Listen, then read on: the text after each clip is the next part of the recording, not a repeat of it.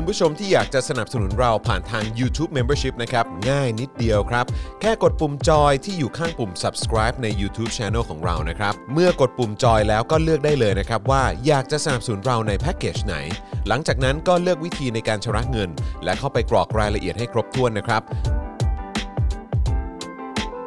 แล้วก็กดปุ่ม subscribe ครับแค่นี้คุณก็เป็นเมมเบอร์ของ Spokedark TV แล้วครับสำหรับคุณผู้ชมที่อยากจะเป็นซัพพอร์ตเตอร์ให้กับพวกเรานะครับคลิกเข้าไปที่หน้าแฟนเพจของ Spokedark TV และรายการในเครือของเราครับแล้วกดปุ่ม Become a Supporter นะครับหรือกดปุ่ม Support Now ใต้คลิปรายการของเราก็ได้นะครับแล้วเข้าไปเลือกเลยนะครับว่าจะชำระเงินทางไหนครับไม่ว่าจะผ่านบัตรเครดิตเดบิตเครือข่ายโทรศัพท์มือถือหรือ Wallet ต่างๆก็ง่ายนิดเดียวนะครับพอคลิกเข้าไปแล้วนะครับก็อย่าลืมใส่ข้อมูลและรายละเอียดให้ครบถ้วนนะครับพอครบถ้วนแล้วก็กดปุ่ม subscribe ครับแค่นี้คุณก็เป็นซัพพอร์ตเตอร์ของ Spokedark TV แล้วครับ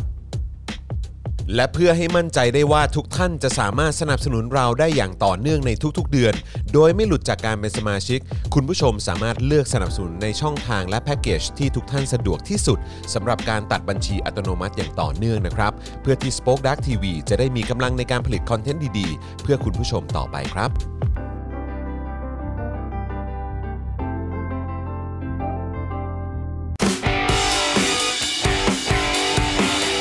Daily Topics ประจำวันที่ 15 พฤศจิกายน 2564 เผด็จการเร่งยื้อกลัวโดนรื้ออำนาจจวนหมดเวลาองคาพยพสามานคืนอำนาจประชาธิปไตย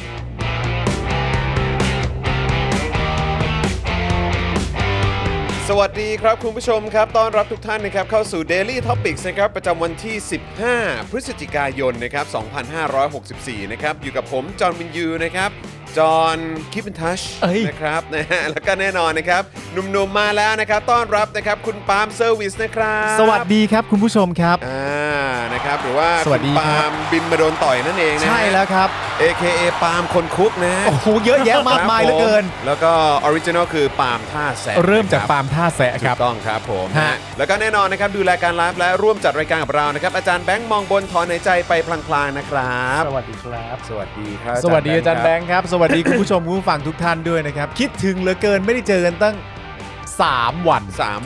รวมวันศุกร์เข้าไปด้วยวันศุกร์นี่ก็เกิดเหตุใช่ไหมวันศุกร์เอ๊ะหรือว่าศุกร์ที่แล้วที่เน็ตตัดอ่ะพฤหัสที่แล้วเป็นวันที่เราจัดรายการพร้อมกันนี่ใช่ใช่ไหมครับผมแล้วเราก็ยังมองกันมาฮะเอาไงเกิดอะไรขึ้นเกิดอะไรขึ้นแล้วพอท้ายสุดพอเช็คดูแล้วก็ยังไงก็เสร็จ 21:30 อะค่ะก็เลยว่าโอเคงั้นกูปิดรายการเลยแล้วกันนะครับเพราะจะให้รอกลับมาจัดตอน 21:30 ก็คงจะไม่เวิร์กเท่าไหร่นะไม่ไหวหรอกกลับบ้านกับช่องกันแล้วตอนนั้นน่ะครับเผลอกลับแล้วตกลงกลับเลย 20:00 นก็กลับแล้วคิดถึงลูกคิดถึงเมียแล้วตอนนั้นน่ะลูกเหวอเลยว่าทำไมคุณพ่อกลับไวจังใช่นะครับนะฮะมีคนบอกว่าเป็นเพราะว่า11หรือเปล่าวันนั้นเหรอวันที่10วันนั้นวันที่10ใช่ไหมครับนะฮะศุกร์ถึงจะเป็น11ใช่ไหมใช่นะครับนะฮะโอเคครับคุณผู้ชมครับใครมาแล้วนะครับอย่างแรกเลยนะครับช่วยกันกดไลค์กดแชร์กันหน่อยนะครับครับผมเซฮายทักทายกันได้นะครับแล้วก็ตอนนี้ครับก็มีเรื่องเดี๋ยวรอให้คุณผู้ชมมาเยอะๆก่อนเดี๋ยวค่อยอัปเดตทีเดียวได้ครับนะครับนะฮะใครมาแล้วก็ทักทายเข้ามาได้นะครับแล้วก็เดี๋ยวเราจะมาดูคอมเมนต์กันนิดนึงนะครับนะคุณโปเตโต้ว่าไงบ้างข้อเท้าพลิกครับขอกำลังใจหน่อยครับเจ็บมากโอ้โหตายแล้วนะครับใจให้นะครับเหตุการณ์เกิดจากอะไรครับเตะฟุตบอลหรือเปล่าหรือว่าอะไรยังไงเป็นอะไรครับเกิดอะไรขึ้นไปข้อเท้าพลิกได้ครับเนี่ยนะครับนะฮะแล้วก็อีกหนึ่งข่าวที่โกรธมากๆเลยนะครับก็คือล่าสุดเนี่ยก็คือน้องรุ้งไม่ได้รับการประกันตัวใช่ครับนะฮะก็คือเนี่ยแหละครับนะฮะให้รู้สึกว่าตอนนี้กำลังจะเดินทางไปที่เรือนจำครับผมนะฮะก็น่าโกรธมากๆเลยนะครับน่าโกรธครับประเทศไทยมีอะไรน่าโกรธได้ทุกๆวันครับใช่เดี๋ยวผม forward อันนี้ให้อาจารย์แบงค์แชร์ให้กับแฟน Daily Topics หน่อยดีกว่านะครับอันนี้เป็น สารคดีเรื่องของน้องรุ้งนะครับนะฮะคือไหนๆก็เกิดเหตุการณ์ที่เราคือต้องโกรธกันแบบสุดๆแบบนี้แล้วเนี่ยนะครับก็มีสารคดีอันนี้นะครับที่คุณผู้ชมสามารถไปดูได้นะครับเป็นของทาง Al Jazeera นั่นเองนะครับครับผมนะฮะก็เดี๋ยวลองดูภาพนิดนึงก็ได้นะได้ปะแบบนี้เราจะโดนอะไรปะเราจะโดนเรื่องลิขสิทธิ์ปะไม่โดนใช่ปะ ถามเพื่อความมั่นใจก่อนงั้นเพื่อความชัวร์ไม่เอาดีกว่าเก็บไว้ก่อนไม่งั้นเดี๋ยวคลิปนี้จะหายไปแล้วพอหายไปปุ๊บเนี่ยหายไปสักพักนึงนะครับนะฮะเดี๋ยวถ้าหายไปปุ๊บแล้วเดี๋ยวคุณผู้ชมจะถามถึงนะครับแต่ว่าเดี๋ยวอาจารย์แบงค์จะแปะลิงก์ไว้ให้นะครับในช่องคอมเมนต์นั่นเองนะครับคุณผู้ชมสามารถไปดูได้เลยนะครับเป็นเรื่องราวการต่อสู้ของคนรุ่นใหม่นะครับน้องรุ้งก็เป็นอีกคนนึงเลยนะครับที่ชัดเจนมากๆว่าเธอสู้นะฮะเพื่อทุกๆคนจริงๆนะครับนะฮะแล้วก็คือแน่นอนเพื่อตัวเธอเองเพื่ออนาคตของเธอนะครับแล้วก็เพื่อทุกๆคนด้วยนะครับนะเดี๋ยวอดใจรอสักครู่ครับอาจารย์แบงค์กำลังแปะลิงก์ไว้ให้นะครับหลายท่านก็ถามมานะครับว่าลิงก์อยู่ไหนนะครับแปะให้แล้วนะครับผมนะยังไงก็ลองคลิกเข้าไปดูกันได้นะครับวันนี้ก็มีเรื่องให้พูดคุยกันเยอะเหมือนกันนะครับแล้วก็แน่นอนนะครับก็จะมีในเรื่องของคลิปความรู้ต่างๆมาประชาสัมพันธ์ด้วยเผื่อคุณผู้ชมท่านไหนยังไม่ได้ดูนะครับนะฮะแล้วก็เมื่อเช้านี้ก็มีการคุยกันแล้วก็ติดตามกันว่าเฮ้ยเป็นยังไงบ้างคลิปexclusive ที่คุณผู้ชมสามารถดูได้เฉพาะผู้ที่เป็นเมมเบอร์หรือ supporter เท่านั้นเนี่ยกระแสตอบรับเป็นอย่างไรนะครับก็มีคุณผู้ชมเข้าไปดูกันเยอะมากนะครับก็ถือว่าเฮ้ยผิดคาดฮะนะครับเพราะว่าคลิปนี้ก็เหมือนแบบเป็นเหมือนอันเริ่มต้นน่ะแล้วก็คล้ายๆเป็นคลิป behind the scene ด้วย อะไรแบบนี้ก็เลยแบบเอ๊ะสงสัยคุณผู้ชมอาจจะไม่ได้ดูเยอะมั้งแต่ไปๆมาๆเฮ้ยดูเยอะแฮะนะครับแล้วก็วันนี้ก็เพิ่งเคาะวันถ่าย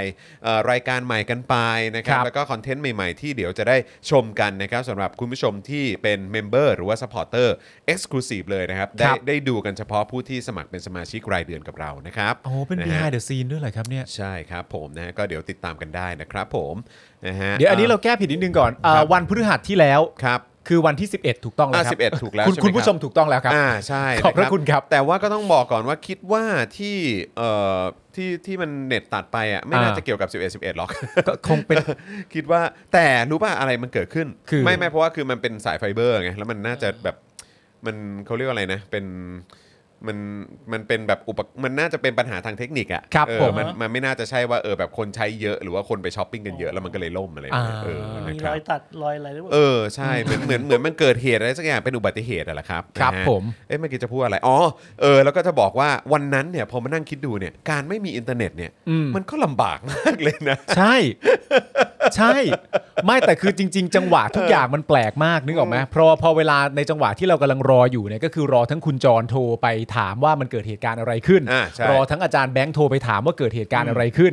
ผมก็ออกไปนั่งรอข้างนอกแล้วพอได้คำตอบมาจากคุณเสร็จเรียบร้อยว่าสามารถจะแก้เสร็จได้ตอนประมาณตีหนึ่งครึ่งโดยประมาณผมก็เดินเข้าบ้านคุณไปในวันที่มีลูกๆคุณอยู่แล้วก็มีพี่เลี้ยงอะไรต่างๆนานานั่นนู่นนี่แล้วผมก็เข้าไปผมก็ไปเปิดตู้เย็นกินน้ำอะไรต่างๆนานาแล้วคนในบ้านก็เริ่มงงว่าเอ๊ะทำไมพี่ปาไม่ออกไปสักทีคือเขานึกว่าผมเข้าไปเพื่อจะกินน้ำและกลับมาจัดรายการแต่ผมอยู่นานมากจนคนเริ่มมองแบบทำไมพี่ไม่ออกไปสักทีแล้วผมก็แบบอันนี้ไม่ออกไปแล้วนะครับอันนี้คือเน็ตมันตัดไปจะแก้เสร็จตอน 1:00 นแล้วทุกคนก็แบบอ๋อถึงว่าสิฉันถึงเข้าที่เข้าได้ใช่เน็ตมันจังหวะดีนะครับเน็ตมันตัดไปน่าเสียดายพอสมควรนะครับนะแต่ว่าก็นั่นแหละครับได้ไปดูเป็นคลิปตัวเนื้อหาข่าวที่เราเอามานำเสนอกันแล้วนะครับใช่ตอนเป็นคลิปย่อยแล้วถูกต้องนะฮะขอบคุณอาจารย์แบงค์ด้วยนะครับที่วันนั้นรีบจัดการให้เลยนะครับขอบพระคุณอาจารย์แบงค์นะโอเคคุณผู้ชมครับเดี๋ยวเราจะมาดูหัวข้อข่าวกันนะครับในเรื่องที่เราจะคุยกันในวันนี้นะครับนะก็จะมีประเด็นรุ้งปนัสยาและแนวร่วมนะครับลั่นไม่ทำตามคำสั่งศาลรัฐธรรมนูญย้ำชุมนุมด้วยสันติวิธียืนยันปฏิรูปไม่ใช่ล้มล้างนะครับครับผมต้องยืนยันกันอีกสักกี่ครั้งถึงจะเข้าใจนะครับใช่นะครับนะฮะแล้วก็สรุปม็อบ14พฤศจิกายนนะครับประมวลเหตุการณ์การเข้ายื่นหนังสือต่อสถานทูตเยอรมันและสรุปเหตุการณ์นะฮะการถูกยิงนะครับจนได้รับบาดเจ็บของผู้ชุมนุม3รายด้วยกันนะครับครับผมนะฮะก็เมื่อวานนี้ก็เห็นช็อตนั้นเต็มๆเลยอ่ะนะฮะตอนที่เหล่าคุณหมอเนี่ยกำลังปฐมพยาบาลนะครับสำหรับผู้ที่ถูกยิงนะครับนะฮะก็ถือว่าเป็นภาพที่น่าตกใจมากๆเลยนะครับครับผมความรุนแรงเกิดขึ้นอีกแล้วครับแต่ว่าก็แน่นอนมันไม่ได้มาจากฝั่งผู้ชุมนุมนะครับครับผมนะฮะแล้วก็เลื่อนเยอะมากจนมันหลุดเลยได้ผมดูให้ผมขอแม็กดีกว่าคุณปาล์มบอกหน่อยว่าหัวข้อมีอะไรบ้างอุ้ยข่าวนี้ยาวมากเลยเนี่ยครับผมเดี๋ยวนะเอาอัปเดตอาการความคืบหน้าอยู่ในข่าวเดียวกัน อันนี้นะครับก็คือส่องภาพรวมปฏิกิริยาวิปรัฐบาลและก็วิปฝ่ายค้านนะครับต่อร่างแก้รัฐธรรมนูญฉบับประชาชนเดี๋ยวเราจะมาดูกันนะครับว่าปฏิกิริยาของวิปรัฐบาลและวิปฝ่ายค้านเนี่ยรู้สึกอย่างไรบ้างนะครับต่อรัฐธรรมนูญฉบับประชาชนนี้นะครับนะครับนะฮะแล้วก็ยังมีประเด็นนะครับนะฮะเกี่ยวกับเรื่องคุณนฤมลครับประกาศนะครับหากเลือกตั้งครั้งหน้าพปชร.ได้เป็นแกนนำนะครับจะใช้เงินภาษีอย่างมีประสิทธิภาพครับโอ้ต้องรอถึงครั้งหน้าเลยเหรอครับโอ้มึงต้องรอนานขนาดนั้นเลยเหรอครับถ้าจะให้แฟร์คุณนฤมลต้องแจงนะครับว่าทำไมครั้งนี้ไม่มีประสิทธิภาพใช่ใช่คืออยากรู้เหมือนกันว่าพอใช้คำว่าครั้งหน้าเนี่ยจะมีประสิทธิภาพแน่นอนเนี่ยใช่ก็อยากจะรู้เพราะว่าคราวนี้คุณก็เป็นแกนนำในการจัดตั้งรัฐบาลไม่ใช่เหรอใช่แกนนำรัฐบาลน่ะต้องใช้คำนี้เลยดีกว่าใช่ไหมฮะคุณเป็นรัฐบาลดีกว่าคุณเป็นรัฐบาลแล้วคือแม้ว่าจะไม่ใช่พรรคที่ได้คะแนนสูงสุดจากการเลือกตั้งคือใช้คำว่าไม่ได้เป็นผู้ที่ชนะการเลือกตั้งดีกว่าใช่ขนาดว่าไม่ได้เป็นผู้ชนะการเลือกตั้งคุณยังไปตั้งรัฐบาลใช่แล้วคุณก็ได้บริหารประเทศนี้แล้วก็ใช้งบประมาณเงินภาษีของประชาชนไปแล้วพอคราวนี้คุณบอกว่าครั้งหน้าเนี่ยถ้าเราได้เป็นการนำนะเราจะใช้งบประมาณอย่างมีประสิทธิภาพแน่นอนเพราะฉะนั้นมันก็ต้องกลับมาตั้งคำถามกันใหม่ว่าแล้วครั้งนี้ล่ะครั้งที่ผ่านมาคืออะไรครั้งที่ผ่านมาเกิดอะไรขึ้น เข้าใจอยู่หรอกนะว่าจำนวนส.ส.ในสภาจริงๆเนี่ยจากการเลือกตั้งเนี่ยถ้าเยอะสุดที่นั่งเนี่ยมันคือเพื่อไทยเข้าใจใครๆก็เห็นใครๆก็รู้ใครๆก็เห็นชัดๆเข้าใจแต่ประเด็นก็คืออย่างไรก็ดีเนี่ยคุณก็ไปจัดตั้งรัฐบาลกันไงและจัดตั้งรัฐบาลก็คือตั้งแต่สมัยนี้เนี่ยคุณก็ใช้เงินภาษีของประชาชนอยู่แล้วแล้วคุณก็มาบอกว่าถ้าได้เป็นแกนนำอีกในครั้งหน้าจะใช้อย่างมีประสิทธิภาพแน่นอนยังไงวะยังไง ยังไงวะยังไงอะครับมันยังไงนะฮะมันยังไงครับนี่มันยังไงวะนะครับนะฮะอันนี้ก็คือข่าวของเราที่เดี๋ยวอีกสักครู่นึงเราจะได้พูดคุยกันในวันนี้นะครับนะฮะแต่ว่าเดี๋ยวตอนนี้เดี๋ยวให้คุณปาล์มนะฮะดูคอมเมนต์ก่อนสักครู่นึงนะครับเดี๋ยวผมขออัปเดตนะครับในเรื่องของเขาเรียกว่าการ PR ของเราในวันนี้กันสักครู่นึงนะครับได้ครับคุณผู้ชมบอกว่าไง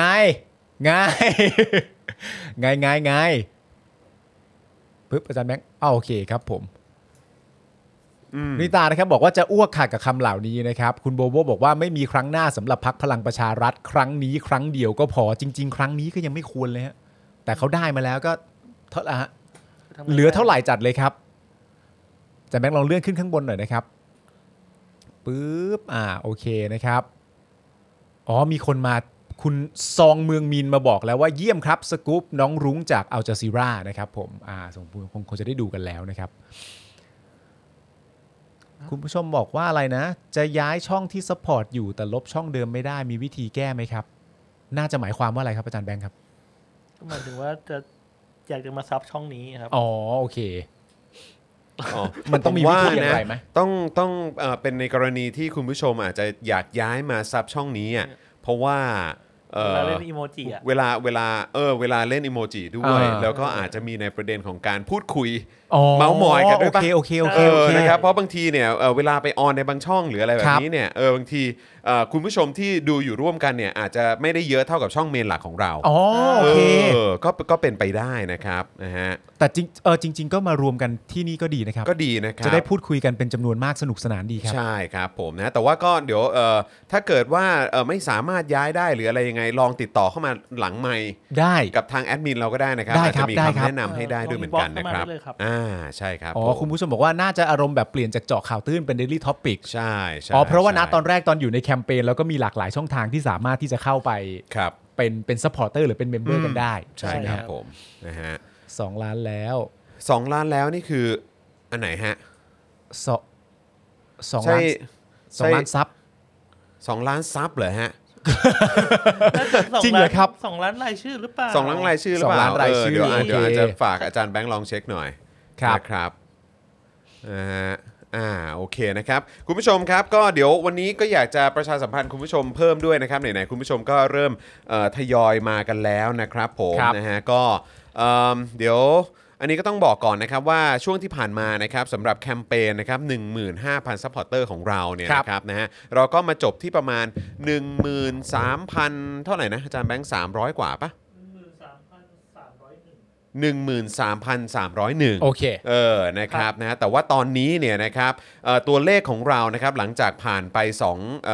ผ่านไปสักพักหนึ่งเนี่ยนะครับตอนนี้ก็อยู่ที่เท่าไหร่ฮะอาจารย์แบงค์ครับมันหล่นมาแล้วครับมันหล่นลงมาเหรอครับเหลือเท่าไหร่เอ่ยเหลือ 13,000 กับ52 ซัพพอร์ตเตอร์ครับผมนะก็คือจริงๆแล้วเนี่ยมันอาจจะมีแบบขึ้นๆลงๆขึ้นๆลงๆนะครับว่ามีบางท่านที่ก็สมัครเข้ามาใหม่นะครับหรืออาจจะเป็นสมัครซ้ำอีกรอบนึงนะครับอาจจะหลุดไปโดยไม่ได้ตั้งใจนะครับนะฮะแต่ว่าเชื่อว่าน่าจะมีหลายท่านที่หลุดออกไปโดยไม่ได้ตั้งใจครับผมนะครับนะฮะก็เลยอยากจะบอกคุณผู้ชมนะครับว่าตอนนี้ตัวเลขของเราตกลงมาอีกแล้วนะครับนะฮะก็เลยอยากจะฝากคุณผู้ชมนะครับสำหรับการสนับสนุนพวกเรานะครับนะฮะก็ Daily Topics นะครับ Spokedark TV นะครับเจาะข่าวตื้นคลิปความรู้วาสนาอารวาสนะครับโค้ชแขกถกถามอะไรต่างๆเต็มไปหมดเลยนะครับรายการของเราใครที่ชื่นชอบรายการของเราหรือว่าในเครือของเราเนี่ยนะครับก็สามารถสนับสนุนพวกเราแบบรายเดือนได้นะครับอันนี้เป็น2ช่องทางหลักที่อยากให้คุณผู้ชมร่วมกันสนับสนุนนะครับให้เราหลุดพ้นจากความหวาดเสียวสถานการณ์น่ากลัวที่ว่าพวกเราจะไม่ได้ไปต่อกันดีกว่านะครับนะคุณผู้ชมก็สามารถสนับสนุนกันได้อย่าลืมเช็คสถานะของตัวเองกันด้วยนะครับทั้งใน Facebook แล้วก็ YouTube นะครับว่าคุณยังเป็นซัพพอร์เตอร์คุณยังเป็นเมมเบอร์ของพวกเราอยู่หรือเปล่านะครับก็ลองคลิกกันดูได้นะครับนะแล้วก็ช่องทางในการสนับสนุนพวกเรานะครับก็เช่นเคยละครับนะฮะ2ช่องทางด้วยกันนะครับผ่านทาง YouTube Membership นะครับแล้วก็ Facebook Supporter นั่นเองนะครับตอนนี้ยอดอยู่ที่เท่าไหร่ 229,096 รายชื่อนะครับสำหรับเรื่องของหมดเวลา112ครับผมนะครับขอบคุณอาจารย์แบงค์ด้วยนะครับก้าวไกลใช่ไหมอะไรนะฮะของก้าวไกลอันนี้ก็เป็นของก้าวไกลใช่ใช่ครับผมหลายองค์กรเขาจับมือกันนะครับแล้วเมื่อกี้2ล้านอะไรอะครับอยากรู้เลยว่า2ล้านอะไร2ล้านอะไรฮะนะครับนะฮะแล้วก็มีคนสั่งคุณลูกทุ่งบอกว่าสั่งหมอนไปวันนี้เพิ่งมาส่งบ้าเห่อมากครับหมอนนี่หมายถึงน่าจะหมอนอันนี้นะใช่นะครับคุณโชว์เลยอุ๊ยนี่นะครับบาวบินนะฮะนี่นะครับเผด็จการจงพินาศนี่หมอนอันนี้น่าจะเป็นหมอนนี้แน่ๆเลยใช่นะครับผมนะฮะคุณผู้ชมก็สามารถไปช้อปปิ้งกันได้แล้วนะครับนะฮะสำหรับหมอนเผด็จการจงพินาศนะครับนะฮะนี่ก็499สั่งได้เลยนะครับนะฮะสามารถไปสั่งได้เลยนะครับใช่ก่อนผมอีกอ่ะผมก็สั่งนะแต่ยังไม่ได้ ยังไม่ได้เหมือนกันใช่ไหมฮะนะครับ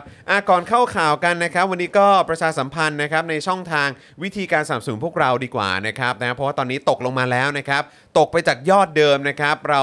จบนะฮะแคมเปญของเราไปที่ 13,301 นะครับนะแต่ว่าตอนนี้ตกลงมาอยู่ที่ 13,00052แล้วนะครับนะเพราะฉะนั้นคุณผู้ชมครับมาสนับสนุนพวกเรากันดีกว่านะครับผ่านทาง YouTube Membership นะครับด้วยการกดที่แถบสีฟ้านะครับนะที่อยู่ในช่องคอมเมนต์ตอนนี้นะครับก็สามารถไปกดได้เลยนะครับแล้วก็ยังสามารถกดได้ที่ปุ่มจอยหรือปุ่มสมัครที่อยู่ข้างปุ่ม Subscribe ได้เลยนะครับนะฮะแล้วก็ไปเลือกนะครับว่าคุณผู้ชมสะดวกจะสนับสนุนเราในแพ็คเกจไหนนะครับนะฮะก็ลองเลือกกันดูครับว่าแพ็คเกจไหนที่คุณผู้ชมสะดวกที่จะสนับสนุนเราต่อเนื่องกันทุกๆเดือนนะครับแบบยอดได้อัตโนมัติด้วยนะจะดีมากๆเลยนะครับนะพอเลือกได้แล้วนะครับว่าจะเอาแพ็คเกจไหนนะครับก็ไปกดปุ่มจอยนะครับพอกดจอยปุ๊บเนี่ยนะครับนะฮะก็เข้าไปเลือกช่องทางในการชำระเงินนะครับนะฮะก็มีหลากหลายมากแต่ว่าอย่างที่บอกไปว่าลองเลือกเป็นแบบพวกบัตรเครดิตบัตรเดบิตนะครับหรือว่าพ่วงไปกับค่าโทรศัพท์มือถือรายเดือนจะเป๊ะที่สุดนะครับนะจะได้พลาดได้หรือว่าเสี่ยงจากการหลุดจากการเป็นเมมเบอร์นะครับได้น้อยสุดๆเลยนะครับนะฮะก็ลองช่องทางเหล่านี้นะครับหรือว่าจะเป็น wallet ต่างๆ PayPal ก็ได้นะครับนะฮะแล้วก็ไปกรอกรายละเอียดให้ครบถ้วนแล้วก็กดยืนยันแค่นี้ก็เป็นซัพพอร์ตเตอร์แล้วนะครับส่วนทาง Facebook นะครับก็สามารถไป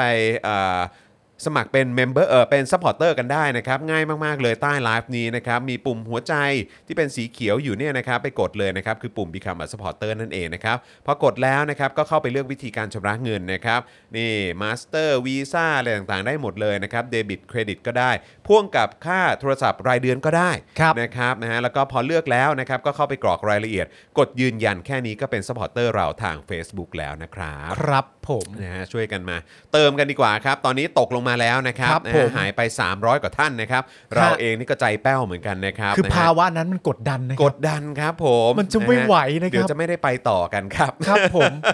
ซึ่งอย่างที่คุณจรบอกไปหลายครั้งแล้วก็คือว่าถ้าภาวะนั้นกลับขึ้นมาอีกเนี่ยเราก็คงต้องบ๊ายบายกันแล้วคงอันนี้คงจะบ๊ายบายแบบว่าแบบก็คงหายไปเลยบ๊ายบายเลย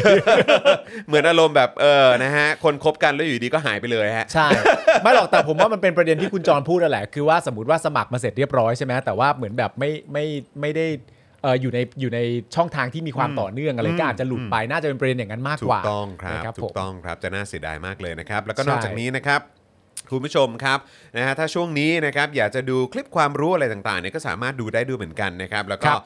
ก่อนที่เราจะเข้าข่าวเนี่ยก็อยากจะเอาคลิปความรู้อีกหนึ่งคลิปที่คุณผู้ชมอาจจะเคยดูไปแล้วหรือบางท่านอาจจะไม่รู้ว่าเอ้ามีคลิปนี้ด้วยเหรอนะครับก็คือคลิปความรู้เรื่องสงครามกลางเมืองของจีนนะครับและทำไมจึงกลายเป็นคอมมิวนิสต์ครับครับผมนะทำไมจีนเขาถึงกลายเป็นคอมมิวนิสต์ล่ะนะครับอันนี้ก็น่าสนใจมากเลยนะครับนะฮะคลิปความรู้นะครับที่อยากจะมาแนะนำสัปดาห์นี้นะครับเป็นตอนที่จะพาคุณผู้ชมนะครับย้อนนะครับภาพจำของเราที่มีต่อประเทศจีนนะครับซึ่งก็น่าจะมี2ภาพจำหลักๆนะครับนะก็คือเรื่องความยิ่งใหญ่ของราชวงศ์จีน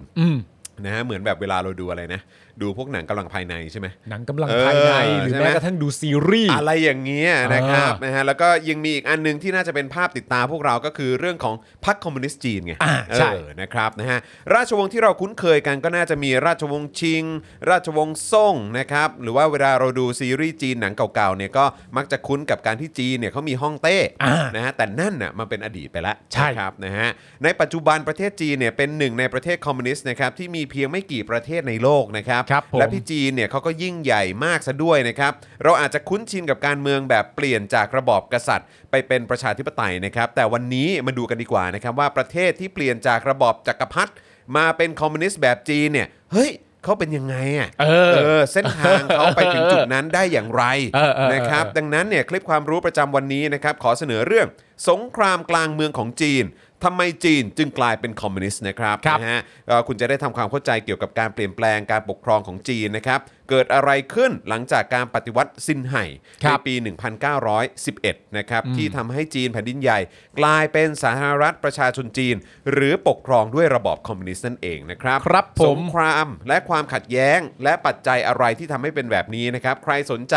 นะหรือว่าใครสงสัยอยากจะรู้เหลือเกินนะครับก็สามารถไปดูติดตามกันได้เลยนะครับเดี๋ยวอาจารย์แบงค์จะแปะลิงก์ไว้ให้ในช่องคอมเมนต์นะครับโอ้โหน่าสนใจมากชอบตรงนี้ว่าปกติเราเห็นกันเยอะนะครับครับผมจากระบอบกษัตริย์ครับกลายเป็นระบอบประชาธิปไตยครับผมแต่จากระบอบจักรพรรดิครับกลายไปเป็นคอมมิวนิสต์เนี่ยมันทำยังไงถูกต้องครับเส้นทางมันคืออะไรสงครามเกิดอะไรขึ้นบ้างทำไมถึงมาจบเป็นแบบนี้ได้น่าสนใจมากใช่ครับแล้วเขาทำยังไงเขาถึงไปได้สุดขนาดนั้นฮะใช่ฮะคือเขาเรียกว่าคือสำเร็จอ่ะเบ็ดเสร็จอ่ะก็ต้องใช้คำพูดว่า อย่างที่เห็นทุกวันนี้ครับผมนะก็ใครสนใจก็ไปดูได้นะครับเราทำมาให้ติดตามกันนะครับนะแล้วก็เดี๋ยวอีกสักครู่หนึ่งก็จะมาประชาสัมพันธ์นะฮะอีกคลิปความรู้หนึ่งด้วยเกี่ยวกับเรื่องของหลักการจีนเดียวเนี่ยคืออะไรนะครับและทำไมจีนอื่นเนี่ยห้ามเป็นประเทศครับต้องมีจีนได้แค่จีนเดียวเท่านั้นจีนเดียวเท่านั้นนะครับแม้แต่ยังไงก็ยังติดใจคำพูดนี้ซะชอบมากเลยจากระบอบกษัตริย์ไปเป็นประชาธิปไตยหลายประเทศเขามีกันนะครับผมใช่แต่ว่าเสร็จไม่เสร็จก็อันนั้นอีกเรื่องนึงสิ้นไหมทำได้อย่างเบ็ดเสร็จไหมเป็นประชาธิปไตยจริงๆไหมเนี่ยมันแล้วแต่แต่ละประเทศแล้วแต่กรณีเนาะก็แล้วแต่คุณผู้ชมด้วยนั่นแหละครับคุณผู้ชมครับนะฮะก่อนเราจะเข้าข่าวเราว่ากันถึงเรื่อง ATK Gamer กันหน่อยไหมฮะอ๋อ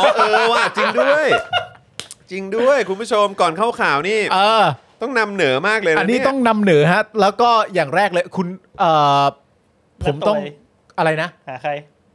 เจ้าของเพจอะณตวย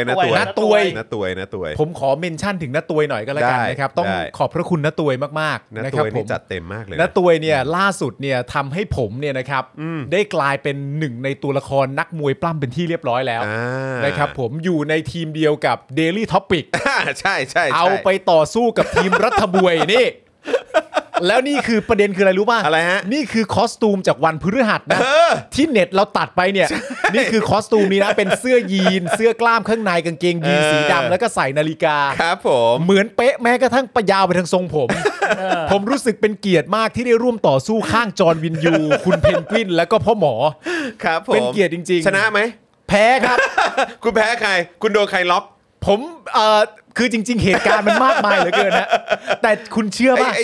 ตอนปิดเกมอ่ะไอตอนที่แบบว่าโอตัดสินแล้วครับโอ้แพ้แล้วครับคุณผู้ชมครับใช่อันนั้นคือแพ้ใครผมแพ้ให้คนคนนี้ฮะครับทุกวันนี้ผมยังนอนไม่หลับเลยนะฮะผมยังแค้นใจมากว่าทำไมกูสู้คดชโยธีไม่ได้ กูนั่งคิดทั้งวันทั้งคืนเฮ้ยคุณแพ้เด็กรุ่นใหม่อะ เป็นไปได้ อันนี้เรียกว่าเป็นเด็กรุ่นใหม่แต่กูไม่เก็ตไง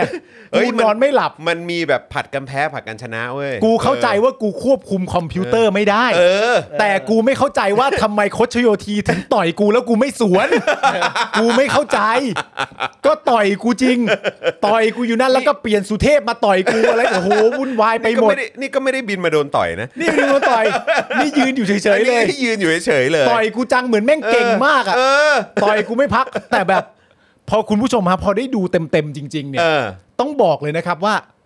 ลุ้นมากฮะสนุกโคตรลุ้นแล้วก็โคตรมันเนี่ยมีไอ้นี่อยู่ผมเอาภาพรวมมาให้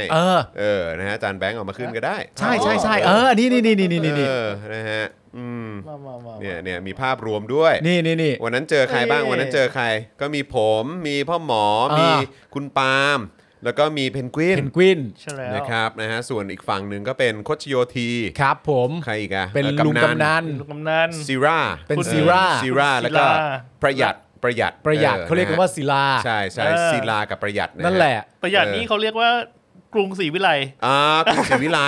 โอเคทำไมมันออกมาแล้วเหมือนอะไรอย่างงี้ไม่แต่มันเป็นการต่อสู้ที่ต้องบอกว่าสนุกสนานมากเป็นแท็กทีม4ต่อ4ใช่ๆแล้วก็ออกมาต่อสู้กันนั่นนู่นนี่แต่ถามว่าเราสะใจไหมเนี่ยเราอินมากนะทุกดอกกับการที่ตัวละครของเราอ่ะได้ใช้หมัดได้ใช้ข้อศอกครับผมได้ใช้เข่าครับผมได้ใช้ฝ่าเท้าครับผมในการกระทืบอย่างประหยัดอย่างเงี้ยครับผมอย่างกำนันอย่างศิราอย่างน้องที่ใส่เสื้อเหลืองคนเนี้ยโคชชี่เนี่ยมันสะใจมากนะแล้วเราเพิ่งรู้เลยว่าเราอินแล้วเราก็อินโวลฟ์กับเรื่องที่มันเกิดขึ้นมากไม่แล้วอันนี้คือแฟร์นะดูดิพลังให้เท่ากันหมดเลยนะแล้วก็เป็นไลท์เฮฟวีเวทกันหมดเลยมีคุณโคชชี่คนเดียวที่รุ่นเล็กกว่าอ๋อเหรอใช่ผมสังเกตมาแล้วโคชชี่นี่รุ่นเล็กกว่าแต่ประเด็นก็คือว่าพอการต่อสู้มันดำเนินไปเรื่อยๆเนี่ยแล้วก็คุณเพนกวินเนี่ยแบบแพ้ออกไปก่อนหลังจากนั้นก็เป็นพ่อหมอและหลังจากนั้นเนี่ยก็เป็นเหลือผมกับคุณฝั่งเขานี่น่าจะเหลือประมาณสัก 3-4 คนเหรอโอ้เนี่ยเราโดนลุมอีกแล้วแต่ในใจตอนนี้กูคิดเลยอะว่าแบบนี่แม่งคือปาราชิกแล้ว จังหวะนี้นี่แม่งคือปาราชิกแล้วและจังหวะและกูเหมือนพูดและส่งเสียงออกมาจนลูกสาวงงว่าตอนที่คุณกำลังต่อสู้อยู่และมี2คนออกมาลุมคุณและผมพูดออกมาจากปากเลยนะว่าแท็กกูจอนแท็กกูสิจอนมึงแท็กกูจะไปช่วยมึงจอนมึงแท็กกูสิจริงๆวันหลังเราต้องไปร่วมภาคกับเขาไหมเนาะเป็นแบบตอนช่วงที่เรากำลังต่อสู้อยู่แล้วก็ภาคไปเลยแต่ว่าเราจะมีเสียงคุณก็ภาคไปเลยแต่ว่าเราจะมีปัญหาเรื่องท่าเพราะว่ามันเป็นท่าอาจจะไม่รู้ท่าแต่ละท่านี่เท่เท่านั้นไม่รู้คุณได้ตั้งใจฟังหรือเปล่ามันมีท่านึงที่คุณแทงเข่ามันเรียกว่าท่าอะไรคุณลองคิดเล่นๆสิว่าเกี่ยวข้องกับคุณชื่อท่าคุณแทงเข่าชื่อว่าท่าอะไรอ่ะใช่เจาะไข่อะไรวะเจาะเข่าตื้นอ๋อฟังเป็นเจาะไข่เจาะเข่าตื้นเป็นท่าแทงเข่าของกูทำบอดี้สแลมตุ้มไปเจ็บๆแรงๆเลยใส่ประหยัดเนี่ยแหละท่ามันคือเดลี่สแลมคึกคักมากสุดยอดเดลี่สแลมแต่แบบคุณผู้ชมต้องดูนะฮะและใจเราที่กำลังดูอยู่แล้วเรามีความรู้สึกว่าเราคือตัวละครตรงนั้นและในเวลาที่คุณจอนกำลังโดนอัดอยู่เนี่ยเพลงของ D2B ก็เพิ่มขึ้นมาในใจผมเพลงว่าอะไรเพื่อนเจ็บฉันก็เจ็บเพื่อนเจ็บฉันก็เจ็บนี่เพื่อนเจ็บฉันก็เจ็บต้องสู้แต่แม่งมันมากคุณผู้ชมแต่ผมยังนอนไม่หลับว่าทำไมผมไม่สู้น้องโคชชี่ต่อยกูไม่พักเลยโอ้โหปาราชิกแสลมเดี๋ยวต้องมีสนุกมากคุณผู้ชมฮะสนุกไปดูนะเขาจะมีอยู่คำหนึ่งคือคำว่าจิตวิญญาณตัวละครใช่ครับคืออยู่ดีก็เดินไปต่อยชาวบ้านชาวช่องเขาใช่คุณน่ะ เปิดเลยเฮ้ยแล้วมันมีเพลงเปิดตัวคุณป่ะเปิดมาแรกเลยไม่ได้ดูมันต้องมีประทับใจมากเดินไปหน้ามึนๆอยู่ดีไปตบกำนันSpokedark Slam นะครับก็ลองไปติดตามกันได้นะครับเป็นเพจนะครับ ATK เว้นวรรค Gamer นั่นเองนะครับลองไปชื่อตามด้านล่างใต้รูปเลยครับผมนะครับก็คือจริงๆนี่แทบจะเรียกว่าเขาเป็นช่องพันธมิตรเราก็ได้นะใช่นะครับก็ต้องขอบพระคุณมากๆเลยนะครับนะแล้วก็เขาถือว่าเป็นเพจที่เขาอัปเดตอะไรต่างๆมากคือแบบมีข่าวมีกระแสอะไรก็ตามเนี่ยเขาก็แบบจัดเต็มมีพี่แขกด้วยนะพี่แขกก็เป็นอีกหนึ่งเวอร์ชั่นตอนนั้นนะครับมีพี่แขกด้วยเหรอมีโหเหรอครับโอ้โหโหดด้วยตัวพี่แขกอ่ะนะฮะสมกับตัวจริงใช่นี่มวยปล้ำเสียงคุกใช่มวยปล้ำเสียงคุกเสียงคุกครับสนุกมากคุณผู้ชมฮะแล้วลุ้นจริงๆแล้วมันมากแล้วมันมากแล้วเรารู้ว่ามันไม่มีผู้เล่นใช่มันเป็นการรันโดยคอมพิวเตอร์ใช่แต่เราก็ลุ้นแทบขาดใจว่ากูอยากชนะแต่ต้องให้เครดิตมากๆเลยนะครับสำหรับณตวยใช่นะครับเพราะว่าเขาก็นอกจากจะตั้งใจทำแบบพวกตัวละครอะไรต่างๆแล้วเนี่ยคาแรคเตอร์อะไรต่างๆแล้วเนี่ยเขายังพากสนุกมากพากสนุกมากด้วยท่าด้วยอะไรต่างๆนานาแล้วก็มีแบบว่ามีคำศัพท์กลเม็ดเด็ดพลายที่เอามาแบบจังหวะจากคนสนุกมากฮะสนุกมากเก่งมากคนนี้น่าติดตามใช่คนนี้น่าติดตามเลยเข้าไปเรียกว่าอะไรเข้าไปเบิร์นดาวกันได้ใช่ใช่ใช่ไปเบิร์นดาวให้เขานะครับนะส่วนระหว่างนี้ก็อย่าลืมสนับสนุนเรานะครับด้วยการเป็นเมมเบอร์ทาง YouTube นะครับแบบรายเดือนนะครับแล้วก็ซัพพอร์ตเตอร์ทาง Facebook ด้วยละกันนะครับนะฮะไม่งั้นเดี๋ยวตัวละครเหล่านี้จะกลายเป็นตำนานนะฮะใช่นะครับเกิดเขาอยากจะจัดสร้างทีม Daily Topics แล้วเขาก็แบบเอ้าไม่มีแล้วนี่ลืมไปนะเจ๊งไปแล้วบริษัทเจ๊งไปแล้วพับไปแล้วครับผมโครงการนี้พับไปแล้วนะครับนะฮะคุณผู้ชมครับเดี๋ยวเราควรจะอัปเดตสถานการณ์นะครับนะฮะของตอนนี้มาแล้วหรือยังฮะของพาร์ทของน้องรุ้งนะครับนะเดี๋ยวต้องเช็คนิดนึงเพราะว่าถือว่าเป็นข่าวที่เป็นข่าวใหม่ล่าสุดแหละนะครับนะที่ต่อเนื่องจากช่วงกลางวันที่ผ่านมานะครับเพราะตอนนี้ก็ติดตามกันอยู่นะครับว่าสรุปว่ายังไงนะครับนะว่าน้องรุ้งเนี่ยนะครับจะเรื่องของคดีเนี่ยจะเป็นอย่างไรบ้างนะครับซึ่งในวันนี้เนี่ยเมื่อช่วงเช้าที่ผ่านมานะครับศาลอาญากรุงเทพใต้มีนัดพิจารณาคดีสำคัญนะครับโดยจะมี2เรื่องสำคัญที่จะเกิดขึ้นประกอบด้วย1การไต่สวนคัดค้านการฝากขังครั้งที่5นะครับในคดีมาตรา112นะครับของเบนจาอัปปันนะครับที่ปราศัยหน้าบริษัทชิโนไทยในม็อบ10สิงหานะครับและ2นะครับก็คือสอบคำให้การคดีใครๆก็ใส่ครอปท็อปนะครับไปเดินสยามพารากอนในมาตรา112นะครับของเพนกวินไมค์รุ้งเบนจาแล้วก็คุณป๊อกกี้นะครับซึ่งมีรายงานตั้งแต่เมื่อวานนี้นะครับว่าศาลจะเบิกตัวทั้งเพนกวินไมค์เบนจามาขึ้นศาลด้วยนะครับสำหรับภาพรวมการไต่สวนเนี่ยนะครับตอนประมาณบ่าย 2:10 น.นะครับมีรายงานจากศูนย์ทนายความเพื่อสิทธิมนุษยชนระบุถึงกรณีของเบนจานะครับกรณีปราศัยหน้าบริษัทซิโนไทยว่าศาลอาญากรุงเทพใต้อนุญาตให้ฝากขังเบนจาครั้งที่5ต่อไปอีก7วันครับเหตุต้องรอคำสั่งฟ้องจากผู้บัญชาการตำรวจนครบาลต้องรอเขาอีกด้วย นะครับโดยในคดีนี้เบนจาถูกกล่าวหาจากการปราศัยและอ่านแถลงการที่หน้าบริษัทซิโนไทยในระหว่างม็อบวันที่10สิงหานะครับที่มีชื่อว่าคาม็อบใหญ่ไล่ทรราชในข้อหาตามม.112 และพรก.ฉุกเฉินด้วยครับนะฮะแล้วคือถามจริงมาตรานี้ไม่มีปัญหาจริงเหรอใช่ครับใช้กันแบบกระจัดกระจายมากตอนนี้นะครับแล้วก็ความคืบหน้าล่าสุดนะครับตอน 5:00 น.นะครับศูนย์ทนายรายงานว่าศาลอาญากรุงเทพใต้มีคำสั่งไม่ให้ประกันตัวรุ้งปนัสยาในคดีม.112 นะครับกฎหมายนี้คิดว่าไม่มีปัญหาอะไรครับเขามองว่าการมีกฎหมายนี้อยู่เนี่ยมีไว้เพื่ออะไรกันแน่ครับผมศาลอาญากรุงเทพใต้นะครับมีคำสั่งไม่ให้ประกันตัวรุ้งนะครับในคดีม.112 ที่ว่านี้นะครับใครๆก็ใส่ครอปท็อปนะครับอันนี้คือจากกรณีนี้นะครับที่ไปเดินสยามพารากอนครับคุณผู้ชมครับใส่ครอปท็อปครับใช่ครับมันผิดกฎหมายใช่ไหมครับเนี่ยหรือว่ายังไงครับผมว่าเดี๋ยวมันคงจะต้องมีการผมว่าประชาชนน่าจะสงสัยกันเยอะมากอ่ะใช่สิครับว่าครอปท็อปคืออะไรใช่ลองไปเสิร์ชดูดีกว่าว่าครอปท็อปคืออะไรใช่ลองพิมพ์คำว่าครอปท็อปนะ แล้วก็เว้นวรรคนะครับแล้วก็ประเทศไทยหรือเว้นวรรค112ไหมคือผมก็ไม่รู้เหมือนกันคือทำไมมันเกี่ยวข้องอะไรกันแล้วมันผิดตรงไหนอ่ะใช่ผมไม่เข้าใจอ่ะแบบนี้คือ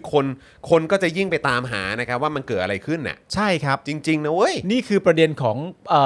คนประเทศไทยถ้าคนเขาไปตามเสิร์ชมันจะยังไงอ่ะใช่แต่ในขณะเดียวกันต่างชาติใช่ไหมต่างชาติไง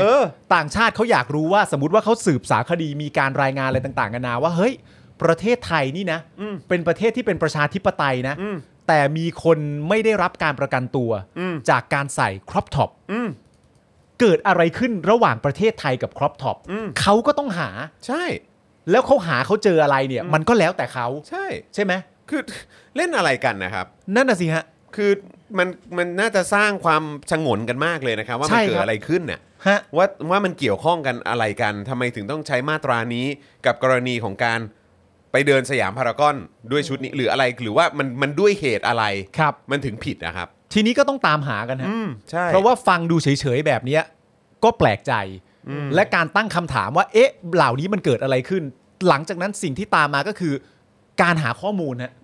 เกิดอะไรขึ้นกับเรื่องนี้ทางศาลท่านเนี่ยนะครับได้ระบุคำสั่งว่าจำเลยเคยกระทำในลักษณะทำนองเดียวกันกับคดีนี้มาแล้วหลายคดีหลังถูกฟ้องในคดีนี้จำเลยซึ่งได้รับการปล่อยตัวชั่วคราวในคดีของศาลอาญาก็ไปกระทำผิดซ้ำซึ่งเป็นการละเมิดเงื่อนไขข้อห้ามของศาลอาญาจนพนักงานอัยการร้องขอให้เพิกถอนการปล่อยตัวชั่วคราวหากจำเลยได้รับการปล่อยชั่วคราวจำเลยอาจจะไปกระทำการอันมีลักษณะเป็นความผิดเช่นเดียวกับคดีนี้อีกกรณีอะไรเนี่ยกรณีนี้กับอะไรอ่ะกับคดีนี้อีกอ่ะจึงเห็นควรไม่อนุญาตให้ปล่อยตัวชั่วคราวให้ยกคำร้องลงนามคำสั่งโดยนายสันติชูกิจทรัพย์ไพศาลผู้ช่วยผู้พิพากษาศาลฎีกาช่วยงานชั่วคราวในตำแหน่งรองอธิบดีผู้พิพากษาศาลอาญากรุงเทพใต้นะครับก็นั่นแหละครับก็คือก็แค่มีความรู้สึกเฉยๆครับว่าพอทำอย่างนี้ปุ๊บเนี่ยก็คนเขาก็จะไปตามหากันใหญ่ว่ามันเกิดอะไรขึ้นนะครับผมว่าเป็นเรื่องที่คนอาจจะไปตามหาก่อนว่ามันเกิดอะไรขึ้นในวันนั้นที่สยามพารากอนอ๋อใช่ฮะใช่ไหมครับแล้วเขาก็จะเริ่มตั้งคำถามว่าไอ้พวกคีย์เวิร์ดอะไรต่างๆที่มันเกี่ยวข้องกับคดีนี้เนี่ยเขาก็อาจจะไปตามดูก็ได้ว่ามันเกี่ยวข้องอะไรกันก็จริงๆก็จริงๆถ้าเกิดว่ามนุษย์เราเนี่ยเกิดความสงสัยใช่ไหมครับ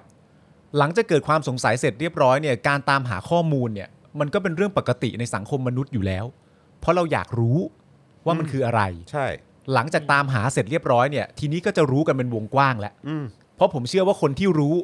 ก็อาจจะเป็นคนที่รู้คนที่ยังไม่รู้ก็ต้องตามหาว่ามันคืออะไรซึ่งผมว่ามันก็ถูกต้องแล้วนะครับก็ลองไปตามหาดูนั่นแหละครับคุณผู้ชมว่าเอ๊ะมันเรื่องราวมันเป็นยังไงหนอเริ่มต้นจากตัวคดีนี่แหละฮะย้อนกลับไปดูวันที่เกิดเหตุการณ์นี้ก่อนแล้วหลังจากนั้นก็แล้วแต่เลยนะครับแต่ผมว่านะผมมีความรู้สึกว่าประเด็นนี้เนี่ยสื่อต่างชาติเนี่ยน่าจะเจ้มจนเลยแหละอ๋อแน่นอนครับเพราะว่าคือตั้งแต่ไอ้กรณีการคำตัดสินของศาลรัฐธรรมนูญใช่ล่าสุดไปเนี่ยเกี่ยวกับเรื่องของทั้ง3ท่านใช่ไหมมีธนาอานนท์น้องรุ้งแล้วก็น้องไมค์ใช่ไหมที่ตัดสินว่าการกระทำดังกล่าวเป็นการล้มล้างการปกครองใช่ไหมฮะซึ่งประเด็นนั้นเนี่ยต่างชาตินี่ก็แบบกระหน่ำมากประเด็นนั้นก็เข้มข้นแล้วใช่เพราะเขาก็เหวอแล้วก็งงกันมากๆใช่ไหมครับแล้วก็อย่างล่าสุดที่เราเห็นกรณีเมื่อวานนี้ที่มีการเดินไปยื่นหนังสือที่สถานทูตเยอรมันเนี่ยแล้วทางเจ้าหน้าที่ของสถานทูตเนี่ยไปยืนรอเลยนะก่อนที่มวลชนจะมาถึงด้วยซ้ำนะครับมันก็ตีความได้หลายอย่างนะใช่มันน่าสนใจนะครับคุณผู้ชมนะฮะแล้วคือผมมีความรู้สึกว่าคือเมื่อวานนี้ผมก็ทวีตออกไปแล้วแหละผมมีความรู้สึกว่าชาวโลกอ่ะเขารู้ว่าประเทศไทยอ่ะเป็นอย่างไรนะครับอาจจะมีคนไทยจำนวนหนึ่งนะครับที่โอเคกับการที่แบบว่าทำเป็นว่าเหมือนไม่มีอะไรเกิดขึ้นเหมือนว่าประเทศนี้ไม่มีอะไรผิดปกติแต่พอดีคนรุ่นใหม่เนี่ยมาถึงจุดที่ว่าทุกอย่างเนี่ยมันบ่มแล้วก็ลงตัวไม่ว่าจะเป็นเรื่องของเทคโนโลยี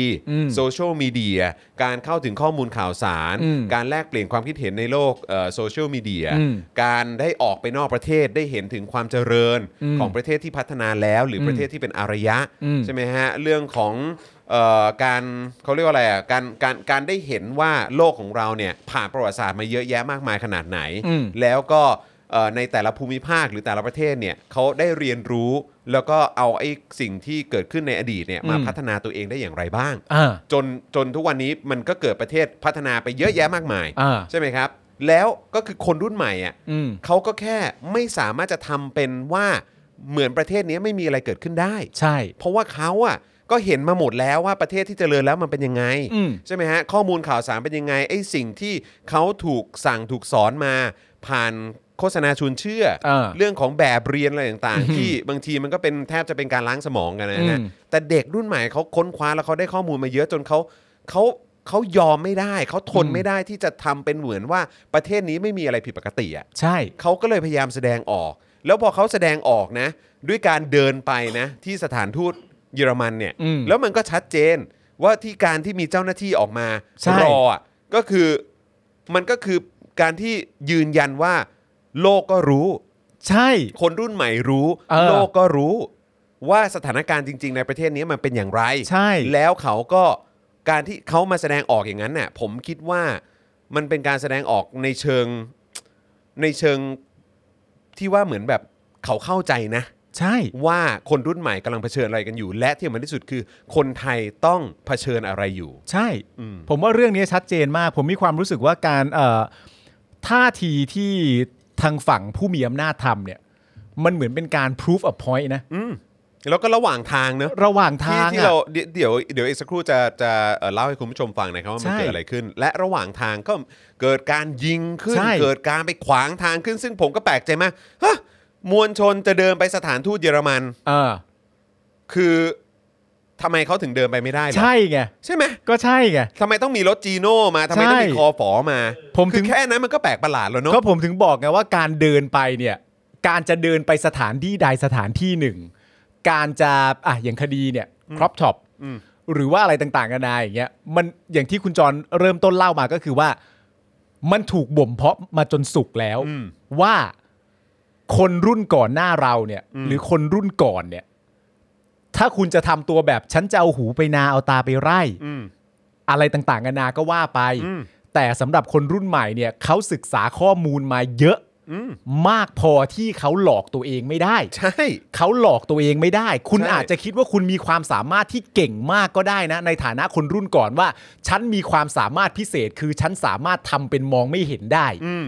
คุณอาจจะกล่าวหาก็ได้ว่าคนรุ่นใหม่ไม่มีความสามารถเหมือนคุณเพราะเขาไม่สามารถหลอกตัวเองได้เก่งเหมือนคุณ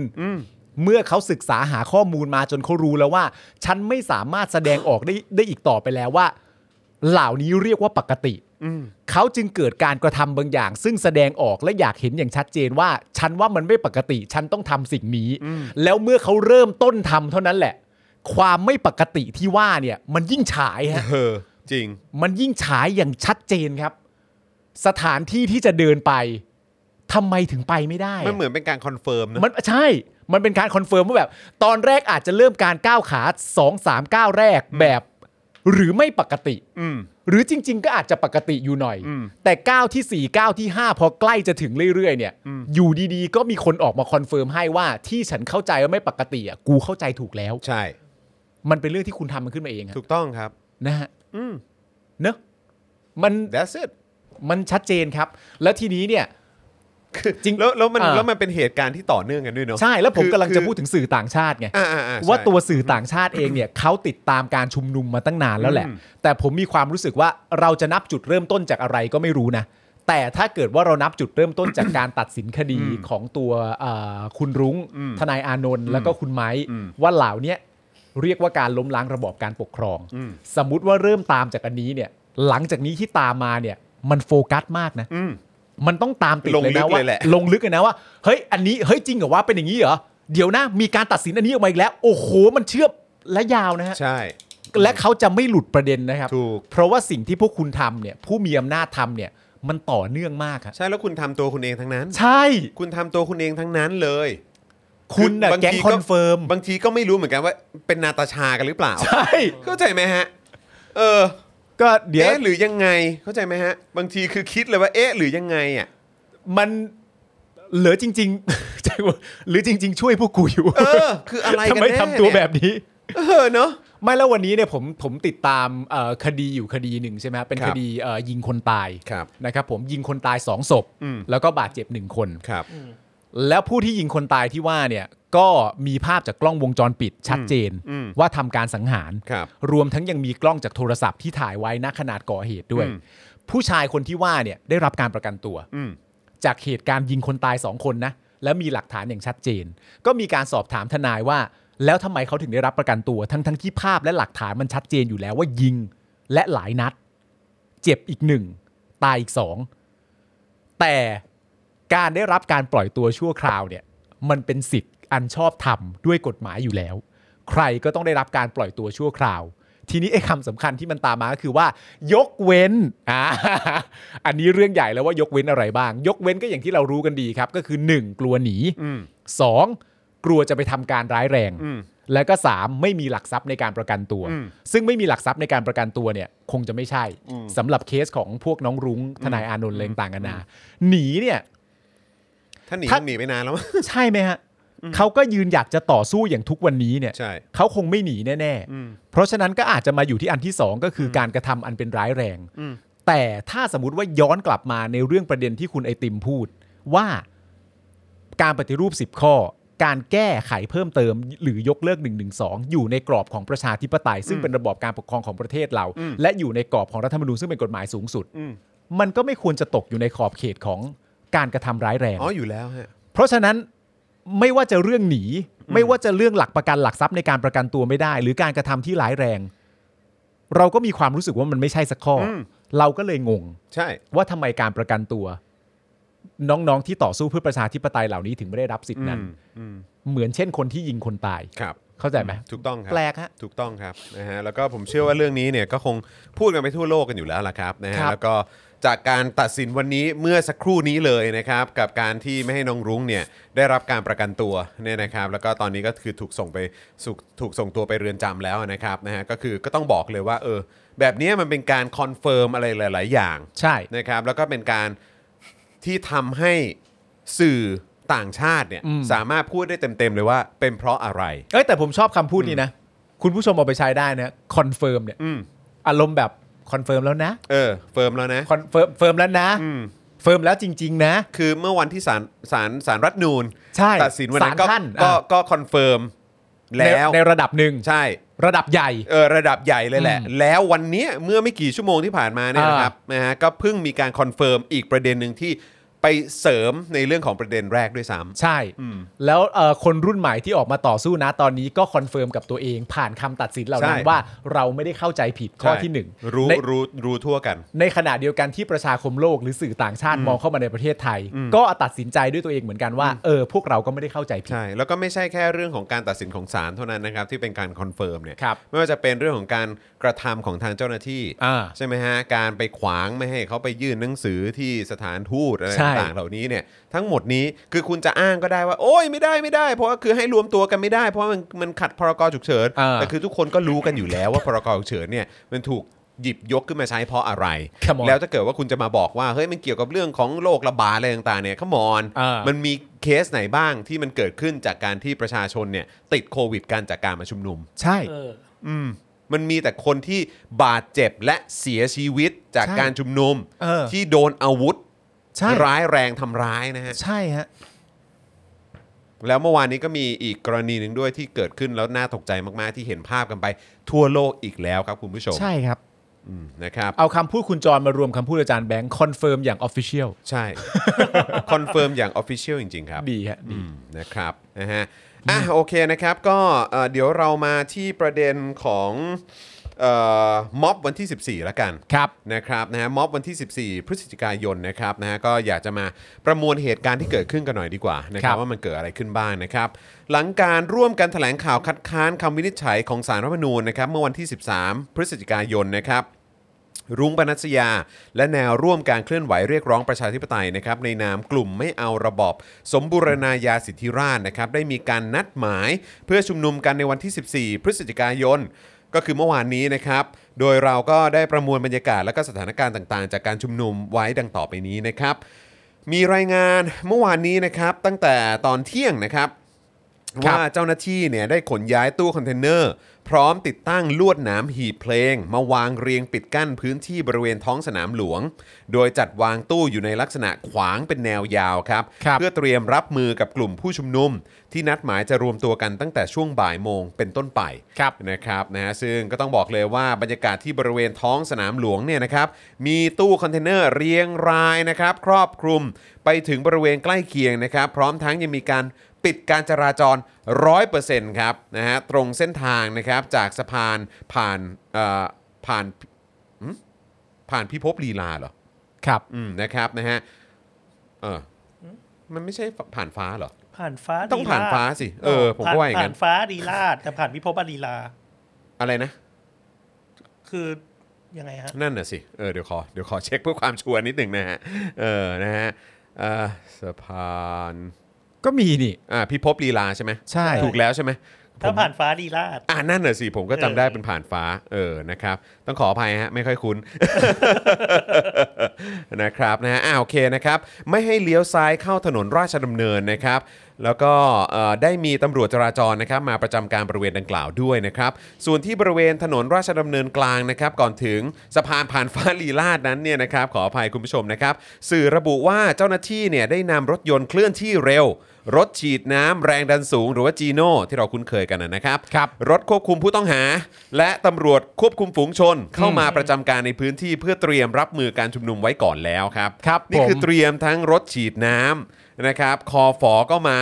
รถควบคุมผู้ต้องหานี่ก็มาแบบพร้อมเพรียงกันมากๆเลยนะครับทำให้ตอนบ่ายโมง42ครับเพจ Facebook แนวร่วมธรรมศาสตร์และการชุมนุมนะครับมีการโพสต์ข้อความแจ้งผู้ที่จะมาร่วมชุมนุมนะครับว่าจะมีการย้ายสถานที่การชุมนุมจากอนุสาวรีย์ประชาธิปไตยนะครับไปชุมนุมบริเวณแยกปทุมวันโดยเพจเนี่ยได้เขียนไว้ด้วยนะครับว่าที่ต้องเปลี่ยนสถานที่เนี่ยเพราะเจ้าหน้าที่ตำรวจปิดเส้นทาง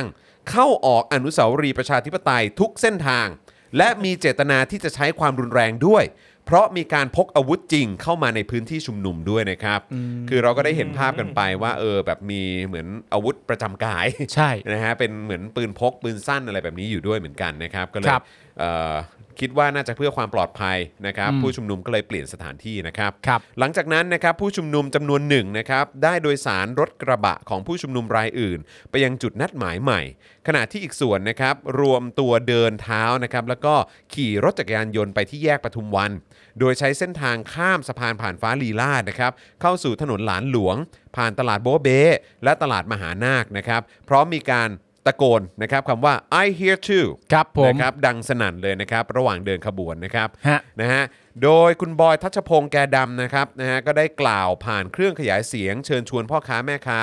นะครับสองข้างทางนะครับให้รีบเก็บร้านไปร่วมชุมนุมด้วยหรือจะนำสินค้าไปขายที่สี่แยกปทุมวันด้วยกันก็ได้นะ นะครับโดยมีประชาชนที่เป็นชายชราคนหนึ่งนะครับเปิดเผยว่าตนเนี่ยมีอายุเกือบ100ปีแต่ยืนยันว่าจะร่วมเดินไปกับขบวนม็อบด้วยครับ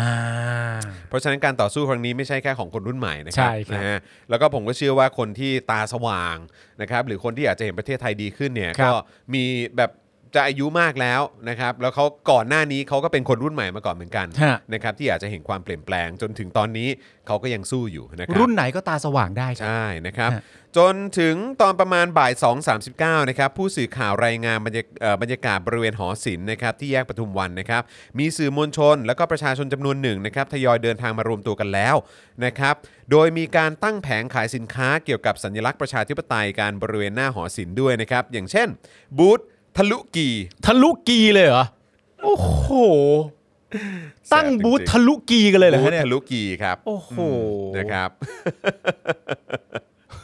นะฮะบูธทะลุกีนะครับขายเสื้อยืดสกรีนลายต้านเผด็จการของป้าเป้านะครับนะฮะส่วนบริเวณสกายวอล์กเนี่ยนะครับตรงแยกปทุมวันเนี่ยก็มีการผูกป้ายผ้าข้อความนะครับผมเชื่อว่านี้น่าจะเป็นการสื่อสารไปถึงประชาคมโลกด้วยนะครับว่า we are the representative of the future นะ and will never surrender นะครับก็คือเราคือตัวแทนของอนาคตนะครับเราจะไม่มีวันยอมแพ้นะครับต่อมานะครับนะฮะจนถึงประมาณสักบ่าย35นะครับนายโชคดีนะครับหรือว่าอาเล็กโชคร่มพลึกนะครับกลุ่มศิลปินเพื่อราษฎรนะครับเริ่มบรรเลงเพลงเราคือเพื่อนกันของวงสามัญชนครับผู้ชุมนุมร่วมปรบมือนะครับแล้วก็ทยอยลงถนนนะครับโดยในบริเวณนั้นเนี่ยประกอบไปด้วยแกนนำกลุ่มฟื้นฟูประชาธิปไตยแกนนำราษฎรนนทบุรีและอื่นๆนะครับที่ยืนเตรียมความพร้อมใต้สะพานลอยหอศิลป์อยู่แล้วนะครับนอกจากนี้นะครับยังมีกลุ่มทะลุแก๊สนะครับที่ได้ขี่รถจักรยานยนต์เข้ามาร่วมชุมนุมด้วยรวมถึงแนวร่วมนปชเชียงใหม่นะครับที่เดินทางเข้ามาร่วมชุมนุมในครั้งนี้ด้วยเช่นเดียวกันนะครับครับผมขณะที่แน่นอนครับเจ้าหน้าที่ตำรวจสน.ปทุมวันก็เดินเท้าเข้ามานะครับเพื่ออ่านประกาศต่อผู้ชุมนุมนะครับแต่ถูกผู้ชุมนุมต่างชู3นิ้วให้นะครับแล้วก็เปล่งเสียงพร้อมเพรียงกันว่าออกไปออกไปออกไปนะครับแล้วก็เดินต้อนเจ้าหน้าที่กลับไปทางหน้าMBK นะครับห้างสรรพสินค้า MBK โดยมีตัวแทนการ์ดนะครับเข้าทำการเจรจาเพื่อลดการปะทะระหว่างเจ้าหน้าที่ตำรวจและผู้ชุมนุมด้วยนะครับครับผมเมื่อวานคนเยอะมากเยอะจริงๆคนเยอะจริงๆนะครับผมว่าหลังจากนี้ไปก็คงจะเยอะขึ้นเรื่อยๆแล้วแหละใช่นะครับเพราะตอนนี้มันชัดเจนแล้วไงมันคอนเฟิร์มแบบออฟฟิเชียลไงครับมันคอนเฟิร์มแบบออฟฟิเชียลอย่างที่คุณปาล์มบอกจริงๆนะครับนะฮะเหตุการณ์ดำเนินไปจนถึงตอน 4:13 ครับสื่อรายงานว่ามีเสียงดังคล้ายประทัดบริเวณแยกราชเทวี4ครั้งจนผู้ชุมนุมบริเวณใกล้เคียงเนี่ยต้องพากันวิ่งหนีนะครับโดยคุณบอยทัชพงศ์เนี่ยได้กล่าวผ่านรถขยายเสียงนะครับว่าขอให้พี่น้องประชาชนไปรวมตัวกลางแยกปทุมวันนะฮะบริเวณจุดแขวนหุ่นจำลองก่อนจะมีการแสดงออกเชิงสัญลักษณ์นะครับด้วยการนำศาลพระภูมิ2หลังนะครับมาตั้งกลางม็อบนะครับก่อนพ่นสีและทุบทำลายครับและจุดไฟเผานะครับพร้อมนำหุ่นฟางสวมชุดตุลาการศาลรัฐธรรมนูญนะครับที่เตรียมไว้เนี่ยมาโยนเข้ากองไฟตามกันไปด้วยนะครับนะฮะก็ชัดเจนนะครับว่าประชาชนมีความคิดมีความรู้สึกอย่างไรบ้างนะครับใช่ครับต่อมานะครับตอน4:29คุณบอยนะครับก็ประกาศเดินขบวนนะครับไปที่สถานทูตเยอรมันครับเพื่อที่จะยื่นหนังสือนะครับโดยใช้เส้นทางเดินผ่านแยกราชประสงค์นะครับซึ่งในตอนเวลานั้นเลยนะครับตำรวจควบคุมฝูงชนพร้อมอาวุธประจำกายครับก็ได้มีการตั้งแถวปิดถนนนะครับบริเวณแยกเฉลิมเผ่าแล้วก็ได้เข้าเคลียร์พื้นที่บนสกายวอล์กนะครับข้ามแยกเฉลิมเผ่าด้วยโดยประกาศให้คนที่ไม่มีส่วนเกี่ยวข้องลงมาด้านล่างทั้งหมดครับอย่างไรก็ดีนะครับพอถึงสัก 4:53 ครับก็มีการเคลื่อนขบวนนะครับไปยังสถานทูตเยอรมันนะครับโดยระหว่างทางเนี่ยก็มีรถของประชาชนส่งเสียงบีบแตรให้ตลอดทางเลยนะครับขณะที่รถฉีดน้ำนะฮะจีโน่เนี่ยก็เข้ามาเตรียมพร้อมอยู่ที่แยกเฉลิมเผ่าด้วยโดยคุณบอยทัชพงศ์เนี่ยก็ย้ำกับผู้ชุมนุมนะครับว่าเราจะเดินทางอย่างสันติไปที่สถานทูตเยอรมันเขาย้ำแล้วนะครับว่าสันติวิธีนะครับตำรวจไม่ใช่เป้าหมายของเราอย่าไปให้ค่าแม้จะเดินผ่านหน้าสำนักงานตำรวจแห่งชาติก็อย่าไปสนใจหรือทำอะไรนะครับก็คือไม่ต้องไปอะไรคือข้ามไปเลยเดินผ่านไปก็พอไม่ต้องไปแคร์ไม่ต้องอย่าไปให้ค่าให้ราคาถูกต้องครับนะฮะแต่ว่าสื่อเนี่ยก็รายงานนะครับตอน 5:10 นาทีนะครับพอเคลื่อนขบวนถึงหน้าโรงพยาบาลตำรวจเนี่ยเกิดเสียงดังนะฮะ2ครั้งนะฮะเป็นเสียงปัง2ครั้งนะครับขบวนเนี่ยก็เลยชะงักนะครับผู้ชุมนุมบางส่วนเดินย้อนกลับไปทางแยกเฉลิมเผ่า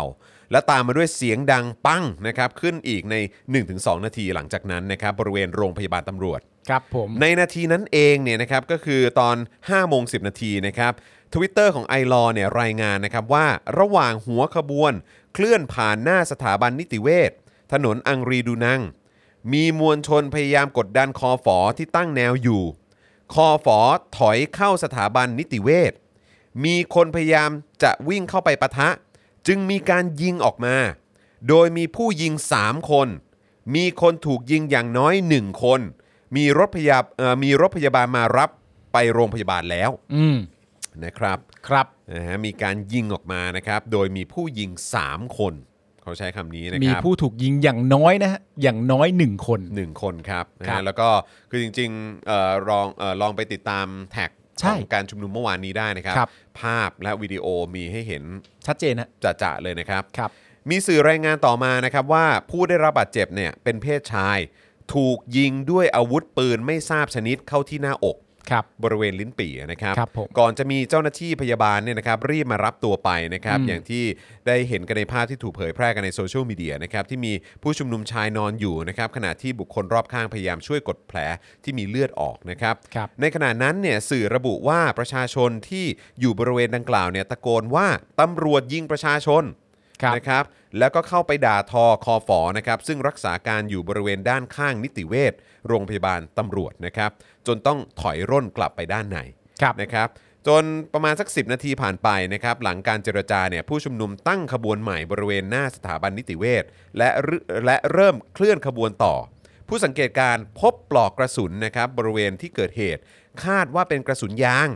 ซึ่ง Twitter ของ iLaw ยังเผยแพร่ภาพนะครับเมื่อเวลาประมาณ 5:10 เนี่ยบริเวณด้านหน้าสถาบันนิติเวชนะครับตอนที่เกิดเหตุปะทะเอาไว้ด้วยทำให้เห็นว่าคฝ.เนี่ยเล็งปืนใส่ผู้ชุมนุมในระยะประชิดอย่างไรก็ดีประเด็นเรื่องชนิดของกระสุนก็ยังคงเป็นปริศนานะครับเพราะทางเจ้าหน้าที่ได้ออกมายืนยันว่าใช้กระสุนยางเท่านั้นนะครับครับผมแต่มันก็มีภาพว่าเล็งปืนนะฮะนั่นนะสิครับในระยะประชิดด้วยนะครับภาพจริงๆก็มีเป็นภาพที่บอกได้เลยว่าคือแบบโอ้โหยิงใกล้ขนาดนั้นเลยวะใช่ครับภาพโหดมากนะภาพโหดมากนะโหดนะนะครับกลุ่มอย่างไรก็ดีนะครับกลุ่มไม่เอาระบอบสมบูรณาญาสิทธิราชย์เนี่ยได้เดินทางถึงสถานทูตเยอรมันนะครับตอนประมาณสัก 6:15 ครับโดยสื่อเนี่ยรายงานว่าเจ้าหน้าที่ของสถานทูตเยอรมันเนี่ยนะครับได้ออกมารอรับหนังสือจากผู้ชุมนุมที่บริเวณด้านหน้าสถานทูตก่อนแล้วตั้งแต่ตอนที่ผู้ชุมนุมยังอยู่ระหว่างการเดินทางครับพร้อมกล่าวว่านี่เป็นการกระทำของผู้ที่มาจากประเทศที่เจริญแล้วที่ตระหนักรู้ว่าทุกเสียงมีคุณค่าครับนี่ครับคุณผู้ชมครับอย่างนี้ดิฮะอย่างนี้บ้างดิครับในขณะที่เรารายงานข่าวไปในช่วงแรกครับว่าสิ่งที่รอรับผู้ชุมนุมเนี่ยคือคฝ.ที่มาดักทางในการเดินทาง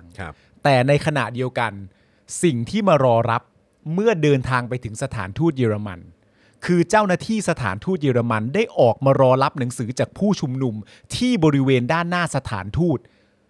ตั้งแต่ตอนที่ผู้ชุมนุมยังอยู่ระหว่างการเดินทางนะออกมารอรับเลยนะครับในขณะที่ตำรวจไทยคฝ.ไทยสิ่งที่รอรับผู้ชุมนุมก็คือคฝ.คือกระสุนยางคือโล่คือจีโน่มันมีข้อแตกต่างนะฮะประเทศเราเนี่ยนะครับจริงๆนะฮะ สุดจริงๆครับสุดจริงๆครับประเทศเราครับนะฮะคือประเทศเราก็ชอบอ้างเนอะว่าเราอุ้ยเป็นประเทศที่เจริญแล้วอะไรต่างๆนะครับแต่ดูเหมือนว่ามันอารมณ์แบบปากว่าตาขยิบเนาะก็ใช่ครับพูดอย่างทำอย่างแล้วก็จะย้อนกลับไปที่เราพูดกันไปในตอนแรกว่าก็เด็กรุ่นนี้อ่ะเขาเห็นอย่างนี้ฮะแล้วเขาก็มนุษย์ไม่มีความจำเป็นที่จะต้องถูกกดดันให้หลอกตัวเองบ้างสิหลอกตัวเองบ้างสิมึงไอ้ห่ามึงหลอกตัวเองหน่อยถ้ามึงไม่หลอกตัวเองอ่ะถ้ามึงหลอกตัวเองไม่เป็นน่ะมันไม่งดงามนะประเทศมันจะไม่งดงามนะประเทศมันจะงดงามได้มึงต้องรู้จักหลอกตัวเองบ้างและเด็กรุ่นใหม่แบบไม่จำเป็นนะถ้าไม่หลอกตัวเองและเกิดการสร้างการเปลี่ยนแปลงขึ้นมาหลังจากเปลี่ยนแปลงเสร็จเรียบร้อยแล้วมันงดงามจริงๆอ่ะไม่ดีกว่าเหรอวะตอบไงอ่ะตอบยังไงแบบเฮ้ยแต่ตอนนั้นมันอาจจะทำได้ยากถ้าหลอกตัวเองทำได้ตอนนี้เลยมึงก็ตอบงี้เหรอมึงจะตอบกันอย่างงี้เหรอตลกฮะจริงครับนะฮะก็อย่างที่บอกไปนะครับว่าเจ้าหน้าที่ของทางสถานทูตเยอรมันเนี่ยมารอรับหนังสือจากผู้ชุมนุมนะครับที่บริเวณหน้าสถานทูตก่อนนะฮะตั้งแต่ตอนที่ผู้ชุมนุมเนี่ยยังอยู่ระหว่างการเดินทางเลยใช่นะครับคือยังมาไม่ถึงเขาออกมายืนรอแล้วนะครับนะฮะโดยบริเวณหน้าสถานทูตเนี่ยก็เต็มไปด้วยเจ้าหน้าที่ตำรวจครับจำนวนกว่า3กองร้อยนะครับเอาตำรวจมาตั้ง3กองร้อยเลยนะครับนะฮะจากกองบังคับการตำรวจนครบาล5มายืนตั้งแนวรับรอดูสถานการณ์อยู่ก่อนแล้วเช่นกันครับครับต่อมาครับทางกลุ่มผู้ชุมนุมนะครับได้เข้ายื่นหนังสือให้กับตัวแทนสถานทูตเยอรมันนะครับและได้อ่านแถลงการนะครับนะฮะซึ่งก็มีเนื้อหานะครับนะฮะที่พูดถึงความ แตกต่างนะครับของประเทศไทยนะครับนะฮะในรัชสมัยนี้นะครับกับรัชสมัยก่อนหน้านี้ด้วยนะครับนะฮะซึ่งก็โหยแบบรายละเอียดนี่บอกเลยว่าเข้มข้นมากๆเลยนะครับนะซึ่งตอนท้ายเนี่ยนะครับนะฮะเขาตรงประโยคที่ผมรู้สึกว่ามันชัดเจนมากๆเลยนะครับก็คือนี่ไม่ใช่การเคลื่อนไหวเพื่อไล่ประยุทธ์นี่ไม่ใช่การเคลื่อนไหวเพื่อยกเลิก112นี่ไม่ใช่การเคลื่อนไหวเพื่อปฏิรูปนี่ไม่ใช่การเคลื่อนไหวเพื่อล้มล้างแต่นี่คือการเคลื่อนไหวเพื่อต่อต้านระบอบสมบูรณาญาสิทธิราชย์นี่คือการต่อสู้เพื่อยืนยันว่าประเทศนี้ต้องปกครองโดยระบอบที่ทุกคนเสมอหน้าเท่าเทียมกันนี่คือการต่อต้านระบอบสมบูรณาญาสิทธิราชย์เพื่อปกป้องระบอบประชาธิปไตยก็ชัดเจนนะครับนะฮะหลังจากนั้นนะครับตอน 18:27 ครับแนวร่วมประชาธิปไตยนะครับส่งตัวแทน3รายครับนะฮะเข้าไปยื่นหนังสือนะครับส่วนคุณบอยทัชพงศ์นะครับก็ได้สื่อสารกับตัวแทนสถานทูตด้วยนะครับว่าตลอดเส้นทางจากแยกปทุมวันทางผู้ชุมนุมได้เลี่ยงการปะทะมาโดยตลอดแต่ก็ปรากฏว่ามีผู้ชุมนุมถูกยิงด้วยกระสุนไม่ทราบชนิดที่หน้าอกจึงอยากจะแจ้งเรื่องนี้ผ่านสถานทูตเยอรมันไปให้ทั่วทั้งโลกได้ทราบว่านี่คือสิ่งที่รัฐไทยกระทำต่อประชาชนที่ออกมาเรียกร้องระบอบประชาธิปไตยครับครับผมนะฮะคือคิดดูดิว่าเราไม่สามารถพึ่งพากระบวนการยุติธรรมในประเทศนี้ได้แล้วจนถึงขั้นว่าเราคงต้องให้โลกช่วยส่งเสียงให้เราแล้วแหละก็ให้โลกช่วยหมายถึงว่าเราเป็นประชาชนในประเทศไทยเราต่อสู้เพื่อให้ประชาธิปไตยมันเกิดในประเทศไทยแต่ตัวช่วยของคนในชาติที่เป็นระดับคนที่มีอำนาจมันไม่มีเพราะฉะนั้นมันก็มีความจำเป็นว่าโลกทั้งโลกที่รักและชื่นชอบในระบอบประชาธิปไตยช่วยเห็นหน่อยแต่ว่าความน่าเศร้าอยู่ตรงที่ว่าเราเรียกร้องประชาธิปไตยในประเทศไทยมันต้องมีคนในประเทศไทยอำนาจต่างๆนานาอำนาจอะไรก็แล้วแต่เนี่ยในประเทศที่บอกว่าตัวเองปกครองในระบอบประชาธิปไตยอันมีพระมหากษัตริย์ทรงเป็นประมุขเนาะซึ่งถ้าเอาอย่างนั้นจริงๆตั้งแต่แรกก็ไม่ควรต้องเรียกร้องประชาธิปไตยแน่นอนแต่ในประเทศไทยเราที่มีความรู้สึกแล้วเป็นคนรุ่นใหม่ออกมาเรียกร้องประชาธิปไตยคือหลอกตัวเองไม่ได้แล้วหลอกตัวเองไม่ได้ไม่มีอะไรเกิดขึ้นแต่คนที่หลอกตัวเองได้คือใครรู้ป่ะหลอกต่ออีกทีนึงจากสิ่งที่เด็กมันเห็นว่าเด็กอ่ะคิดไปเองเด็กมันถูกปลุกปั่นมาเด็กมันถูกล้างสมองมาคนเหล่านี้ก็ยังคงคอนเซปต์ว่ากูแม่งสเปเชียลไลซ์ด้านนี้จริงๆถ้าเรื่องการหลอกตัวเองเนี่ยไม่มีใครเกินกูตอนแรกกูหลอกตัวเองว่าประเทศงดงามหลังจากนั้นพอเด็กรุ่นใหม่เริ่มเห็นว่าไม่นะประเทศเราไม่ปกตินะต้องมีการเปลี่ยนแปลงนะจากที่ฉันศึกษาหาข้อมูลมาอย่างเยอะมากๆในสังคมของคนรุ่นใหม่มันกว้างมากคนเหล่านั้นที่เป็นคนรุ่นก่อนหน้านี้ที่ตายังไม่สว่างเนี่ยก็จะหลอกตัวเองต่อทันทีว่าอ๋อเด็กมันไม่รู้เมื่อไหร่มึงจะหยุดหลอกอ่ะมึงหลอกจนในประเทศเราเองอ่ะหาคนช่วยยากแล้วอ่ะจนเด็กเหล่านี้เนี่ยแล้วพอเด็กทำอย่างนี้สิ่งที่เกิดขึ้นตามมาก็จะคือว่ามึงนี่ก็ไปยุ่งกับต่างชาติกันจริงเนอะจะเรียกให้เขามาสนใจเรื่องในประเทศเราทำไมจะเรียกให้เขามาเห็นทำไมแล้วถ้าเขามาเห็นจริงๆแล้วมันไม่งดงามเนี่ยมันดีต่อประเทศเราเหรอแล้วมันเสียหายกันหมดนะตักกะเหี้ยอะไรเนี่ยใช่ซึ่งคนรุ่นใหม่คือมีความรู้สึกแล้วไงว่าเหี้ยตอนเนี้ยเสียหายมากแล้วเสียหายแล้วชิบหายมากแล้วจากการที่หลอกตัวเองว่า1ประเทศนี้เป็นประเทศที่ปกครองโดยระบอบประชาธิปไตยอันมีพระมหากษัตริย์ทรงเป็นประมุขใช่มันไม่ได้เป็นอย่างที่ว่าใช่มันไม่ได้เป็นอย่างนั้นใช่แล้วพวกเราก็ยังทำทีเป็นเอ้ยไม่มีอะไรเกิดขึ้นทุกอย่างดีทุกอย่างโอเคอะไรอย่างเงี้ยแต่คนรุ่นใหม่ก็ไม่มันไม่ได้โอเคถ้ามันโอเคประเทศนี้เจริญไปแล้วฉันส่งเสียงได้พูดนั่นนี่ได้แต่ไอ้สิ่งที่มันเกิดขึ้นอยู่เนี่ยมันไม่ปกติใช่ถ้าสมมุติว่ามันปกติเนี่ยทำไมกูยังพูดเรื่องนี้อยู่เล่าแล้วทำไมกูยังมีคดีอยู่เล่าแล้วทำไมคำตัดสินถึงออกมาเป็นลักษณะนี้อยู่เล่าสำหรับคนรุ่นใหม่นะทำไมเป็นอย่างนี้อยู่เพราะฉะนั้นในมุมมองของพวกกูมีความรู้สึกว่ามันไม่ปกติแต่ว่าคนรุ่นเก่าที่ยังตาไม่สว่างก็อย่างที่บอกว่าเอ้ยเนี่ยแล้วถ้ามึงพูดความไม่ดีของประเทศอ่ะแล้วเขาเข้ามาดูประเทศเราอ่ะมันก็ยังเสียหายเนี่ยมันก็เสียหายไปเพราะฉะนั้นมึงมีหน้าที่ต้องปกปิดความไม่ดีของประเทศตัวเองแล้วความตลกอย่างนึงเนี่ยนะครับผมรู้สึกว่าคือสำหรับคนที่ยังคงเชียร์เผด็จการอยู่หรือว่ายังเชียร์ความไม่เท่าเทียมกันอยู่เนี่ยผมมีความรู้สึกว่าคือคนเหล่านี้คือสงสัยอ่ะ คือต้องเป็นพวกที่เห็นว่าประเทศมันเสียหายหรือว่าชิบหายจริงๆก่อนนะคือหมายว่าคือไม่รู้เลยเหรอว่าในเชิงแบบการเมืองระหว่างประเทศเนี่ยต่างชาติเขามองเราว่าอย่างไร เอกสารที่มันมีออกมาแบบพวก WikiLeaks อะไรต่างๆเนี่ยที่มีการแสดงความเห็นของผู้นำระดับโลกเกี่ยวกับประเทศไทยในหลายๆมุมต่างๆเนี่ยก็เขาก็รู้ว่าประเทศไทยอ่ะการเมืองอ่ะมีปัญหาใช่หนักจริงๆแล้วทุกคนก็เขาก็คือทุกคนก็โฟกัสไปที่เรื่องการเมืองอ่ะใช่ซึ่งไอ้สิ่งเหล่านั้นเนี่ยมันก็จะสะท้อนกลับมาในความเชื่อมั่นของประเทศใช่เพราะว่าถ้าเกิดการเมืองมันดูไม่มั่นคงมันดูไม่มีเสถียรภาพมันดูแล้วเนี่ยมันประเทศที่บอกว่าตัวเองเป็นประชาธิปไตยแต่จริงๆแล้วมึงไม่ได้เป็นประชาธิปไตยอ่ะคือต่างชาติเขาก็ดูออกใช่ไหมล่ะคือไอ้คนที่ยังสนับสนุนเผด็จการกันอยู่ตอนนี้คือมึงต้องการจะเห็นขนาดไหนเห็นว่านักท่องเที่ยวไม่มาคนไม่อยากทำมาค้าขายด้วย อะไรต่างๆนักลงทุนไม่อยากจะมาลงทุนแล้วคือจนแบบประเทศแบบยากจนแล้วเป็นหนี้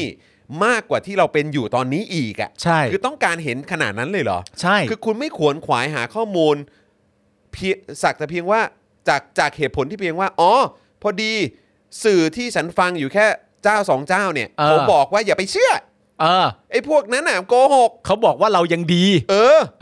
คือดูอยู่แค่ไม่กี่ช่องไงหรือว่า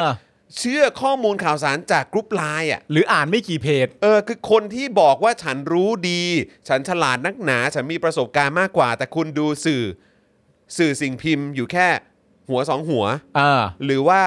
ช่องอยู่แค่ช่อง2ช่องอาจจะเคยดูช่องนึงก่อนแล้วย้ายมาดูอีกช่องนึงอะไรแบบนี้อยู่แค่นั้นน่ะหรือว่าข้อมูลหลักส่วนใหญ่ที่ฉันเชื่อเนี่ยมาจากกรุ๊ปไลน์เพราะคนในกรุ๊ปไลน์เนี่ยคิดเห็นเหมือนฉันเหมือนกันหมดเลยคือคุณยังสามารถบอกว่าตัวเองเป็นคนฉลาดเป็นคนไม่โง่เป็นคนศึกษาข้อมูลเป็นคนมีประสบการณ์ได้อีกเหรอคือคุณควรจะทบทวนตัวเองนิดนึงนะครับว่าจริงเหรอคุณมีความรู้ขนาดนั้นจริงหรือเปล่าคุณควรจะศึกษาพฤติกรรมตัวเองในการเสพสื่อจริงว่าจำนวนสื่อที่เสพหรือแม้กระทั่งว่าเอ๊ะทำไมจำนวนสื่อที่ฉันเสพรวมทั้งกรุ๊ปไลน์ที่ส่งข่าวมาให้ฉันทุกๆเช้าที่ฉันลืมตาตื่นทำไมมันพูดสอดคล้องตรงใจฉันหมดเลยวะไม่คิดแปลกใจบ้างเหรอทำไมข่าวทุกข่าวมันไปตรงใจมึงหมดเลยวะแล้วมึงคิดสักพักนึงว่าเอ๊ะการที่ข่าวทุกข่าวที่ฉันเสพแต่ละวันเนี่ยมันตรงกับจริตฉันตรงกับใจฉันหมดเลยเนี่ยแล้วมึงไม่รู้สึกแปลกใจบ้างเลยว่าเป็นไปได้ไงวะในเมื่อประเทศมันคือทั้งประเทศอ่ะแต่มึงได้รับเสพข่าวที่แบบใช่ถูกเลยดีงามพูดตรงใจพูดโดนใจพูดตรงใจใครบอกไม่ดีมันดีทุกวันน่ะแล้วมึงไม่แปลกใจตัวเองบ้างเลยคุณผู้ชมแล้วผมก็มั่นใจว่าคุณผู้ชมที่ติดตามเราอยู่ตรงนี้เนี่ยไม่ได้ดูแค่ Daily Topics อยู่แล้วไม่ได้ดูแค่เจาะข่าวตื้นอยู่แล้วนะครับหรือว่าคุณไม่ได้ดูแค่ช่อง SpokeDark TV อยู่แล้วคุณตามข้อมูลข่าวสารจากหลากหลายพื้นที่แล้วคุณเองก็มีสติปัญญาสติสัมปชัญญะและมีสมองที่จะหาข้อมูลแล้วก็ใช้สมองของคุณเองในการประมวลและก็ประเมินด้วยตัวคุณเองอยู่แล้วใช่นั่นคือตัวอย่างของคนรุ่นใหม่จริงๆว่าเขาหาข้อมูลเยอะเขาสงสัยเรื่องอะไรเขาเสิร์ชเลยเขาหาข้อมูลอ้างอิงเพื่อที่เขาจะมาใช้สมองหรือความคิดความรู้สึกเขาเองในการตัดสินใจใช่คือถ้าคุณผู้ชมไม่หาอย่างถี่ถ้วนเนี่ยเราไม่สามารถจะจัดรายการด้วย mood and tone นี้ได้นะที่คุณผู้ชมสามารถจะส่งเข้ามาตลอดเวลาว่าพี่ปาล์มพี่จอนดูไอ้อันนั้นหรือยังดูไอ้ช่องข่าวสองข่าวที่คุณพูดอ่ะหรือสำนักข่าวหัวสองหัวที่คุณพูดอ่ะคุณผู้ชมก็นำมาให้เราตลอดเวลาว่าไอ้ช่องนี้มันไปอย่างนี้แล้วนะพูดอย่างนี้นะแบบนี้แล้วนะอย่างนี้นะแล้วตลกแล้วประเด็นที่ตามมาต่อเนื่องซึ่งเป็นประเด็นที่ตลกมากเลยรู้ป่ะคุณพูดถึงเรื่องแบบว่าต่างประเทศผมจะพูดในแง่ของสื่อต่างชาติซึ่งสื่อต่างชาติที่เราพูดแต่ละสื่อเนี่ยเขาเป็นสื่อระดับโลกเป็นสื่อที่ได้รับการยอมรับในระดับโลกที่เรานำมารายงานข่าวอยู่ทุกวันนี้ว่าเขาพูดถึงอย่างไรบ้างกับสภาพการเมืองของประเทศไทยกับการตัดสินคดีกับการมีตัวตนอยู่ของประยุทธ์เขารู้สึกอย่างไรกันบ้างแต่สื่อเหล่านี้ต้องย้ำอีกครั้งว่าเป็นสื่อระดับโลกแต่ถ้าคุณเลือกที่จะไม่ตาสว่างคุณสามารถจะพูดได้เลยนะว่าช่างแม่งแต่พอยคือได้ยังไงอ่ะ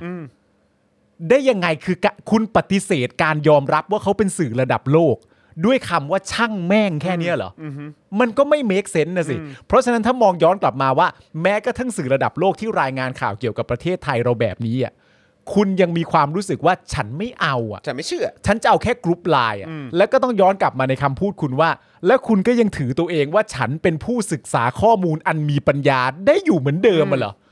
ทั้งที่สื่อระดับโลกรายงานข่าวแล้วคุณปฏิเสธมันน่ะแต่ฉันเป็นผู้ศึกษาข้อมูลนะฉันเลือกจะเชื่อข้อมูลจากกรุ๊ปไลน์จากกรุ๊ปไลน์จากสำนักข่าวสำนักข่าวส่วนฉันเนี่ยเป็นผู้ศึกษาหาข้อมูลที่ดีมากฉันแค่ปฏิเสธสื่อระดับโลกเท่านั้นเอง What อะไรพูดได้ไงพูดอะไรจริงๆคุณผู้ชมมันแบบคือตักกะแค่นี้ยังแยกแยะไม่ได้อีกเหรอ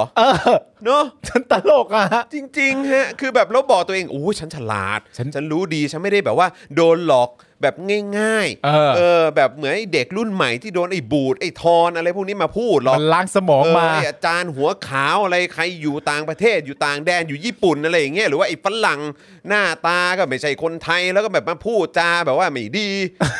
ทำเป็นรู้การเมืองใช่อะไรอย่างเงี้ยฉันไม่โง่เหมือนแบบไอ้พวกเด็กรุ่นใหม่หรอกพวกเจนฉันอะแข็งแกร่งไม่ถูกล้างสมองง่ายๆหรอกจริงหรือเปล่าจริงหรือเปล่าจริงเปล่าเอาจริงหรือเปล่าเอาจริงเปล่าได้ดิวะครับผมแม่งน่าคิดนะถ้าเกิดมีคนมาพูดคุยกับเรานี้จริงๆอะแบบเรานั่งกันอยู่3คนเนี่ยร่วมกับคุณผู้ชมก็ได้อยู่กันหลายคนกำลังนั่งพูดคุยเรื่องการเมืองอยู่แล้วมีผู้ใหญ่สักคนหนึ่งเดินเข้ามาแล้วแบบว่าพวกมึงอะไม่รู้เรื่องมึงเห็นข่าวในกรุ๊ปไลน์ยังอะไรวะจริงๆมึงมาขี้คุยอะไรแบบนี้แล้วต่อไปอ่ะมันจะกลายเป็นเจเนอเรชั่นแบบไหนรู้ไหมแบบไหนมันจะกลายเป็นเจเนอเรชั่นที่คนรุ่นใหม่เนี่ยคือเจเนอเรชั่นที่แบบที่น่าชื่นชมและน่าสนับสนุนเพราะเราได้เห็นถึงความกล้าของพวกเขานะครับและปัญหามากมายและความลำบากที่เขาจะต้องฝ่าฟันจากความชิบหายที่คนรุ่นก่อนหน้าเนี่ยปฏิเสธได้ปฏิเสธแล้วก็ได้สร้างทิ้งไว้ให้เอาแค่เห็นกฎหมายแค่เห็นถึงภาระทางการเมืองและทางเศรษฐกิจหนี้เนออะไรต่างๆที่คนรุ่นต่อไปจะต้องรับผิดชอบหรือว่าต้องแบกรับเนี่ยคือเราก็อยากจะสนับสนุนเราอยากจะเราชื่นชมเขาเราเป็นกำลังใจให้เขาเรามีอะไรที่เราสนับสนุนเขาได้เราทำเต็มที่ใช่อันนั้นคือภาพลักษณ์ของคนรุ่นใหม่ใช่แต่มันจะมีคนรุ่นก่อนครับที่เป็นรุ่นนี้แหละรุ่นที่ยังสนับสนุนเผด็จการอ่ะมันจะกลายเป็นเจเนอเรชั่นที่น่าสมเพชใช่ที่เมื่อเขาจากไปอ่ะเมื่อมันมาถึงเขาเรียกอะไรอ่ะที่เขาหมดอายุไขอ่ะแต่ละคนน่ะที่ยังสนับสนุนเผด็จการอ่ะคือคนเหล่านี้จะไม่ได้รับการชื่นชมนะแต่มันจะกลายเป็นว่าเป็นภาพที่ว่าคนเหล่านี้เนาะก็เคยแบบบอกว่าตัวเองทำอย่างนั้นสนับสนุนประชาธิปไตยเลยก็แต่ท้ายสุดคือแบบเอ้าสนับสนุนการทำรัฐประหารนี่แล้วพอตายไปเนี่ยคือจะถูกมองแค่ว่าเป็นเจเนอเรชันที่หรือคนกลุ่มนี้คือเป็นเพียงแค่กลุ่มคนที่น่าสมเพชเท่านั้นเองใช่แต่ประเด็นของพวกเราในแง่ของคนรุ่นต่อมาจากรุ่นนั้นเนี่ยเพื่อให้เกียรตินะหมายถึงว่าเพื่อให้เกียรติคนที่อยู่ในรุ่นนั้นแต่ไม่ได้คิดแบบนั้นนะอ๋อไม่อันนี้ผมหมายถึงแค่เฉพาะคนที่สนับสนุนเผด็จการนะใช่หมายถึงว่าแก๊งพวกเราแก๊งรุ่นเรารุ่นต่อจากเราหรือแม้กระทั่งแก๊งก่อนหน้าเราเนี่ยเราจะต้องเรามันสำคัญกับพวกเรามากที่จะต้องจำให้ได้ว่าถึงคุณจะเป็นคนรุ่นก่อนก็จริงแต่ว่าความคิดคุณจริงๆอ่ะยึดมั่นในระบอบประชาธิปไตยเหล่านี้เราก็ไม่มีทางลืมเด็ดขาดเหมือนคุณปู่ท่านนี้ไงที่คุณปู่ไปร่วมเดินด้วยใช่ไหมเดินขบวนด้วยที่อายุจะ100ปีแล้วอ่ะแล้วก็บอกว่าเฮ้ยยังไงก็ตามก็จะร่วมเดินขบวนนี้ด้วยเพราะเขาสนับสนุนประชาธิปไตยใช่คือมันชัดเจนนะว่าใครสนับสนุนประชาธิปไตยใครสนับสนุนเผด็จการและกลุ่มคนที่สนับสนุนเผด็จการเนี่ยสิ่งที่จะเป็นภาพจำของพวกคุณเนี่ยในอนาคตต่อไปนะครับที่เวลามันผ่านไปแล้วกลับมาย้อนศึกษาถึงปัญหาที่มันเกิดขึ้นในประเทศไทยคนที่สนับสนุนเผด็จการทั้งหลายเนี่ยจะเพศใดจะอายุเท่าใดหรือจะเป็นคนยุคไหนก็ตามเนี่ยก็ท้ายสุดก็จะถูกเลเบลอ่ะใช่หรือว่าแบบเขาเรียกอะไรอ่ะแปะหมวดหมู่ไว้ให้ว่าเป็นกลุ่มคนที่ช่างน่าสมเพชจริงๆใช่แค่นั้นเลยแต่ในขณะเดียวกันน่ะถ้าเกิดว่าคุณเป็นคนยุคเจนก่อนหน้านี้หรือเป็นรุ่นก่อนน่ะแล้วคุณตาสว่างได้คุณจะได้รับการชื่นชมที่แรงกล้ามากเลยนะครับนี่อย่างป้าเป้าอย่างเงี้ยใช่ ไม่ผมมีหรืออาจารย์หลายๆท่านที่แบบว่าเขาก็ส่งเสียงแบบสุดๆประกันตัวแบบสุดๆแล้วก็พยายามทำเต็มที่แล้วก็โอ้โหใช่เพราะผมก็ต้องยอมรับว่าผมไปร่วมชุมนุมที่นนทบุรีตรงหน้ากระทรวงสาธารณสุขแล้วผมก็เจอคุณลุงคนหนึ่งซึ่งผมคุ้นมาก คุณลุงที่ว่าเนี่ยผมเจอเขาเวลาผมพาลูกสาวไปเดินเล่นน่ะก่อนหน้านี้ผมจะเจอเขาจูงหมาอยู่ในซอยทุกวันก็ยิ้มให้กันแต่ไม่ได้ทักทายแต่ไปเจอกันในที่ชุมนุมอ่ะแล้วเขาก็ใส่ชุดว่าอำนาจเป็นของประชาชนแล้วก็ร่วมชุมนุมร่วมส่งเสียงร่วมชู3นิ้วอะไรต่างๆนานานั่นนู่นนี่หลังจากนั้นพอมาเจอกันครั้งหลังอ่ะคือลุงเขาไม่ได้เห็นผมนะแต่หลังจากนั้นนะถ้าลุงรู้สึกได้รอยยิ้มที่ผมให้ลุงก็เปลี่ยนไปมันเป็นรอยยิ้มที่แบบลุงผมเห็นลุงแล้วผมจะจำลุงนึกออกไหมแต่ในขณะเดียวกันผู้ใหญ่ที่เราเคยทักทายด้วยความสุภาพถ้ายังคงสนับสนุนเผด็จการรักและชื่นชอบเผด็จการแล้วยังคงรักที่จะทำลายระบอบประชาธิปไตยเนี่ยสายตากูที่มองมึงก็ไม่เหมือนเดิมถูกต้องมันเหมือนเดิมไม่ได้ใช่มันเหมือนเดิมไม่ได้อะไรที่วิปริตเราจะมองเหมือนเดิมไม่ได้ครับถ้าอะไรที่วิปริตแล้วเรามองเหมือนเดิมเราก็วิปริตนะครับคือแบบอย่าหวังให้เราเคารพถ้าแม้กระทั่งความคิดคุณเองยังวิปริตอ่ะไม่ได้ฮะใช่มั้ยไม่ได้ต้องจะให้เราเคารพคุณได้ยังไงถ้าความคิดคุณยังวิปริตอยู่เลยอ่ะแล้วกูไม่ขอโทษด้วยนะจริงใช่ไม่ขอโทษไม่มีเหตุเลยฮะจริงๆดูแล้วก็แบบแหม่น่ารังเกียจด้วยซ้ำนะครับนะฮะโอเคกลับมานะครับนะฮะที่เหตุการณ์ที่เกิดขึ้นนะครับอย่างที่บอกไปนะครับว่าทางผู้ชุมนุมเนี่ยนะครับก็ได้ส่งตัวแทนเข้าไปนะครับเพื่อไปยื่นหนังสือนะครับนะแล้วก็คุณบอยเนี่ยก็สื่อสารกับตัวแทนสถานทูตนะครับว่าตลอดเส้นทางจากแยกปทุมวันทางผู้ชุมนุมเลี่ยงการปะทะมาโดยตลอดแต่ก็ปรากฏว่ามีผู้ชุมนุมถูกยิงด้วยกระสุนไม่ทราบชนิดที่หน้าอกจึงอยากจะแจ้งเรื่องนี้ผ่านสถานทูตเยอรมันไปให้ทั่วทั้งโลกได้ทราบว่านี่คือสิ่งที่รัฐไทยทำกับประชาชนที่ออกมาเรียกร้องระบอบประชาธิปไตยโดยในเวลา 18:30 น.ครับสถานทูตเยอรมันนะครับให้โอกาสทางกลุ่มเนี่ยส่งตัวแทนเข้าไปพูดคุยด้านใน3คนเพื่อถามถึงเป้าประสงค์สิ่งที่ต้องการของกลุ่มผู้ประท้วงและจะดำเนินการแก้ปัญหาอย่างเร็วที่สุดเอาเว้ยเดี๋ยวก่อนนะคือหมายความว่าทางสถานทูตเนี่ยให้เข้าไปคุยด้านในอาจจะได้มาเล่าถึงวัตถุประสงค์แล้วก็สิ่งความต้องการของกลุ่มผู้ประท้วงหรือว่าผู้ชุมนุม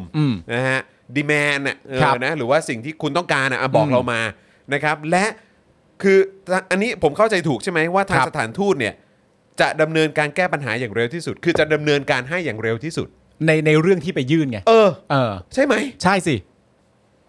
แต่คือผมรู้สึกแบบกูไม่ค่อยคุ้นคำแบบนี้จากหน่วยงานไทยเลยว่ะ เข้าใจปะคือผมจะรู้สึกว่าเดี๋ยวเราจะไปดูให้หรืออะไรประมาณนี้แต่นี่คือแบบว่าเดี๋ยวเราจะรีบดำเนินการให้เร็วที่สุดนะแล้วนี่คือแบบสถานทูตเยอรมันเนี่ยที่ไม่ใช่ข้าราชการไทยอ่ะในเวลา 18:30 น.สถานทูตเยอรมนีให้โอกาสทางกลุ่มส่งตัวแทนเข้าไปพูดคุยด้านในถึง3คนเราเคยมีโอกาสได้ส่งตัวแทนสัก1คนไปคุยกับประยุทธ์ยังมีป่ะวะไม่มีเลยเหรอวะไม่มีเลยเหรอไม่คุยด้วยแต่นี่คือสถานทูตเยอรมันเรานำหนังสือไปยื่นเขาออกมายืนรอรับตั้งแต่กลุ่มผู้ชุมนุมยังเดินทางไม่มาถึงหลังจากรับหนังสือเสร็จเรียบร้อยในเวลาประมาณ 18:30 น.เย็นเขาสามารถให้ส่งตัวแทนเข้าไปคุยข้างในได้ถึง3คนเพื่อมาอธิบายจุดประสงค์ของการชุมนุมแล้วก็เอกสารที่ว่านี้ให้ฟังและก็ยังบอกด้วยว่าจะดำเนินการแก้ปัญหาอย่างเร็วที่สุดสถานทูตเยอรมันแต่ว่าจะไปหาประยุทธ์ที่บ้านพักไม่ได้เข้าไปข้างในด้วยนะฮะไม่ได้ฮะคอนเทนเนอร์มาจะไปทำเนียบก็ไม่ได้จะไปรัฐสภาก็ไม่ได้ใช่ไปตรงนั้นตรงนี้ไม่ได้ แต่นี่สถานทูตแต่ไปหาที่สถานทูตยื่นเรื่องตัวแทนสถานทูตออกมารอรับก่อนมาถึงด้วยซ้ำก่อนมาถึงด้วยเพราะรู้ว่ามาแน่เขามีปัญหาอะไรออกมารอรับเขาหน่อยเป็นการให้เกียรติใช่แล้วพอมาถึงปุ๊บเข้าไปคุยข้างใน3คนตัวแทนมานะโอเคไหนเล่าให้ฟังรายละเอียดเป็นยังไงคุณต้องการอะไรโอเคเดี๋ยวเราจะรีบดำเนินการให้อย่างเร็วที่สุดนะอันนี้เราพูดถึงที่ไหนนะสถานทูตเยอรมันสถานทูตเยอรมันครับผมสถานทูตเยอรมันใจกลางกรุงเทพครับใจกลางกรุงเทพด้วยระหว่างนั้นเนี่ยก็มีผู้ชุมนุมถูกยิงระหว่างทางด้วยนะครับใช่ครับมันแล้วก็โดนกั้นทางเดินไปด้วยนะครับตลอดระยะเวลาที่ผ่านมาโดยคฝ.นะครับคฝ.เนี่ยออกมาต้อนรับโดยรถจีโน่อะไรต่างๆนานาเพื่อมาขัดขวางการเดินทางในขณะที่สถานทูตเยอรมันพอรู้ว่าจะมาออกมารับก่อนที่จะมาถึง 18:30 น.ให้ตัวแทนเข้าไปคุย3คนแจกแจงข้อเรียกร้องความต้องการทั้งตัวคำพูดและเอกสารหลังจากนั้นบอกว่าจะดำเนินการให้อย่างรวดเร็วที่สุด ก็นะครับนั่นแหละครับชัดเจนครับก็ชัดเจนครับแต่ว่าใครอารยะกันแน่อ๋ออันนั้นยิ่งกว่าชัดเจนครับผมอันนั้นยิ่งกว่าชัดเจนฮะยังไม่มีใครได้คุยกับประยุทธ์เลยคอฝอแม่งดักทุกทางเลยนะฮะโดยตัวแทนผู้ชุมนุมทั้ง3คนที่เข้าไปนะครับเป็นตัวแทนจากกลุ่มทะลุฟ้ากลุ่มศาลาเพื่อประชาธิปไตยและกลุ่มเหล่าทัพราษฎรครับขณะที่ทางแกนนำด้านนอกนะครับขอให้มวลชนอย่ายุ่งกับเจ้าหน้าที่ตำรวจด้านหน้าสถานทูตพร้อมให้สื่อมวลชนทั่วโลกเป็นพยานว่าตัวแทนทั้ง3คนจะต้องไม่ถูกดำเนินคดีนะครับกระทั่งตอน 6:45 ครับหลังจากที่ทั้ง3คนได้เดินออกนอกสถานทูตนะครับประธานภาคีเครือข่ายนักศึกษามหิดลตัวแทนที่เข้ายื่นหนังสือนะครับได้กล่าวแจ้งต่อมวลชนนะครับว่าทางสถานทูตได้กล่าวได้ขอบคุณที่มายื่นหนังสือรับทราบถึงการใช้ความรุนแรงของเจ้าหน้าที่กับกลุ่มผู้ชุมนุมและคำวินิจฉัยของศาลรัฐธรรมนูญแล้วพร้อมรับปากว่าจะส่งเรื่องต่อไปยังท่านทูตเยอรมนีนะครับ ดูดิครับคุณผู้ชมนะครับและตอน 20:30 น.นะครับก็มีการประกาศยุติกิจกรรมนะครับครับคือมันเห็นได้ชัดนะครับครับแล้วก็อย่างที่อยากจะย้ำอีกครั้งนะครับว่าคือต่างชาติเขาก็รู้นะครับว่าประเทศไทยเป็นยังไงใช่นะครับก็คือถ้าเกิดในประเทศเขาก็มีการพูดคนก็รู้นะครับและก็เต็มไปด้วยการกอสซิปอะไรต่างๆเต็มไปหมดเนี่ยนะครับคือคิดเหรอว่าต่างประเทศเขาจะไม่รู้ นะครับแต่เพียงแต่ว่าในอดีตที่ผ่านมานะครับก็คือว่าคนในประเทศนี้เนี่ยก็โอเคกับการที่จะทำเป็นอ๋อไม่มีอะไรเกิดขึ้นไม่มีอะไรผิดปกติเราทำเป็นไม่สนใจเราทำเป็นไม่ตั้งคำถามดีกว่าเราจะอยู่อย่างสบายตัวมากกว่าใช่ใช่ไหมฮะปลอดภัยด้วยใช่แต่คนรุ่นใหม่เนี่ยเขารับไม่ได้ เขาทนไม่ได้ เพราะว่าเฮ้ยมันคืออนาคตของเขาทรัพยากรในประเทศนี้เขามีสิทธิ์ในทรัพยากรเหล่านั้นมันไม่ใช่ว่าจะไปหยิบยื่นให้ใครเป็นพิเศษกลายเป็นว่ามีกลุ่มคนที่เป็นกลุ่มคนพิเศษที่มีสิทธิพิเศษมากกว่าประชาชนทั่วไปมันเป็นเรื่องน่าแปลกอยู่2เรื่องนะครับหนึ่งก็คือว่าถ้าคุณมีความรู้สึกว่าเด็กยุคใหม่เขาอย่างที่ผมใช้คำพูดคือเขาหลอกตัวเองไม่ได้อีกแล้วเพราะฉะนั้นสิ่งที่คุณสามารถจะทำได้ในการที่จะบีบบังคับความคิดเขาเนี่ยก็คือคุณต้องสอนให้เขาหลอกตัวเองแหละหลอกตัวเองหน่อยดีว่าเพื่อนหลอกตัวเองหน่อยทำไมไม่เงียบๆกันไว้ทำไมเงียบๆกันไว้ทำไมขี้ขลาดอย่างฉันสิสนุกจังเลยนะการส่งเสียงเนี่ยขี้ขลาดอย่างฉันแล้วก็แบบว่าแบบไม่ต้องตั้งคำถามเยอะมากแล้วก็รับผลประโยชน์ที่เป็นแบบเหมือนเศษกระดูกแบบตกๆเหลือๆส่งๆมาก็ต้องพอแล้วไปก็โอเคแล้วทำไมโอ้ยมันเป็นเรื่องอะไรนักหนาวะพวกมึงเนี่ยอยากพัฒนาประเทศกันจริงมึงเป็นอะไรมากหรือเปล่าฮะอยู่เฉยๆกันได้ไหมพวกเด็กรุ่นใหม่เนี่ยความจำเป็นในการพัฒนาประเทศให้ดีขึ้นให้เข้าสู่ระบอบประชาธิปไตยอย่างสมบูรณ์ที่เป็นอารยะเหมือนที่ต่างประเทศเขามีมึงนี่อยากได้กันเหลือเกินมึงถามกูบ้างไหมถามทำเหี้ยอะไร ถามทำเหี้ยอะไรเนี่ยมึงถามกูบ้างไหมว่ากูอยากได้หรือเปล่ากูเนี่ยอยู่ของกูมาแบบนี้หลอกๆตัวเองเนี่ยกูแฮปปี้นะแล้วพอกูชวนพวกมึงหลอกตัวเองพวกมึงเสือกไม่อยากหลอกพวกมึงอยากจะอยู่ในระบอบประชาธิปไตยจริงๆส่งเสียงได้อย่างเต็มที่พัฒนาได้ในทุกด้านประชาชนเท่าเทียมกันมันจำเป็นเหรอวะจะตรวจสอบไปทำไมฮะตรวจสอบนี่เรื่องใหญ่เลยจะไปถามทำไมอยากตรวจสอบจังเลยเนี่ยในรัฐบาลที่เป็นประชาธิปไตยเนี่ยอะไรต่างๆนานาก็ตรวจสอบได้มึงจะไปตรวจสอบทำไมมันเสียเวลาเชื่อใจเขาก็จบไว้ใจสิไว้ใจเขาสิแล้วก็เราก็บอกไว้ใจไม่ได้ครับตอนแรกตู่เข้ามาตู่บอกนักการเมืองเลวก็เลยทีนี้ก็เลยไม่ไว้ใจแล้วตอนแรกก็ไว้ใจอยู่ดีนี่กูเชื่อคำพูดพ่อมึงด้วยเนี่ยพ่อมึงบอกว่านักการเมืองเลวกูก็เลยแบบไอ้เหี้ยกูต้องตรวจสอบอะไรเนี่ยแล้วทีนี้พ่อมึงบอกนักการเมืองเลวแล้วกูจะขอตรวจสอบอำนาจไม่ถึงอีกกูงงอ่ะดิพอจะตรวจสอบปุ๊บโดนจับอีกแม่กูงงใครจะตรวจสอบโดนจับปปช.ที่มีหน้าที่ตรวจสอบโดยตรงอุ๊ยเค้ามีหน้าที่เก็บเอกสารเฉยๆไม่ใช่ว่าเค้าไม่รู้นะเค้ารู้แต่อำนาจในการเปิดเผยเค้าไม่ได้อ่ะกูงงดิอะไรวะกูงงอ่ะกูอยากตรวจสอบมากเลยใช่ครับผมโอ้ประเทศนี้มันไม่ผิดปกติเลยเนาะแม่งไม่ผิดปกติเลยเนาะใช่มึงอ่ะไม่รู้จักเงียบไอ้คนไม่เงียบก็ต้องโดนคดีอยู่แล้วมันเป็นเรื่องปกติมึง ไปแปลกใจอะไรวะอยู่นั่นน่ะแม่งส่งเสียงกันจริงส่งเสียงกันจริง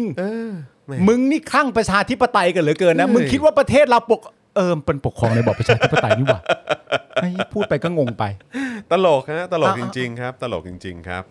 นะฮะคุณผู้ชมเป็นไงบ้างครับนะฮะเดี๋ยวอีกสักครู่หนึ่งเราจะไปอัปเดตนะครับอาการและความคืบหน้านะครับกรณีผู้ที่ได้รับบาดเจ็บจากการถูกกระสุนจริงนะครับยิง3รายด้วยกันนะครับนะฮะแต่เดี๋ยวอาจจะต้องเช็คอีกทีนะครับว่าสรุปว่ามีประเด็นของกระสุนยางเข้ามาด้วยหรือเปล่าเพราะเขายืนยันนะครับว่าเขาใช้กระสุนยางนะครับครับผมนะฮะแล้วก็เดี๋ยวจะมีส่องภาพรวมปฏิกิริยาของวิปรัฐบาลวิปฝ่ายค้านนะครับต่อการร่างต่อร่างแก้รัฐธรรมนูญฉบับประชาชนอีกอันนึงที่อยากรู้เหมือนกันจริงๆแล้วก็อยากจะรู้จากฝั่งสวด้วยเหมือนกันนะครับนะครับเกี่ยวกับท่าทีของพวกเขานะครับน้องกริ่งพอจะหาได้ไหมท่าทีของทางสวไม่แน่ใจเหมือนกันว่าน้องกริ่งฟังอยู่หรือเปล่านะครับเพราะตอนนี้เห็นว่ามีท่าทีของทางฝ่ายค้านรัฐบาลว่าไงแต่อีกหนึ่งกลุ่มที่ต้องดูท่าทีเขาเหมือนกันคือสว ครับผมนะฮะสวนี่ก็เป็นแบบผู้ทรงคุณวุฒินะครับผมแต่ละคนนะฮะแล้วก็นฤมลนะครับนะฮะเหรัญยิกพลังประชารัฐนะฮะเหรัญยิกบิ๊กไอนะฮะประกาศว่าหากเลือกตั้งครั้งหน้าพปชรได้เป็นแกนนำเนี่ยจะใช้เงินภาษีอย่างมีประสิทธิภาพนะครับเดี๋ยวก็ขยี้กันตายเลยนะครับแล้วเดี๋ยวเราจะมาดูด้วยนะเดี๋ยวจะมาดูด้วยนะครับว่าตั้งแต่เขาเข้ามาเป็นรัฐบาลเนี่ยนโยบายของพลังประชารัฐเนี่ยมีอะไรที่ทำได้บ้างหรือทำไปแล้วบ้างครับนะครับเดี๋ยวเรามาดูกันเอ้ยนี่มีคนเข้ามาบอกลุงตู่ท่านพูดห้วนๆแต่จริงใจเขาเป็นทหารเก่าอ๋อครับผมตลกตรงคนพูดเนี่ยชื่อลุงจรเนี่ยอ๋อเหรอก็ตั้งชื่อได้อยู่แล้วไอโอนะครับลุงจรไม่สิ่งที่กูอยากรู้คือลุงตู่ท่านเป็นคนพูดห้วนๆแต่จริงใจเขาเป็นทหารเก่ามันเกี่ยวอะไรวะแล้วทำไมมันแล้วยังไงแล้วทำไมแล้วมันสร้างความชอบธรรมในการทำรัฐประหารในการยึดอำนาจเข้ามาฉีกรัฐธรรมนูญยังไงวะพูดทำการอะไรมึงเป็นทหารเก่ากับมึงพูดห้วนเนี่ยเกี่ยวเหี้ยอะไรไอ้สัตว์มึงอ้างข้ออ้างอะไรมึงเงียบปากไปไอ้ลุงจรอะไรเนี่ยมึงเงียบปากไปไอโอคือกูถามมึงเฉยๆว่าการพูดห้วนๆกับเป็นทหารเก่าเนี่ยมันสร้างความชอบธรรมในการทำรัฐประหารและฉีกรัฐธรรมนูญและยังคงเป็นนายกจนถึงทุกวันนี้อย่างไรฮะมันเป็นยี่อะไรมึงตอบกูมามึงตอบกูมาความชอบธรรมมันอยู่ตรงไหนใช่ครับพูดทำเหี้ยอะไรครับมันพูดทำเหี้ยอะไรครับพูดทำเหี้ยอะไรครับมันเป็นเรื่องที่น่าสงสัยมากนะครับว่าประโยคเนี้ยไอ้ควายมึงเสียเวลาพิมพ์ทำไมควายมันเพื่อเหี้ยอะไรครับเนี่ยเลิกไม่ได้หรือเปล่าไอ้ควายไม่มีช่องแล้ววันเนี้ยเนี่ยกูพูด3รอบเลยกูพูด3รอบเลยโอ้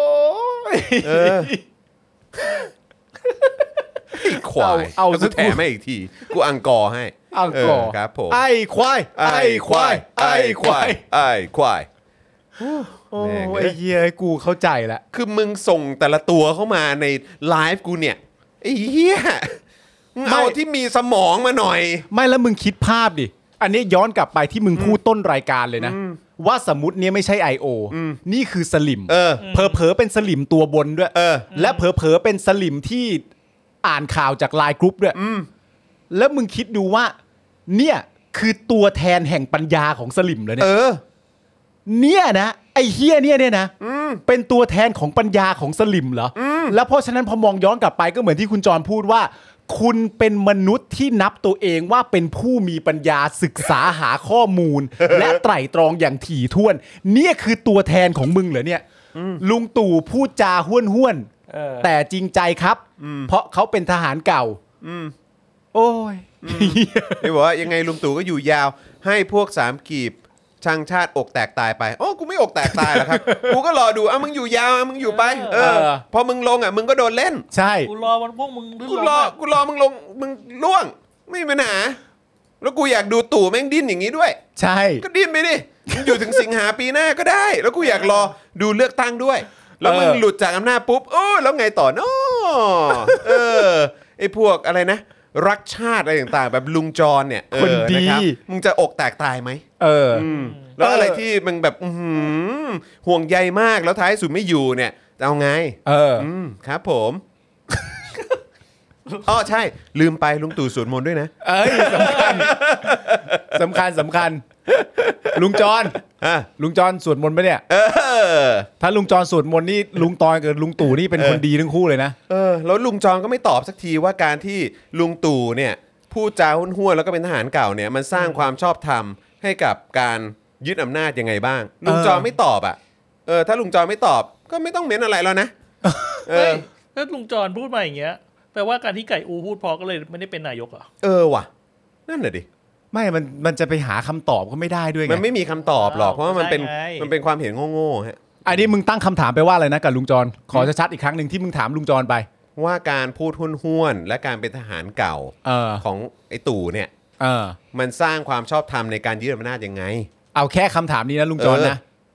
ลุงจอนไม่ต้องตอบอะไรอย่างอื่นมาแล้วนะลุงจอนเอาแค่คำถามนี้พอนะถ้าเกิดว่าเม้นถ้าเม้นต่อไปไม่ได้ตอบคำถามนี้ก็บล็อกแม่งเลยครับจบ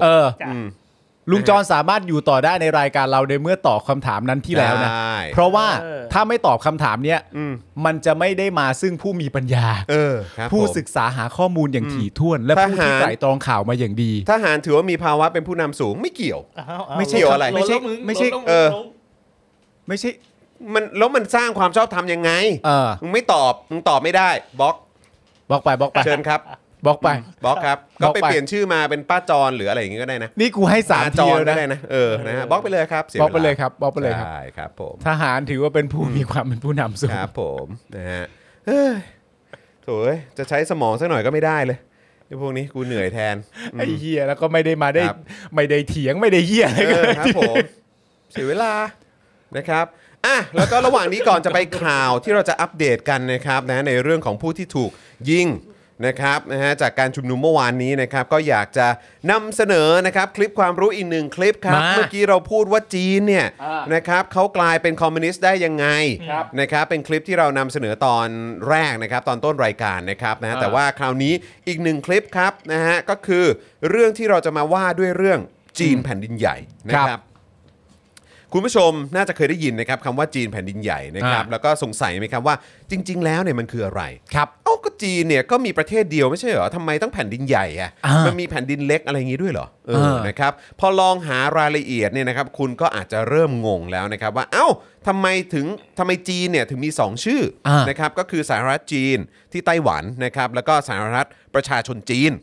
นะครับซึ่งตรงนี้เนี่ยก็พอจะเดาได้แล้วนะครับว่าอันไหนคือจีนแผ่นดินใหญ่แล้วทำไมต้องตั้งชื่อให้งงแบบนี้ตกลงประเทศไหนเป็นจีนกันแน่แล้วไต้หวันเนี่ยมีสถานะเป็นอะไรล่ะนะครับคำตอบของเรื่องนี้นะครับที่ชวนงุนงงเนี่ยนะครับก็คือหลักการจีนเดียวครับถ้าเกิดจำกันได้นะครับเรื่องจีนเดียวเนี่ยก็เพิ่งจะมีปัญหาระดับสงครามบนเน็ตเมื่อปีก่อนนะครับก็คือพันธมิตรชานมนั่นเองนะครับที่เริ่มจากการที่มีคนบอกว่าไต้หวันเนี่ยเขาเป็นประเทศพูดแบบนี้แล้วเนี่ยนะครับเรามาดูคลิปความรู้ให้หายสงสัยกันดีกว่านะครับกับคลิปความรู้เรื่องหลักการจีนเดียวคืออะไรทำไมจีนอื่นห้ามเป็นประเทศ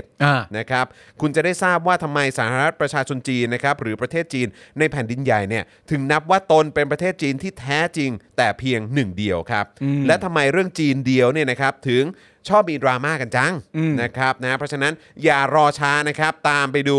นะฮะเรื่องราวน่าสนใจพร้อมกับลิปสีแดงๆของพี่โรซี่ได้เลย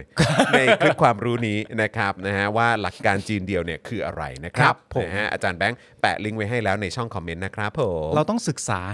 ต้องไปดูนะประวัติศาสตร์โลกอะไรต่างๆนาเราต้องศึกษาหาข้อมูลนะจะได้เอามาเปรียบเทียบได้ว่าเอ๊ะผู้นำเขาถึงจะพูดจาห้วนๆเฮ้ยกูว่าเราต้องหาคำตอบอย่างจริงจังแล้วนะ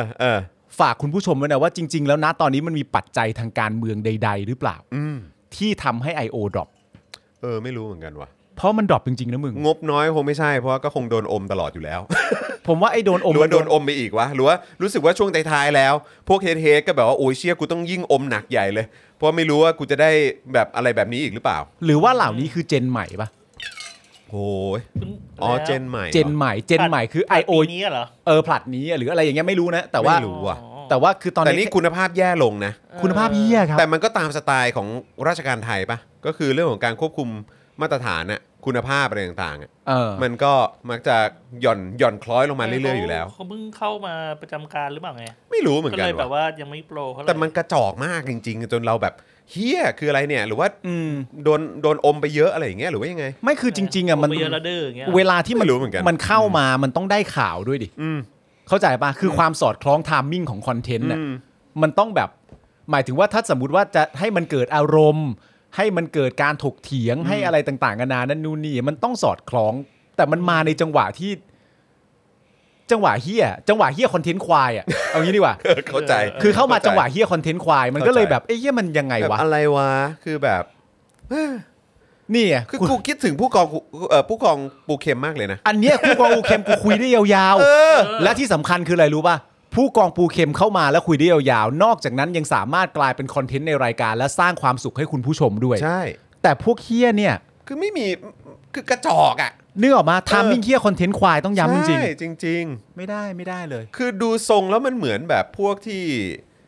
เหมือนอารมณ์แบบพวกที่ไม่ถนัดกับการใช้โซเชียลมีเดียเหมือนไม่คล่องนะไม่คล่องแล้วก็เหมือนได้คือไม่รู้ว่าแบบรู้แบบแท็กติกไม่มีอ่ะใช่คือถ้าคนใช้โซเชียลมีเดียเป็นน่ะมันจะรู้ไงใช่ซึ่งอันนี้ก็เลยไม่รู้ว่าเป็น IO แบบของรัฐหรือว่าเป็น IO คือหรือ IO เอกชนที่เห็นวันก่อนอะไรพี่สิงห์เขาทำรายการสัมภาษณ์ใช่ไหมคือแบบว่าหรือว่าอะไรหรือว่าโดนตัดงบหรือว่าอะไรคือได้แค่นี้หรือน้อยใจหรืออะไรหรือเปล่าไม่รู้เหมือนกันหรือหนักกว่านั้นคืออะไรรู้ป่ะคิดว่าแค่นี้ดีแล้วไอ้เหี้ยนี่หนักเลยใช่ๆเหี้ยนี่เจ็บปวดเลยแต่ว่ามันก็ชัดเจนนะว่าเฮ้ยดูตอนนี้ดรอปหมดทุกอย่างนะดรอปจริงอำนาจความน่าเชื่อถือแม้กระทั่งข้างในประเทศก็คือมึงก็ไม่มีอะไรแบบแข็งแกร่งเหลืออยู่เลยอ่ะใช่ไอ้เขาเรียกอะไรไอ้หน่วยงานองค์กรอะไรต่างๆที่ตัวเองไปเกาะไปอะไรพวกนี้ไว้ไปเกี่ยวอำนาจไว้หรืออะไรก็ตามก็คือท้ายสุดก็ตอนนี้ก็ไม่เหลือเครดิตเลยไงหรือว่าความน่าเชื่อชูของพ่อยุทธมันอ่ะการเวลามันได้อย่างที่บอกไปการเวลามันจะรักษาอะไรที่วิปริตให้มันหายไปเองใช่แต่ว่าไม่ได้แปลว่าเราหยุดต่อสู้นะเราต้องต่อสู้ไปพร้อมกับการเวลาถึงแม้การเวลาจะอยู่ฝั่งเราเราก็ต้องต่อสู้ไปพร้อมการเวลาอยู่ดีแต่ทีนี้เนี่ยด้วยความบวกกับการเวลาบวกกับการต่อสู้อย่างเข้มข้นเนี่ยมันเลยทำให้พวกนี้มีคอนเทนต์มีเนื้อหาน้อยลงไปด้วยป่ะมันจึงโผล่มาได้แค่ประมาณว่ามันไม่เหลืออะไรให้ขายแล้วไงคือที่ผ่านมามันก็ไม่มีอะไรขายแล้วคือกูถามจริงมึงจะยื้อกับการที่บอกว่าอ๋อนี่ไงแบบว่าสงบสุข ใช่ไหมมีความสงบสุขแบบว่าโอ้ยมั่นคง อะไรแบบนี้คือแบบคือมึงจะพูดถึงสองอย่างนี้สงบสุขและมั่นคงได้สักเท่าไหร่แล้วก็อีกอันนึงคลององอ่าง คือแบบสวยงามมึงจะวนกับ3เรื่องนี้ได้สักเท่าไหร่ใน8ปีกูถามจริงและอีกอย่างนึงนะตอนนี้ผมบอกกันนะว่าสิ่งที่ผมกับคุณจรทำอยู่เนี่ยอ๋อแล้วชายชาติทหารด้วยและความกล้าหาญและเหี้ยหาญแล้วก็แต่ว่าณตอนนี้ที่เรากำลังพูดถึงเนี่ยเรากำลังพูดว่ามึงไม่จริงใจกับคำศัพท์ตัวเองนะซึ่งประเด็นคือการพูดอย่างเงี้ยคือการให้เกียรตินะเพราะว่าถ้าตีความว่าสิ่งที่มึงพูดมามึงคิดอย่างนี้จริงๆเนี่ยเหี้ยหนักกว่าเดิมนะฮะอันเนี้ยการตีความว่าคุณไม่ได้จริงใจคำพูดตัวเองแค่ส่งมาเปรี้ยวๆปั่นๆเพราะศัพท์เซตที่ถูกมอบให้มาจากเจ้าหน้าที่ระดับบนมีแค่นี้เนี่ยอันนี้ให้เกียรติมากแล้วจะได้ไม่ต้องว่าไม่ต้องด่ากันเยอะแต่ถ้ามีเคราะห์ว่ามีมนุษย์คิดแค่นี้และคิดว่าแค่นี้งดงามจริงๆเนี่ยอันนี้ใช่ก็คือว่าหนึ่งถ้ารับงานมาแล้วพิมพ์มาแบบนี้ก็คือว่าโอ้โหมึงแม่งไม่มีความประสิทธิภาพในการทำงานเหี้ยมากห่วยมากสองคือถ้าเกิดว่ามึงคิดอย่างนี้จริงๆมึงเป็นสลิ่มหรืออะไรก็ตามแล้วมึงคิดอย่างนี้จริงๆมึงบอกว่าอ๋อเพราะว่าประยุทธ์เนี่ยพูดห้วนแล้วก็เป็นทหารเก่าอ้อแล้วก็ทหารเนี่ยมีความเป็นผู้นำสูงเนี่ยก็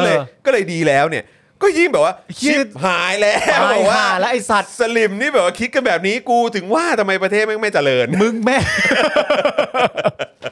คือแบบเข้าใจป่ะคือตีความยังไงก็เหี้ยไงฮะอ๋อถ้าถามมิ่งเป็นอย่างงี้สมมุติมึงกับกูนั่งคุยกันอยู่แล้วไม่ได้มองคอมเมนต์เฮ้ยปาล์มมึงคิดว่าทำไมประเทศเราไม่เจริญวะและไอ้ลุงจอมเมื่อกี้ส่งเข้ามาปึ้งแล้วกูหันไม่มองอ่ะกูเข้าใจแล้วทำไมประเทศเราไม่เจริญนี่มึงอ่านคอมเมนต์ของลุงจอมดูมันเป็นอย่างนี้นี่เองโอ้ยใช่โดนแบบนี้ร้องไห้แล้วก็ครับผมก็ตามสไตล์เขาแหละครับดรอปนะก็ดรอปจริงๆอ่ะดรอปไปนางสารเนอะไม่คิดเอ็ดเลยเนอะไม่หนุกเลยอ่ะนะครับ อ้าวก็ถ้าเกิดอยากจะทำอะไรสนุกๆนะครับก็ไปช้อปปิ้งที่ Spokedark Store ดีกว่าครับนี่นะครับเมื่อกี้เราก็บอกไปนะครับว่าโอ้โหมีเสื้อลายต่างๆเต็มไปหมดเลยนะครับแล้วก็นอกจากนี้นะครับหมอนก็มีด้วยใช่ไหมครับเดี๋ยวต้องเอาเสื้อลายต่างๆให้ดูก่อนนะครับนะว่ามีเสื้อลายไหนบ้างนะครับนะอาจารย์แบงค์ครับโชว์ขึ้นมาหน่อยนี่นะฮะเสื้อก่อนปังมาแล้วนะครับเสื้อคนดีนะครับแล้วก็หมุดราษฎร63ก็มาแล้วนะครับนะฮะแล้วก็แน่นอนครับ3ขีดนะครับ3นิ้วของเราก็มาด้วยเหมือนกันนะครับแล้วก็นอกจากนี้ก็ยังมีเสื้อรายการเราด้วยนี่นะครับมีเสื้อรายการอื่นๆด้วยนะครับอย่างเสื้อ Daily Topics นะครับเสื้อ The Topics ก็มีแล้วก็รวมถึงเสื้อ The Business ก็มีด้วยนะครับแล้วก็นอกจากนี้คุณผู้ชมยังสามารถไปช้อปปิ้งกันได้ด้วยนะครับสำหรับถุงผ้านะครับแล้วก็แก้วเจาะข่าวตื้นนะครับแล้วก็แก้ว Spokedark TV ก็มีด้วยเหมือนกันนะครับนะคุณสามารถไปช้อปปิ้งได้เลยโดยเฉพาะถุงผ้าเนี่ยตอนนี้กำลังมาแรงนะครับเพราะว่าคือนอกจากจะช้อปปิ้งถุงผ้าแล้วเนี่ยคุณยังจะได้แมกเนตไปด้วยนะครับซึ่งก็มีแมกเนตนะครับของ Spokedark TV นะครับตัว Spokedark นะครับนะแล้วก็ของเจาะข่าวตื้นก็มีด้วยนะครับไปแปะตู้เย็นนะครับไปแปะแบบว่าตรงโต๊ะทำงานอะไรต่างๆก็ได้ดูเหมือนกันนะครับเก๋กันไปนะครับนะครับแล้วก็วันก่อนมีคุณผู้ชมแบบแท็กรูปมาให้ดูกันหลายท่านมากเลยนะครับสำหรับคนที่สั่งซื้อหมอนเผด็จการจงพินาศไปนะครับหลายคนเนี่ยก็ช้อปปิ้งกันนะครับแล้วก็ถ่ายรูปแท็กเข้ามาใน Instagram ด้วยนะครับขอบพระคุณทุกท่านมากๆใครก็ตามนะครับที่ได้อุดหนุนสินค้าพรีเมียมของทาง Spokedark TV ไปเนี่ยนะครับแท็กมาเลยนะครับแท็กมาในFacebook ก็ได้แท็กมาใน Instagram ก็ได้ใน Twitter ก็ได้นะครับนะผมก็อยากจะเอาไปอวดนะครับให้กับ follower ของผมเหมือนกันนะครับว่าโอ้ยดูสิมีคุณผู้ชมที่สั่งซื้อสินค้าของเราด้วยนะครับยังไงก็แท็กเข้ามาเยอะๆนะครับนะฮะแล้วก็อย่าลืมดูคลิปความรู้กันด้วยนะครับนี่คุณเบียร์บอกว่าโอ้โหเก่งมากเลยเอา IO เข้ามาด่าแล้วก็โยงเข้าโฆษณาแบบนี้ อย่างนี้ต้องซื้อแล้วล่ะขอบคุณครับขอบคุณมากเลยครับคุณเบียร์ครับดีนะครับหมอเผด็จการจงพินาศนะฮะนิ่มๆตอนช่วงต้นรายการคุณลูกทุ่งบอกมาแล้วใช่นะครับว่าเฮ้ยตอนนี้ยังเห่ออยู่เลยเพิ่งได้มาวันนี้ครับขอบพระคุณนะครับขอบพระคุณนะครับกลับมานะครับที่รายงานผู้บาดเจ็บจากการชุมนุมเมื่อวานนี้นะครับซึ่งทางสื่อเนี่ยระบุว่ามีทั้งสิ้น3รายนะครับรายแรกนะครับคือผู้ที่ถูกยิงและได้รับบาดเจ็บที่หน้าโรงพยาบาลตำรวจทราบภายหลังนะครับว่าอายุ23ปีครับโดยเมื่อกลางดึกนะฮะของคืนที่ผ่านมาเนี่ยมีความคืบหน้าจากหลายฝ่ายที่เข้าไปเยี่ยมดูอาการนะครับอย่างคุณหมอเสรีรักษ์นะฮะที่เปิดเผยว่ากระสุนทะลุเข้าปอดนะครับทำให้ต้องมีการใส่ท่อเพื่อระบายลมและเลือดนะครับอีกด้านก็คือคุณรังสิมันต์โรมนะครับที่รายงานหลังเข้าไปดูสถานการณ์นะครับระบุว่าเมื่อเวลาประมาณ 3:48 นกำลังได้รับการผ่าตัดอยู่ที่โรงพยาบาลจุฬานะครับและในห้องฉุกเฉินเดียวกันนั้นเนี่ยนะครับคุณโรมเนี่ยก็บอกว่ามีเยาวชนอายุ18ปีอีก1คนกำลังได้รับการผ่าตัดเอากระสุนออกเช่นกันนะครับโดยรายนี้ถูกยิงเข้าที่บริเวณไหปลาร้าซึ่งขณะที่รายแรกกำลังผ่าตัดรายนี้อาการปลอดภัยแล้วและถูกนำตัวออกจากห้องฉุกเฉินแล้วนะครับสรุปได้ว่าตอนนี้เนี่ยนะครับทั้งคู่อาการปลอดภัยแล้วก็ดีขึ้นบ้างแล้วนะครับเพราะฉะนั้นก็น่าชัดเจนว่าเป็นกระสุนจริงนะก็กระสุนจริงอันนี้ไม่ใช่กระสุนยางแล้วแหละใช่ครับนะครับกระสุนจริงครับคืออันนี้เนี่ยก็ต้องบอกนะครับเพราะว่าคือทางเจ้าหน้าที่ตำรวจก็บอกว่าก็ยังไม่รู้ว่าสรุปว่าเป็นอาวุธปืนชนิดใดนะครับหรือว่าที่ถูกยิงเนี่ยด้วยอะไรเพราะว่าตำรวจเนี่ยมีแต่ปืนที่เป็นกระสุนยางอันนี้คือที่เพิ่งแถลงข่าวเมื่อเช้านะครับใช่ๆๆซึ่งขอบคุณคุณมุกด้วยนะครับที่ส่งข้อมูลมาให้ครับผมนะครับนะฮะส่วนอีก1รายนะครับประชาชาติธุรกิจรายงานว่าเกิดเหตุระหว่างที่3ตัวแทนกำลังพูดคุยกับเจ้าหน้าที่สถานทูตเยอรมันนะครับคือช่วงตอน 18:38 นเกิดเสียงดังคล้ายประทัดดังขึ้น2ครั้งบริเวณสะพานไทยเบลเยียมแยกวิทยุนะครับต่อมานะครับมีรายงานว่าชายวัยรุ่นได้รับบาดเจ็บ1รายซึ่งล่าสุดเนี่ยนะครับวันนี้มีการแถลงจากฝั่งของตำรวจนะครับโดยพลตำรวจตรีจิรสันต์แก้วแสงเอกโฆษกบชน.นะครับและพลตำรวจตรีนิธิธรจินตกานนท์นะครับรองโฆษกบชน.นะครับแถลงถึงการปฏิบัติเพื่อรักษาความสงบเรียบร้อยเมื่อวันที่14ที่ผ่านมาก็คือเมื่อวานนี้นะครับตำรวจบอกว่าน่าสนใจมากคุณผู้ชมลองฟังกันดูครับต้องลองฟังเลยฮะกรณีที่เกิดเหตุกลุ่มผู้ชุมนุมได้รับบาดเจ็บโดยมีการแชร์ในโลกออนไลน์และกล่าวอ้างว่ามีการถูกยิงด้วยกระสุนจริงจากตำรวจนั้นบชน.ขอยืนยันว่าเจ้าหน้าที่ตำรวจได้เข้าดำเนินการตามหลักสากลโดยใช้กระสุนยางเท่านั้น นะครับแต่อันนี้ก็อยากจะถามว่าอ้าวแล้วภาพที่เห็นว่ามีเจ้าหน้าที่มีปืนเหน็บอยู่ตรงเอวอ่ะคือยังไงนะครับแล้วก็คือเข้าใจคือคุณอาจจะบอกว่าอ่ะในการปฏิบัติหน้าที่จะใช้แค่ปืนที่ใช้กระสุนยางเท่านั้นแต่ที่เราเห็นว่ามีเจ้าหน้าที่คนอื่นที่มีปืนแบบเป็นปืนเหน็บอยู่ตรงด้านข้างเนี่ยคือยังไงนะครับและรวมไปถึงผู้บาดเจ็บที่ต้องเอากระสุนออกเนี่ยแล้วเราจะรู้ได้ยังไงว่าเขาไม่ได้ใช้ปืนจริงอ่ะหรืออะไรแบบนี้คือมันมีวิธีการตรวจสอบหรืออะไรแบบนี้ไหมครับนะครับแล้วก็บอกว่าอ่ะตำรวจเนี่ยดำเนินตามหลักสากลนะครับนะฮะตามหลักสากลนะครับโดยใช้กระสุนยางเท่านั้นและกรณีที่มีผู้บาดเจ็บจะต้องทำการพิสูจน์ทราบว่าเกิดจากอาวุธชนิดใดครับซึ่งจะต้องใช้เวลาเพื่อที่จะรวบรวมพยานหลักฐานในการพิสูจน์ถึงตัวผู้กระทำผิดครับต้องใช้เวลานะครับต้องใช้เวลาครับก็เลยอยากจะถามต่อไปครับว่าน้องวาริศใช่ไหมฮะใช่ครับนะครับที่เสียชีวิตไปเนี่ยนั่นใช้เวลาพอหรือยังแล้วตอนนี้ใช้เวลาไปถึงไหนแล้วครับครับได้หลักฐานอะไรเพิ่มเติมมากขึ้นสอบพยานอะไรเพิ่มเติมมากขึ้นจากเหตุที่น้องตายหรือยังครับแล้วพอเรื่องแบบนี้ที่ประชาชนควรจะมีสิทธิ์ที่จะต้องได้รู้อ่ะครับทำไมไม่เห็นมีอัปเดตอะไรเพิ่มเติมมาอีกล่ะแล้วพอคุณบอกว่าอ่ะเรื่องนี้ก็เหมือนกันต้องใช้เวลาในการรวบรวมพยานหลักฐานครับแล้วประชาชนจะเชื่อมั่นได้ยังไงครับนะฮะและกรณีข้อมูลที่มีการกล่าวหาในโลกโซเชียลมีเดียซึ่งไร้พยานหลักฐานนั้นเขาใช้คำว่าไร้พยานหลักฐานนั้นนะครับเป็นการสร้างความสับสนในสังคมให้เกิดความเกลียดชังให้กับเจ้าหน้าที่จะได้เข้าดำเนินการทางกฎหมายกับผู้ที่บิดเบือนข้อมูลดังกล่าวอีกส่วนหนึ่งด้วยใช่ครับนะครับยังไงก็คือจะใช้เท่าที่ทราบเหมือนว่าจะใช้พรบคอมอะไรประมาณนี้นะใช่เห็นมีการพูดถึงการใช้พรบคอมนี่คุณผู้ชมฮะจริงๆนี่ข่าวที่แชร์กันในโซเชียลนะตอนนี้เนี่ยเกี่ยวกับเรื่อง การเข้าใจว่ามีการใช้กระสุนจริงหรือเปล่า มีผู้บาดเจ็บต้องผ่าตัดอะไรต่างๆนานาบลาๆเหล่านี้ออกเนี่ยเหล่านี้นะครับเป็นการสร้างนะฮะความเกลียดชังให้กับเจ้าหน้าที่นะครับเราไม่ได้เกลียดชังเจ้าหน้าที่เพราะเรื่องอื่นนะครับข่าวพวกนี้แหละฮะสร้างความเกลียดชังให้กับพวกเขาครับนะฮะคงเป็นเพราะข่าวพวกนี้ถ้าไม่มีข่าวพวกนี้ก็เราคงไม่เกลียดชังพวกเขาหรอกครับนะฮะเขาคงทำหน้าที่กันได้อย่างยอดเยี่ยมทุกวันนะฮะเป็นหน่วยงานและองค์กรที่น่ารักใคร่มากนะครับตำรวจไทยน่ารักใคร่มากแล้วก็สมบูรณ์แบบครับครับนี่ถ้าไม่มีเนื้อหาอะไรอย่างนี้นี่ไม่มีทางเกลียดชังหรอกครับใช่แล้วคือพอมานั่งคิดดูอีกทีนะคือพอตำรวจบอกว่าแบบตำรวจเขาก็ทำตามหน้าที่ทำตามกฎหมายทุกอย่างอ่ะอันนี้ผมก็ยังนึกย้อนกลับไปนะคือแบบว่าคืออีกแล้วอ่ะคือกูขอโทษจริงๆอ่ะ22พฤษภาคม57เนี่ยอ๋อมึงไม่ต้องขอโทษเพราะว่าที่กูต้องหยิบยกเรื่องนี้ขึ้นมาอีกอ่ะคือกูแค่มีความรู้สึกว่าเฮียกูอยากเดินไปถามแม่งจริงๆว่าตอนนั้นน่ะทำไมไม่มีตำรวจสักตัวไปจับแม่งวะไปจับไอ้คนก่อกบฏเพราะมึงยังไม่ทันออกตรากฎหมายมานิรโทษตัวเองเลยทำไมมึงไม่มีตำรวจแบบกรูนเข้าไปหน่วยเคลื่อนที่เร็วหรือแล้วก็ตามอาวุธครบมือกระสุนยางก็ได้เข้าไปกราดยิงใส่แบบว่ากบฏอ่ะกูไม่เห็นเลยอ่ะคือมึงสามารถจะตั้งคำถามนี้วันละ3ครั้งหลังอาหารก็ได้มันไม่ใช่ความผิดในที่เกิดจากตัวมึงจะตั้งทุกวันวันละ3ครั้งวันละ 4-5 ครั้งก็ได้เพราะมึงได้รับคำตอบที่ดีและถูกต้องหรือยังอ่ะยังมึงก็ถามต่อไปครับผมก็ถูกแล้ว22พฤษภาคม57ครับใช่ครับในช่วงเวลาที่มีการทำรัฐประหารน่ะครับซึ่งจริงเหรอจะไม่มีตำรวจหรือใครสักคนที่จะรู้เลยเหรอว่าเฮ้ยตอนนี้เขากำลังทำรัฐประหารอยู่เว้ยเข้าใจปะ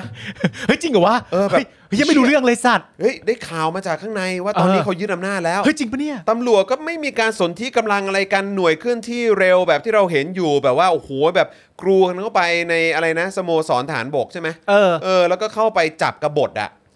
คือไม่เห็นมีเลยอ่ะหรือมีใครเดินบอกเขาว่าเฮ้ยช้าไปแล้วต่อยหรือว่ายังไงหรือว่าโอ๊ยไม่ทันแล้วพอดีเขาออกกฎหมายนิรโทษกรรมตัวเองแล้วไม่รู้ซึ่งมันก็แบบก็ตลกอยู่ดีอ่ะไม่อุ๊ยไม่ทันแล้วพอดีนั่งอยู่ข้างๆก็ไม่รู้อ่ะไม่แล้วก็คือนั่งอยู่ข้างๆแม้ว่าจะใส่ชุดตำรวจอยู่แต่ณเวลานั้นถ้าไปร่วมมือเขาก็ถือว่าเป็นกบฏด้วยไงใช่ต้องโดนจับโดนประหารชีวิตหรืออะไรด้วยก็ว่ากันไปหรือว่าเขาจะ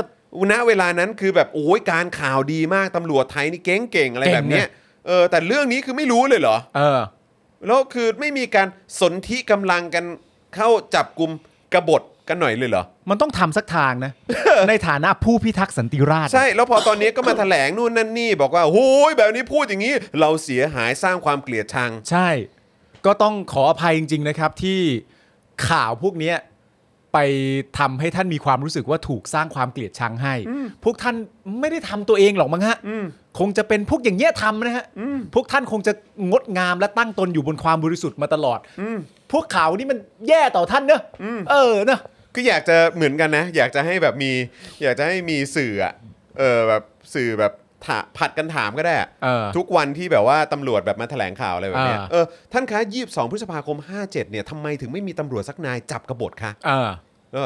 อันนั้นเป็นเหตุการณ์ที่ผมก็ไม่สามารถตอบได้นะครับโอเคเดี๋ยวไปเรื่องต่อไปถัดมาอีกวันนึงก็แบบท่านคะทำไม22พฤษภาคม57เนี่ยถึงไม่มีใครไม่มีตำรวจคนไหนไปจับกบฏเลยแม้แต่คนเดียว อะไรอย่างเงี้ย เรื่องนี้ตอบไม่ได้ถัดมาอีกวันนึงท่านครับ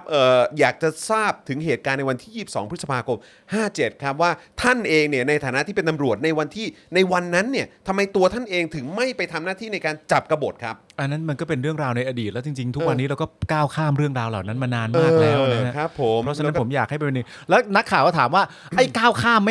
ม่สำคัญครับแต่วันนั้นน่ะเอางี้ท่านใจเย็นท่านอย่าเพิ่งดิ้นนะท่านใจเย็นท่านจะคิดว่าสำคัญหรือไม่สำคัญเนี่ยหลายๆอย่างเนี่ยบางทีมันไม่ได้ขึ้นอยู่กับตัวท่านเป็นคนตัดสินมันขึ้นอยู่กับประชาชนเป็นคนตัดสินว่าเรื่องไหนเขาให้ความสำคัญเพราะฉะนั้นท่านอย่าไปดิ้นเองแล้วบอกว่าอะไรสำคัญไม่สำคัญบางทีท่านก็ไม่มีสิทธิ์ตรงนั้นท่านแค่ตอบคำถามในสิ่งที่ประชาชนอยากรู้ว่า ในวันที่22พฤษภาคม57ทำไมไม่มีตำรวจคนไหนทำการจับกบฏที่ล้มล้างระบอบการปกครองของประเทศเลยจ้ะเนี่ยเฮ้ยเดี๋ยวเราไปหาข้อมูลกันดีกว่าเดี๋ยวให้ทีมงานเราหาข้อมูลดีกว่าว่าในณวันที่22พฤษภาคม57ตำรวจที่แบบตั้งแต่ผบตรลงมาปุ๊บลงมาตีซะว่าสัก50คนก็ได้สัก50คนก็ได้แล้วถ้าไม่นับผบตรก็ได้เพราะผบตรก็ไปนั่งร่วมกับเขาใช่ไหมแน่นอนเลยใช่ไหมครับคือเราก็ต้องไปถามตำรวจคนอื่นๆทั้งหมดเลยป่ะเดี๋ยวไปทำการสัมภาษณ์ดีกว่าว่าวันนั้นน่ะทำไมท่านที่อยู่ตำแหน่งรองลงมาทำไมถึงไม่ไปจับอ๋อไล่ลงมาเรื่อยๆโอเคอันนี้จะเป็นโปรเจกต์นะครับอันนี้จะเป็นโปรเจกต์ที่ดูกันได้ในexclusive เฉพาะเมมเบอร์ดีไหมวิธีการคือยังไงเราจะถามใครนะเราจะไปถามหมดเลยครับตำรวจที่อยู่รองลงมาจากผบตรณเวลานั้นนะฮะเพราะผบตรเราถือว่าตัดทิ้งเพราะนั่งร่วมโต๊ะไปนั่งร่วมโต๊ะก็คงเห็นด้วยมียุทธศาสตร์อะไรไม่รู้เหมือนกันแต่ว่าเดี๋ยวจะถามนี่แหละเดี๋ยวจะถามนี่แหละไล่ลงมาว่าอาจจะมีบางคนเกษียณไปแล้วหรืออะไรก็ตามก็จะไปพยายามติดต่อสัมภาษณ์ขอโค้ชจากเขาก็ได้ครับแต่ต้องเอาตำแหน่งณวันนั้นเป็นตัวตั้งนะว่าณวันนั้นใครรับตำแหน่งที่รองลงมาบ้างใช่ทำไมถึงไม่ไปจับโอ้ยเหี้ยคอนเทนต์นี้เดี๋ยวก็ดังกันตายหรอกเอาละครับโอเคเอาแล้วโอเคนะครับโอเคนะครับคุณผู้ชมฮะคุณผู้ชมเห็นสไตล์ Spokedark เวลาคิดคอนเทนต์ยังฮะนะครับมันจะมาอย่างเงี้ยแหละครับใช่นะครับผมนะฮะก็โอเคเอาประมาณนี้ละกันนะครับเดี๋ยวน้องกริ่งและน้องน้ำนิ่งพี่ขอโทษด้วยช่วยหาลิสต์ให้พี่หน่อยนะครับนะเดี๋ยวเราจะเริ่มกันสัปดาห์หน้าเลยนะครับนะฮะโอเคแล้วก็คอนเทนต์นี้นะครับก็จะดูกันได้สำหรับผู้ที่เป็นเมมเบอร์และซัพพอร์ตเตอร์ทาง Facebook และ YouTube นะครับนะฮะยังไงก็มาร่วมกันเป็นเมมเบอร์กับเราเยอะๆนะครับนะเตรียมตัวติดตามกันได้เลยนะครับนะครับแล้วสนุกแล้วนะครับอ่ะโอเคครับนะฮะเราตั้งชื่อแฮชแท็กรายการไหมว่ามันยังไงมันยังไงวันนั้นมันยังไงชื่อรายการว่ามันยังไงมันยังไงหืมนะครับก็ไม่รู้มีคนถามว่าเนี่ยเขาจะกล้าให้สัมภาษณ์หรือเปล่าก็ไม่รู้ครับแต่ว่าผมก็จะทำการสอบถามไปเพื่อความเป็นธรรมกับพวกเขาใช่ให้เขาได้เล่าให้ฟังว่ามันเกิดอะไรขึ้นทำไมเขาถึงไม่ไปจับอย่างนั้นแล้วกันเนาะเขาให้สัมภาษณ์หรือไม่สัมภาษณ์ไม่รู้แต่ว่าทางรายการของเราเนี่ยจะผ่านความพยายามที่จะทำให้เกิดขึ้นแน่ๆใช่ครับแต่ส่วนตัวเขาจะปฏิเสธอย่างไรเนี่ยมันสไตล์เขาแต่ไม่ใช่แปลว่าเราไม่พยายามจะถามให้รู้นะครับผมมันยังไงฮึนั่นแหละครับเอ้ยมีความสุขจังเลยเว้ยครับผมนะฮะอ่ะโอเคนะครับนะฮะคราวนี้เนี่ย นั่นแหละก็บชน.ก็ออกมาบอกนะครับว่าอะไรนะย้ำเตือนว่าผู้ที่คิดก่อเหตุความไม่สงบและผู้ที่เข้าร่วมการชุมนุมโดยผิดกฎหมายว่าหากมีการก่อเหตุสร้างความเสียหายสร้างความเดือดร้อนในบ้านเมืองเจ้าหน้าที่ตำรวจจะเข้าไปดำเนินคดีกับผู้ที่ก่อเหตุดังกล่าวทุกรายและขอแจ้งเน้นย้ำว่าขณะนี้แม้กรุงเทพมหานครจะถูกปรับให้เป็นพื้นที่จังหวัดนำร่องด้านการท่องเที่ยวแล้วก็ตามแต่การชุมนุมหรือการรวมกลุ่มทำกิจกรรมที่มีลักษณะเสี่ยงต่อการแพร่โรคนั้นยังคงเป็นการกระทำที่ผิดกฎหมายตามพรก.ฉุกเฉินจึงขอความร่วมมือประชาชนงดการร่วมกิจกรรมการชุมนุมต่างๆเพื่อความสงบสุขและความปลอดภัยโดยรวมของประเทศชาติและประชาชนนะครับแล้วการชุมนุมเขาดาวอะครับไม่รู้เหมือนกันสรุปว่าจะยังมีการเขาดาวที่ภูเก็ตหรืออะไรอย่างนี้หรือเปล่าเมื่อไม่ได้ศิลปินแล้วเหรอยังไม่ได้อัปเดตนะยังไม่ได้อัปเดตว่าจะเกิดอะไรขึ้นแต่แค่อยากรู้ว่าแบบแต่แค่อยากรู้ว่าถ้าแบบกลัวการแพร่เชื้อการอะไรอย่างเงี้ยแล้วการชุมนุมเขาดาวนี่เขาจะยังไงกันน่าจะเสก็อาจจะไม่มีในกรุงเทพไงมีในภูเก็ตใช่ไหมเอางั้นแปลว่าชุมนุมภูเก็ตได้ดิก็เขาบอกว่าแต่กรุงเทพก็น่าจะได้มั้งเพราะวันก่อนมียังมีพัทยามิวสิกเฟสอยู่เลยอ๋อเหรออ๋อแล้วเขานั่งกันอย่างเรียบร้อยในการดูคอนเสิร์ตมันเป็นเส้นเลยเอ้ยแล้วคุณนักร้องโอเปร่าคุณอันเดรียไม่มาแล้วมั้งอ๋อเหรออันนั้นก็ไม่เราคงแบบหลุดคู่อ๋อเข้าไปเลยหลุดคู่หรือเปล่าไม่รู้เหมือนกันครับเดี๋ยวก็รอดูแล้วกันครับนะฮะว่าจะเกิดอะไรขึ้นนะครับนะฮะต้อนรับคุณโยชิด้วยนะครับเป็นเมมเบอร์ใหม่ของเราสวัสดีครับคุณโยชิครับผมนะครับคราวนี้มาส่องภาพรวมปฏิกิริยานะครับนะฮะของวิปรัฐบาลและวิปฝ่ายค้านกับการกับร่างแก้รัฐธรรมนูญฉบับประชาชนดีกว่านะครับนะก็เป็นที่จับตาอย่างยิ่งเลยนะครับสำหรับร่างแก้รัฐธรรมนูญฉบับประชาชนนะครับที่เสนอโดยคุณนายติมนะครับนายพฤทธิ์วัชรสินธุนะครับแกนนำกลุ่ม Resolution และมีประชาชนผู้มีสิทธิ์เข้าชื่อนะครับร่วมลงชื่อไว้ถึง 135,247 รายชื่อนะครับซึ่งจะเข้าสู่การพิจารณาวาระที่1ของรัฐสภาโดยจะมีการลงมติกันในวันอังคารนะครับก็คือวันพรุ่งนี้อังคารที่16นะครับนะฮะโดยนะครับไม่ใช่แค่ประชาชนเท่านั้นนะครับที่ติดตามรายละเอียดของร่างกฎหมายนี้นะครับในอีกด้านหนึ่งนะครับฝ่ายการเมืองหลายฝ่ายไม่ว่าจะเป็นวิปรัฐบาลวิปฝ่ายค้านเนี่ยก็มีปฏิกิริยาต่อร่างกฎหมายฉบับนี้ในรูปแบบต่างๆกันไปครับเพราะดังที่ทราบกันนะครับว่าร่างรัฐธรรมนูญแก้ไขเพิ่มเติมฉบับนี้เนี่ยถูกออกแบบมาเพื่อรื้อระบอบประยุทธ์และองคาพยพทางอำนาจของรัฐบาลโดยเฉพาะนะครับคราวนี้มาดูปฏิกิริยาจากวิปรัฐบาลบ้างดีกว่านะครับเราจะเริ่มจากใครดีครับคุณจอนก็ต้องคนนี้สิครับใครอะครับเสียงคุณภาพใครเขาชื่ออะไรฮะไพบูลย์นิติตะวันนะครับนะฮะสสบัญชีรายชื่อนะครับซึ่งตอนนี้ก็ยังไม่แน่ใจว่าอยู่ลำดับเท่าไหร่นะครับเขายังไม่ได้คำตอบด้วยคุณผู้ชมครับมาดูท่าทีของไพบูลย์นิติตะวันก่อนเพราะว่าท่าทีของเขานี่มันสำคัญนะฮะใช่นะครับเขาเป็นรองหัวหน้าพรรคแล้วก็ฝ่ายกฎหมายของพลังประชารัฐนะอุ๊ยตายเป็นฝ่ายกฎหมายด้วยนะครับให้สัมภาษณ์ในเรื่องนี้นะครับไว้แค่ว่าในฐานะฝ่ายกฎหมายพรรคดูแล้วเห็นว่าร่างแก้ไขรัฐธรรมนูญดังกล่าวพรรคพลังประชารัฐน่าจะมีมติไม่รับหลักการร่างดังกล่าวและส่วนตัวเห็นว่าพรรคร่วมรัฐบาลน่าจะมีมติไปในทิศทางเดียวกันแม่ก็ตามสไตล์นะครับพอดีร่างนี้เนี่ยเขาถูกออกแบบมาเพื่อรื้อระบอบประยุทธ์และองคาพยพทางอำนาจของรัฐบาลนะครับและคนนี้ก็คือไพบูลย์นิติตะวันซึ่งเป็นสสรายชื่อรวมทั้งยังเป็นรองหัวหน้าพรรคและฝ่ายกฎหมายของพรรคพลังประชารัฐนี่เองซะด้วยสิแต่เขาใช้คำว่าน่าจะนะฮะน่าจะนะครับเขาก็อาจจะแบบว่าอาจจะยังไม่แน่ใจในประเด็นตัวเองขนาดนั้นนั่นน่ะสินะครับน่าจะมีมติไม่รับหลักการไม่กล้าฟันธงไม่กล้าฟันธงนะครับนะฮะคราวนี้ต่อมาเนี่ยก็มีอีกคนนึงใครอีกอ่ะกิตติศักดิ์รัตนวราหะคนนี้เป็นวุฒิสภาก็คือสวเหรอครับผมเขาว่าไง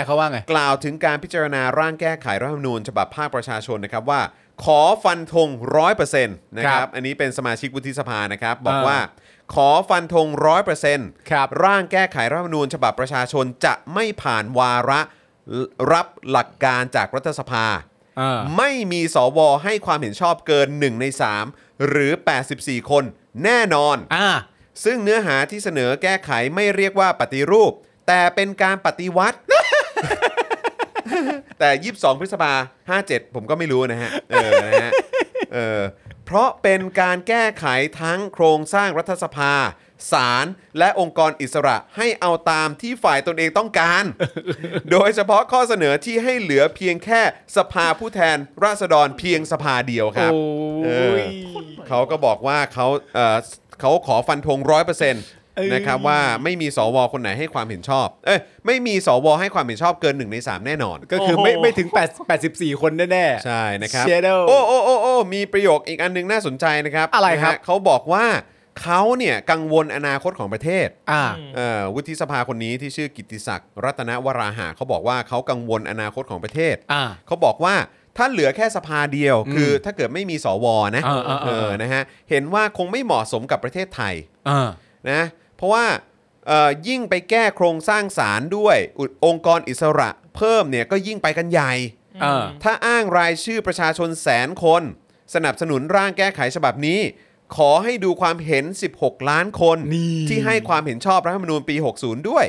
อย่างไรก็ตามเราให้ความสำคัญกับประชาชนหลักแสนคนที่เสนอให้แก้ไขแต่ถ้าหลักการที่เสนอมาไม่เหมาะสมกับประเทศไทยต่อให้มีรายชื่อมากเท่าไหร่ก็ให้ผ่านไม่ได้ แล้วมันจะอ้าง16ล้านทำไมวะแต่พอถามปุ๊บว่าอ้าวแล้วยังไงแล้วคือถ้าคนที่ไปรณรงค์โหวตโนโดนคดีเนี่ยผมก็อยากรู้เหมือนกันว่ากิตติศักดิ์เขาจะตอบว่ายังไงนะครับแล้วถ้า16ล้านคนที่ให้ความเห็นชอบกับรัฐธรรมนูญเนี่ยแต่ถ้าเกิดว่าคนที่เห็นชอบเนี่ยถ้าเกิดว่าหลักการที่เสนอมามันไม่เหมาะกับประเทศไทยอ่ะคุณกิตติศักดิ์ก็ไม่ให้ผ่านเหมือนกันมั้ย16ล้านคนที่ว่านั้นคุณกิตติศักดิ์ก็ไม่นับเหมือนกันมั้ยอยากรู้เหมือนกันครับแต่อย่างไรก็ดีเนี่ยคือเขาบอกว่าถ้าเหลือแค่สภาเดียวเนี่ยสภาเดียวก็แปลว่าไม่มีสว มีแค่จำนวนสสเท่านั้นคือถ้าไม่มีสวเขามองว่าไม่เหมาะกับประเทศคือเอางี้ดีกว่าคือถ้าไม่มีแก๊งถ่วงดุลน่ะ แหมพวกแก๊งถ่วงดุลนี่ก็ทำหน้าที่ดีกันจริงก็เขาก็ต้องพูดดีๆนะ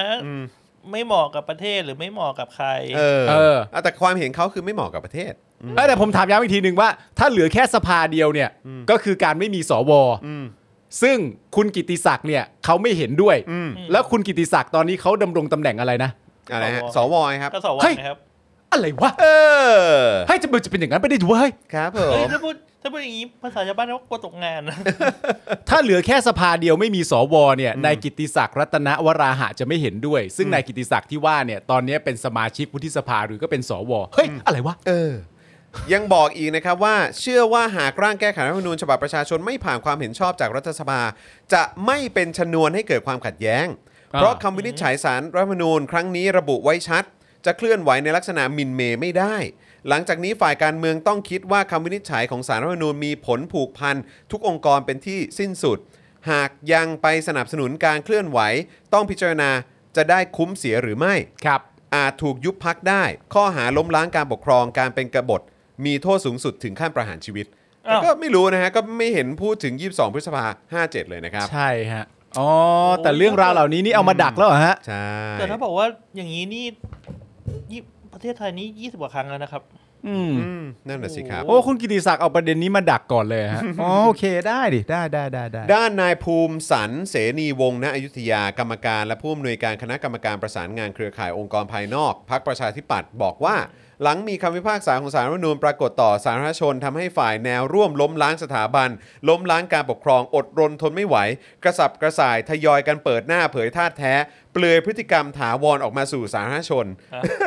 ตลกดิเปลือยพฤติกรรมมันคืออะไรแล้วก็แบบว่าดูแบบเตรงเตรงเตรงเตรง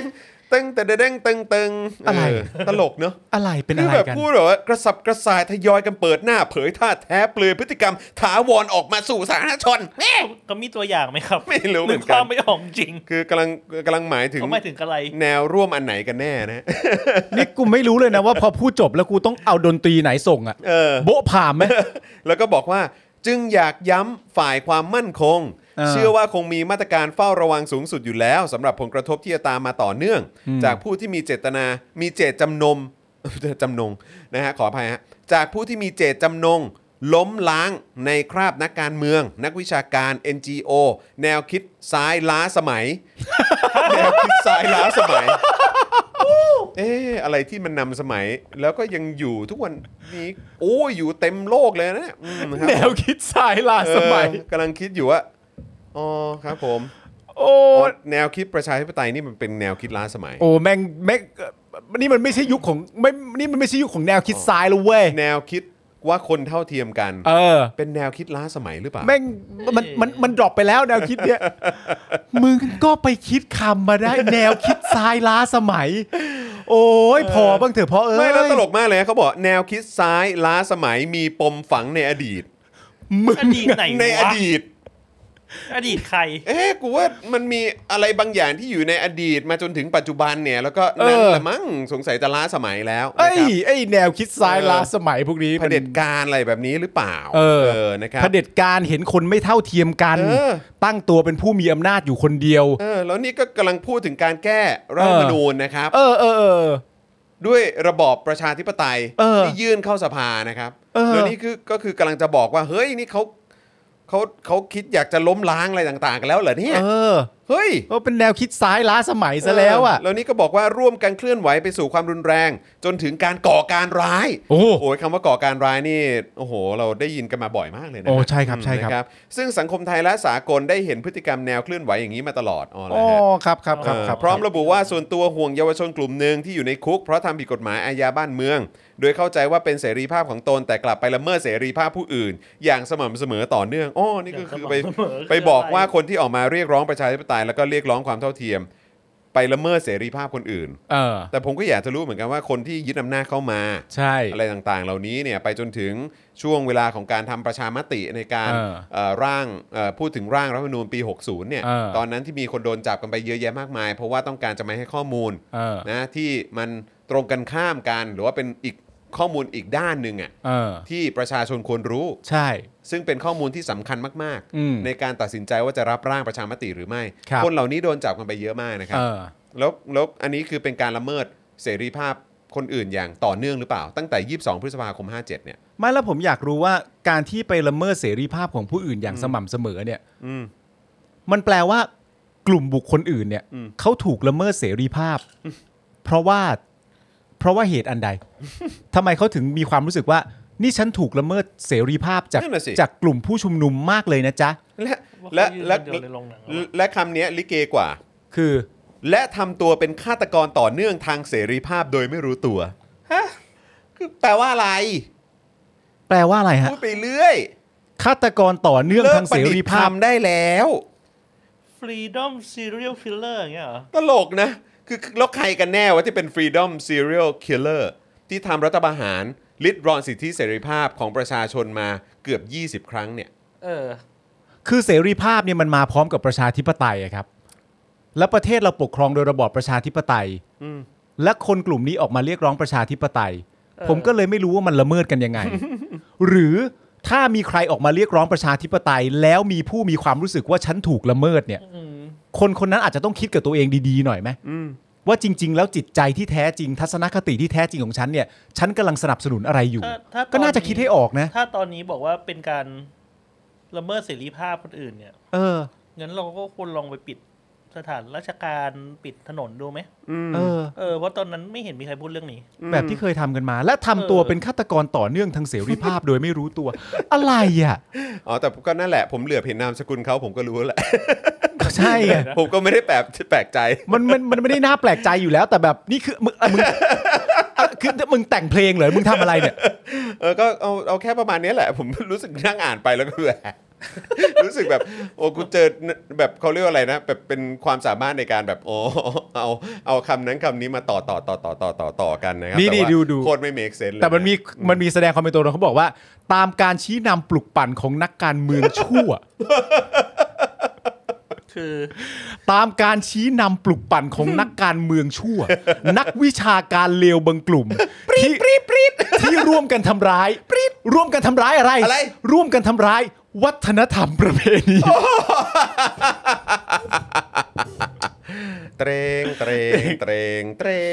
ตามการชี้นำปลุกปั่นของนักการเมืองชั่วนักวิชาการเลวบางกลุ่มที่ร่วมกันทำร้ายอะไรวะมึงเจ็บขนาดนั้นเลยเหรอทำร้ายวัฒนธรรมและประเพณีแต่ถ้าเกิดนักการเมืองชั่วนักวิชาการเลวมันทำกับประเทศขนาดนี้แล้วอะไม่เปิดชื่อไปเลยล่ะครับเปิดชื่อทำไมแค่นี้ก็พอแล้วปิ๊บปรี๊ดโกรธเลยปิ๊บนี่โกรธแล้วนะครับ อ่ะโอเคอันนี้ก็คือแบบจากฝั่งรัฐบาลเนอะเฮ้ยมึงก่อนทิ้งท้ายหน่อยดิกูว่าคุณผู้ชมจะหาอะไรเนี่ยก่อนทิ้งท้ายตรงเนี้ยเอาจริงเหรอวะเอาจริงแบบไม่มันจะได้มันจะได้เห็นวิสัยทัศน์ของผู้นำไงลองฟังกันดูฮะเขาทิ้งท้ายนะครับว่าพรรคประชาธิปัตย์โดยการนำของนายจุรินทร์ลักษณะวิสิทธิ์หัวหน้าพรรคขอยืนหยัดภายใต้ระบอบประชาธิปไตยระบบรัฐสภาอันมีพระมหากษัตริย์ทรงเป็นประมุขยึดหลักเคารพกฎหมายรัฐธรรมนูญกฎหมายบ้านเมืองและเคารพเสียงพี่น้องประชาชนเชิดชูเยาวชนรุ่นสืบทอดทุกรุ่นวัย What? และนำพาประเทศร่วมกับคนทุกรุ่นวัยเป็นเข็มทิศนำทาง ผมว่าโรงเรียนอะไรสอนวะเนี่ยคือเขาเป็นกรรมการและผู้อำนวยการคณะกรรมการประสานงานเครือข่ายองค์กรภายนอกครับครับใช่ครับเหรอแต่ของพรรคประชาธิปัตย์นะสงสัยต้องสื่อสารกันด้วยแบบเขาเรียกอะไรอัตลักษณ์ทางภาษาแบบนี้หรือเปล่าผมว่ามันเป็นความงดงามของวัฒนธรรมประเพณีการใช้ภาษาแบบนี้นี่ต้องบอกเลยว่ามันเป็นภาษาชั้นสูงโอ้ยชั้นสูงครับนี่กูต้องนี่จริงๆนี่ถ้าไม่อ่านในสตูกูจะขึ้นไปด่าบนดาดฟ้านะไม่เป็นภาษาชั้นสูงมากกูต้องอ่านกูฟังไม่ออก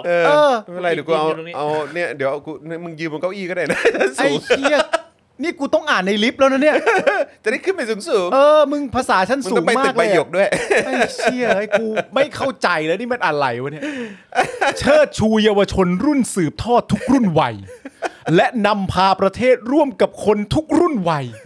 และเขาต้องการจะเป็นอะไรพรรคประชาธิปัตย์จะเป็นอะไรเขาต้องการจะเป็นเข็มทิศนำทางเอาละเว้ยเชี่ยกูโหลดกูก็แมปเอาไม่ได้ก่อนเหรอแล้วกูต้องให้พรรคประชาธิปัตย์นำทางให้กูโหลดกูก็แมปนำทางไม่ดีกว่าเหรอ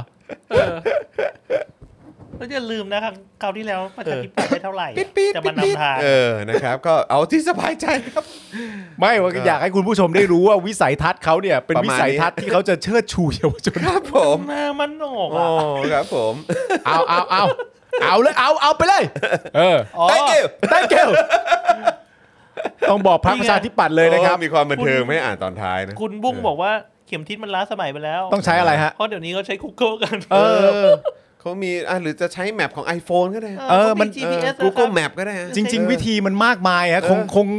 คงไม่ต้องพึ่งพาพรรคประชาธิปัตย์เป็นเข็มทิศนำทางหรอกฮะคือก็เป็นพรรคที่เก่าแก่มากเลยนะฮะเป็นพรรคที่เก่าแก่ที่สุดใช่ไหมใช่นะครับแต่ว่าก็เนี่ยอยู่คู่การเมืองไทยมานี่โอ้โหคือถ้ามันเป็นไปตามที่เขาพูดว่าเขาเป็นนะฮะว่าประเทศไทยนี่น่าจะเป็นผู้นำทางด้านประชาธิปไตยไปแล้วนะโอ้ยก็พรรคเก่าแก่ซะด้วยอ่ะซึ่งผมก็แปลกใจว่าเป็นพรรคเก่าแก่ที่อยู่มาทุกยุคทุกสมัยก็นึกว่าแบบแม่จะเป็นเขาเรียกว่าเป็นบีคอนใช่ไม่แต่ผมเป็นเขาเรียกว่าแสงสว่างนำทางพวกเราสู่ประชาธิปไตยแสงสว่างที่ปลายอุโมงค์แต่สรุปว่าพากูไปทางไหนกันแน่เข็มทิศนี้พากูไปทางไหนกันแน่มึงนี่มันเป็นเข็มทิศจริงๆนี่แต่จริงๆนะถ้าสมมุติว่าเขาต้องการจะเป็นเข็มทิศนำทางให้กับคนรุ่นใหม่เนี่ยนะผมมีคำแนะนำง่ายๆนะว่าอะไรครับพอถ้าคุณพอนะจงรู้ลิมิตตัวเองแล้วก็พอได้แล้วกับการที่จะทำงานภายใต้พรรคที่เป็นแกนนำรัฐบาลนี้พอเขาพูดเองว่าเราจะไม่พายเรือจนนั่งโอ้ยเหี้ยนั่งยาวเลยมึงนี่ก็พายไม่พักมือเลยนี่มึงพายไม่หยุดเลยนะถ้าต้องการจะทำผิดทิศทางจริงแล้วพอได้แล้วเนี่ยก็จะบอกเลยว่า thank you ฮะthank you ครับผมขอบคุณมากครับผมแย่ฮะอยู่ในสังคมแบบนี้ส่วนฝ่ายค้านนะครับก็เอาที่นายแพทย์ชลน่านละกันเนาะหัวหน้าพรรคเพื่อไทยก็บอกว่ามติที่ประชุมร่วมกันเน้นไปที่การประชุมรัฐสภาร่วมว่าพรรคร่วมฝ่ายค้านมีมติร่วมกันแก้ไขร่างรัฐธรรมนูญฉบับประชาชนอันนี้ก็ชัดเจนอยู่แล้วนะครับเฮ้ยคุณจอมปากแบบคุณผู้ชมคอมเมนต์ชอบมากเลยว่าเขาคงคิดว่าเท่มั้งอะไรนะคุณผู้ชมพูดมาเขาคงคิดว่าเท่มั้งสำหรับพรรคประชาธิปัตย์ที่พูดอย่างเงี้ยครับเขาคงคิดว่ามันเท่แล้วมั้งครับผมคงคิดว่าเท่มากคงคิดว่าเท่มากคือที่พูดว่ามันเท่มากนะเท่มากจริงกลับมาที่คุณชลน่านต่อครับผมนะฮะก็คุณหมอชลน่านเขาก็บอกว่าอ่ะทุกพรรคนะฮะควรจะรับหลักการของวาระแรกนะค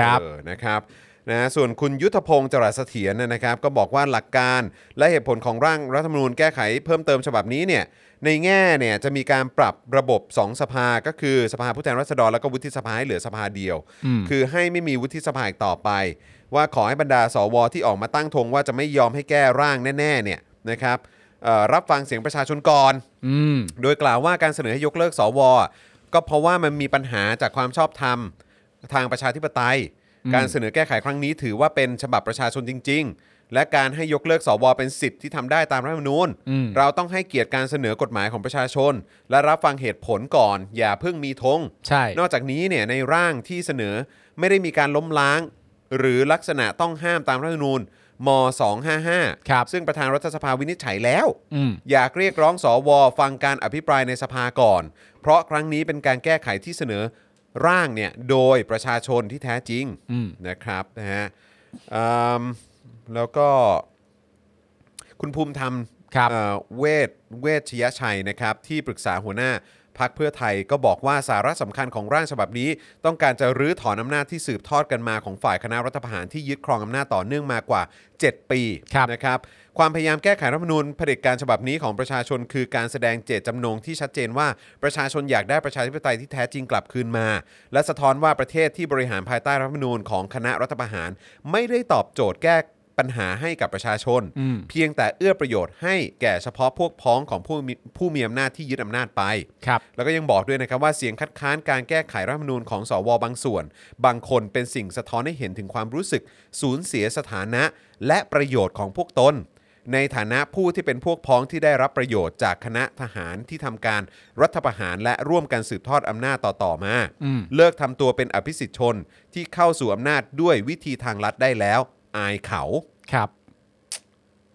ชัดเจนครับจริงๆแล้วมันมีความชัดเจนเรื่องการใช้ภาษาด้วยนะ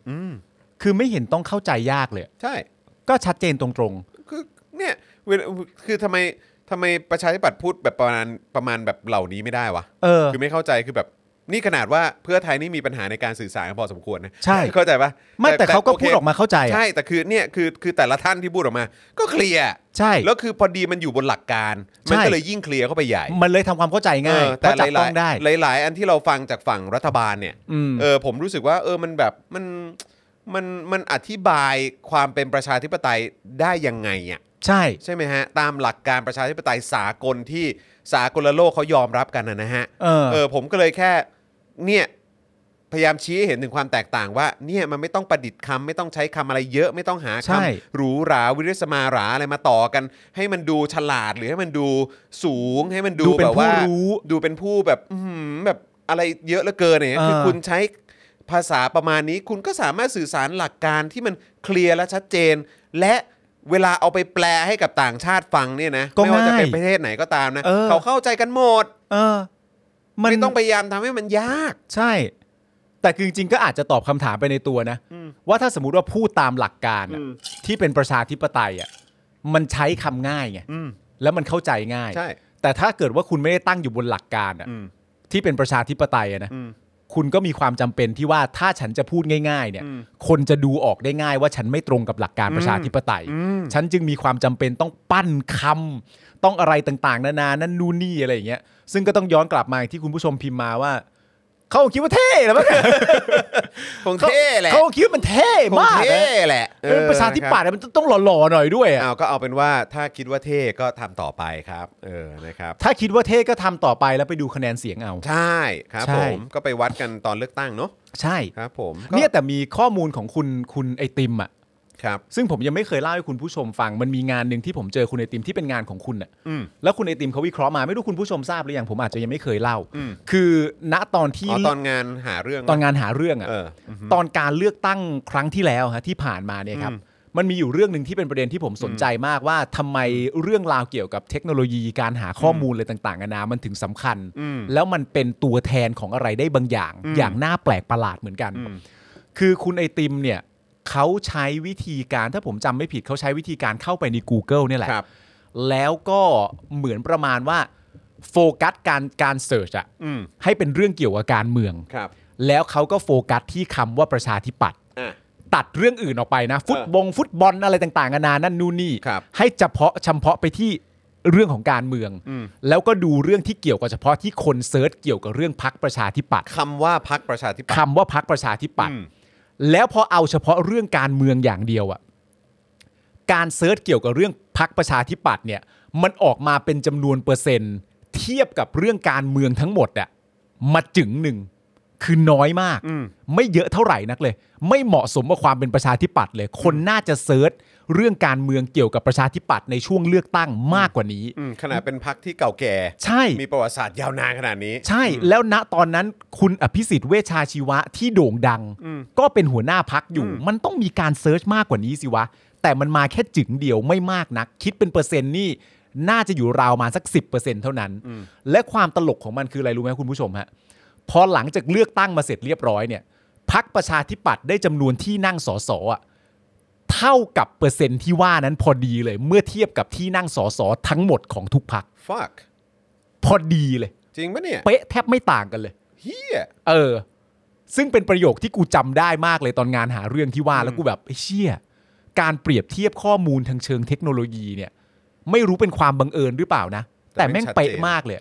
การเซิร์ชหาประชาธิปัตย์ก่อนวันเลือกตั้ง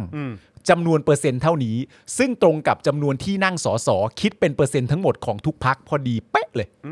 แปลกมากเลยนะน่าสนใจนะฮะน่าสนใจมากน่าสนใจจริงๆครับนะฮะจึงเดียวฮะคุณชอบไหมแล้วผมชอบความที่ว่าคุณไอติมเขาก็แบบเลือกใช้วิธีการที่มันแบบ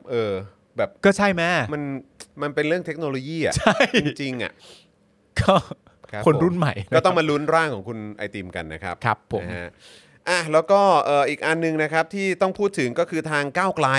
นะครับคุณชัยธวัฒน์ตุลาธนนะครับซึ่งเป็นเลขาธิการพรรคเนี่ยก็บอกว่าเนื่องจากตอนนี้มีสวหลายคนที่ออกมาให้ความเห็นในเชิงบิดเบือนเนื้อหาสาระร่างรัฐธรรมนูญที่เสนอโดยประชาชนประเด็นแรกเนี่ยคือมีการกล่าวหาว่าร่างรัฐธรรมนูญฉบับนี้เนี่ยมุ่งล้มเลิกล้างโละล้างการตรวจสอบแต่ความจริงเราต้องการให้เกิดประชาธิปไตยมากขึ้นสามารถตรวจสอบองค์กรอิสระศาลตุลาการกองทัพต้องถ่วงดุลโดยประชาชนและผู้ตรวจสอบไม่ผิดนะครับประเด็นที่2มีการโจมตีว่าเกิดการรวมอำนาจไปที่สสแต่ความจริงสนับสนุนให้อำนาจของประชาชนสูงสุดอย่างเป็นรูปธรรมดังนั้นจึงต้องสนับสนุนรัฐธรรมนูญฉบับประชาชนครับครับผมนะคือจริงๆฉบับนี้เนี่ยตั้งแต่แรกมันก็ควรจะต้องเป็นมีเป็นสภาร่างรัฐธรรมนูญนะครับใช่ๆๆๆจริงๆมันควรจะต้องเป็นอย่างนั้นนะครับใช่นะฮะแต่ว่าก็มันก็มาด้วยวิธีแหมก็นั่นแหละครับเป็นวิธีพิสดารนะฮะแล้วมันเป็นเรื่องที่น่าแปลกบางคนอาจจะมองว่าวิปริตใช่แล้วมันเรื่องที่น่าแปลกใจที่เห็นอย่างชัดเจนนะครับเพราะว่าในความเป็นจริงแล้วเนี่ยร่างเนี้ยในเมื่อมันมาอย่างถูกต้องอ่ะไม่ว่าจะเป็นจำนวนการลงชื่อขั้นตอนการที่ผ่านเข้ามาในสภาแต่ว่าเรามีสวที่สามารถพูดก่อนได้เลยอ่ะว่าจะไม่รับนะตลกนะฮะใช่แล้วก็แบบมีฟันธงด้วยว่ายังไงสวโดยส่วนใหญ่เขาก็คงจะไม่ลงไม่ถึง1ใน3แน่ๆอะไรแบบนี้แล้วก็ทั้งที่ยังไม่มีการพูดคุยหรืออภิปรายหรือชี้แจงเรื่องนี้ในสภายังไม่ได้อภิปรายกันเลยแล้วอย่างเงี้ยมันยิ่งชัดเจนไหมว่าสวมีตัวตนอยู่เพื่อใครมันทำให้คนสงสัยไงทำไมเรื่องราวพวกนี้มันเหมือนมันจะชัดเจนขึ้นในทุกๆวันทำให้เกิดการตั้งคำถามในทุกๆวันนั่นน่ะสิครับคุณผู้ชมนะฮะอ่ะคราวนี้นะครับมาอีกหนึ่งเรื่องละกันนะครับนะฮะอีกหนึ่งเรื่องนะผมว่าอันนี้อาจจะเป็นข่าวจบท้ายนะครับคุณผู้ชมครับนะฮะก็คือประเด็นนะครับที่คุณนฤมลพิญโยสินวัฒน์นะครับเหรัญญิกพลังประชารัฐก็บอกว่าพรรคพลังประชารัฐเนี่ยมีความพร้อมในการเดินหน้าเพื่อเตรียมการเลือกตั้งที่จะเกิดขึ้นในอนาคตโดยพรรคเนี่ยมีเป้าหมายสำคัญคือลดความยากจนให้กับประชาชนในระยะยาวครับคุณผู้ชมมีความเห็นเรื่องนี้ว่ายังไงครับพิมพ์เข้ามาได้นะครับนะฮะเขาบอกว่าพลังประชารัฐมีเป้าหมายลดความยากจนให้กับประชาชนในระยะยาวครับครับที่ผ่านมาเห็นผลงานของพวกเขาชัดเจนกันแค่ไหนเราจะมุ่งไปสู่เป้าหมายนี้ไปพร้อมๆกับเขาได้หรือเปล่าครับนะครับ อย่างไรก็ตามนะครับพรรคมีแนวทางดำเนินการในเรื่องการทำนโยบายสารต่อบัตรสวัสดิการแห่งรัฐหากได้รับเลือกตั้งจนสามารถจัดตั้งรัฐบาลได้อีกครั้งซึ่งมีการวางแนวทางการเข้าถึงสิทธิสวัสดิการของประชาชนด้วยเพียงบัตรประชาชนใบเดียวเพื่อเป็นข้อมูลวิเคราะห์ความช่วยเหลือว่าควรจะได้รับสวัสดิการอะไรหรือที่เรียกว่าเป็นถังข้อมูลขนาดใหญ่หรือ Big Data ครับ ซึ่งแนวทางเนี่ยจะดูแลนับตั้งแต่อยู่ในครรภ์มารดาจนถึงเชิงตะกอนแต่ไม่ใช่เพียงแค่การแจกเงินเพียงอย่างเดียวอ๋ออ๋อครับผมเยอะรอดนางนฤมลกล่าวว่านโยบายนี้นับเป็นสิ่งที่พลังประชารัฐเนี่ยมีความพร้อมในการผลักดันให้เกิดความสำเร็จได้ไม่ยากเอาหากโอ้ครับผมนี่ก็ยังพยายามนึกถึงหนี้ของประเทศนี้อยู่นะครับผมนะครับเดี๋ยวจะมาผลักดันเรื่องนี้อีกแล้วครับผมเอาไปเอาหากการเลือกตั้งครั้งหน้าได้เป็นแกนนำรัฐบาลสิ่งแรกที่จะทำคือการเปลี่ยนและรื้อระบบใหม่ฮะอ้าวนึกว่ามาแล้วก็มาเปลี่ยนแล้วก็รื้อระบบใหม่แล้วไม่ใช่เหรอก็ทำอะไรไปเยอะเราไม่ใช่เหรอคือการเปลี่ยนและรื้อระบบใหม่แปลว่าก็แล้ว7ปีผ่านมาคืออะไรอ่ะไม่เหมือนคือไม่ได้บอกว่าพลังประชารัฐอยู่มา7ปีนะแต่ว่าก็คือก็ผู้นำรัฐบาลนี้เนี่ยก็มาจากการทำรัฐประหารแล้วก็ต่อเนื่องมาก็เลือกตั้งด้วยการเป็นแคนดิเดตของพลังประชารัฐใช่ไหมก็คือเขาก็ทำงานอย่างต่อเนื่องไม่ใช่เหรอแล้วมันยังมีอะไรที่ต้องรื้อแล้วก็เปลี่ยนแปลงระบบใหม่บ้างอะครับคือการรื้อระบบใหม่แปลว่าต้องทำลายระบบเก่าแต่ระบบเก่าที่ว่านี่มันน่าจะเป็นระบบมันก็อยู่กับคนนี้มา7ปี8ปีแล้วนะแล้วไม่รื้อซะตั้งนานแล้วฮะหรือว่าอะไรหรือว่าจะเปลี่ยนแคนดิเดตเฮ้ยเดี๋ยวต้องเรื่องพวกนี้พอพูดเฉยเรื่องพวกนี้พอพูดต้องทำหน้าเสียมันทีพูดใหม่ดิเปลี่ยนแคนดิเดตดิเฮ้ยหรือว่ายังไงหรือว่ามีเปลี่ยนแคนดิเดตเหรอไม่รู้อุ้ยหรือเปล่าหรือว่าระบบใหม่ที่ว่าเป็นระบบที่เอามาเพื่อเปลี่ยนแคนดิเดตหรือยังไงอ่ะอะไรอ่ะหรือระบบเก่าที่ว่าคุณนฤมลเขาเสนอลุงป้อมไงเฮ้ยที่มันล้าสมัยไปแล้วมันหมายถึงตัวบุคคลหรือเปล่าแล้วตัวบุคคลก็ต้องเปลี่ยนระบบเป็นระบบใหม่แปลว่าเปลี่ยนคนอุ้ยเพราะว่าคือถ้าเกิดว่าจะยังเป็นแคนดิเดตคนเดิมแล้วจะเปลี่ยนหรือระบบใหม่เนี่ยผมว่ามันคงไม่ค่อยตรงกับแบบความหมายที่บอกว่าจะต้องเปลี่ยนระบบอะไรใหม่อะไรแบบนี้หรือเปล่าเพราะว่าก็แคนดิเดตของคุณเนี่ยก็อยู่มา8ปีแล้วไงก็น่าจะทำอะไรที่มันต่อเนื่องกันมาไม่ใช่เหรอถ้าคุณบอกว่าคุณจะเปลี่ยนหรือระบบเนี่ยแล้วทำไมไม่เปลี่ยนซะตั้งแต่ตอนนี้ที่ก็พลังประชารัฐก็เป็นแกนนำรัฐบาลก็เปลี่ยนเลยแคนดิเดตของคุณก็เป็นนายกตอนนี้ถ้าเกิดว่ามันมีอะไรแย่อะไรนักหนาแล้วทำไมไม่เปลี่ยนตอนนี้ทำไมต้องรอหลังการเลือกตั้งถึงจะเปลี่ยนนะหรือว่าเปลี่ยนระบบใหม่ที่ว่าเป็นการเปลี่ยนไปพร้อมบุคลากรใหม่ๆที่ไม่ใช่คนเดิมด้วยเปลี่ยนตัวละครเหรอครับเปลี่ยนตัวละครเนี่ยฮะถามว่าเป็นระบบแป้งหรือเปล่าเอ้ยไม่รู้เหมือนกันนะเปลี่ยนตัวละครแล้วคนเก่าแสดงไม่ดียังไงเปลี่ยนตัวละครเลยนี่ถามใครดีอ่ะถามใครก็ไม่ได้ด้วยไม่ลืออย่างเงี้ยครับผมวิตกใจเมียวเสือตัวที่ 5แข็งแกร่งมากครับผมนะฮะอ่ะก็นั่นแหละครับเขาบอกเขาจะรื้อระบบอะไรต่างๆนะครับครับนะฮะถึงไหนแล้ววะโดยเฉพาะเรื่องโดยเฉพาะเรื่องงบประมาณที่กระจัดกระจายไปอยู่แต่ละกระทรวงที่ส่งผลให้การเข้าช่วยเหลือเป็นไปอย่างล่าช้าเพราะมีขั้นตอนหลายอย่างรวมถึงข้อมูลประชาชนที่มีความซ้ำซ้อนก็จะต้องนำมาไว้รวมเป็นจุดเดียวกันซึ่งถือเป็นการใช้เงินภาษีของประชาชนได้อย่างมีประสิทธิภาพไม่แล้วคือกูงงว่าก็มึงเป็นรัฐบาลมาแล้วมึงไม่ได้ทำอะไรพวกนี้เหรอมึงก็เห็นว่ามันเป็นปัญหาอยู่แล้วมึงทำอะไรไม่ได้ตอนนี้เหรอใช่มึงมีอำนาจเยอะแยะมากมายขนาดนี้มึงทำอะไรไม่ได้เลยเหรอเนี่ยมันเหมือนกับการพูดว่ากระทรวงที่ส่งผลให้ความช่วยเหลือเข้าไปล่าช้ามีหลายขั้นตอนรวมถึงประชาชนมีความข้อมูลประชาชนความซ้อนแต่ทั้งหมดที่มึงกำลังพูดอยู่เนี่ยมันอยู่ภายใต้รัฐบาลมึงณตอนนี้นะเนี่ยคือไอ้ wording ประมาณนี้ครับโดยส่วนใหญ่เราจะคุ้นเคยกับการได้ยินจากปากของแบบฝ่ายค้านใช่หรือว่าพรรคที่ไม่ได้เป็นรัฐบาลก่อนหน้านั้นก่อนการเลือกตั้งอ่ะเข้าใจไหมฮะคือส่วนใหญ่มันเป็นฝ่ายค้านที่เขาจับจุดว่ามันมีปัญหาอะไรตรงไหนบ้างและฉันต้องแก้ปัญหาตรงไหนบ้างและภายใต้การทำงานของรัฐบาลเนี่ยเลือกฉันสิฉันจะเข้าไปแก้ปัญหาเหล่านี้แต่อันนี้คือกำลังพูดถึงว่าเนี่ยปัญหาเหล่านี้มันเกิดขึ้นเยอะแยะมากมายเลือกตั้งครั้งหน้านะถ้าฉันได้เป็นรัฐบาลอีกฉันจะแก้ปัญหานี้ซึ่งปัญหานี้ที่ว่าเป็นปัญหาในยุครัฐบาลของก็ของกูไงใช่ไงแล้วยังมีเวลาไปอีกจนถึงแบบสิงหาปีหน้าไม่ใช่เหรอใช่ไหมแล้วคุณก็มาบอกว่าอ๋อเดี๋ยวเราจะใช้ภาษีอย่างมีประสิทธิภาพนะทำซะเลยสิ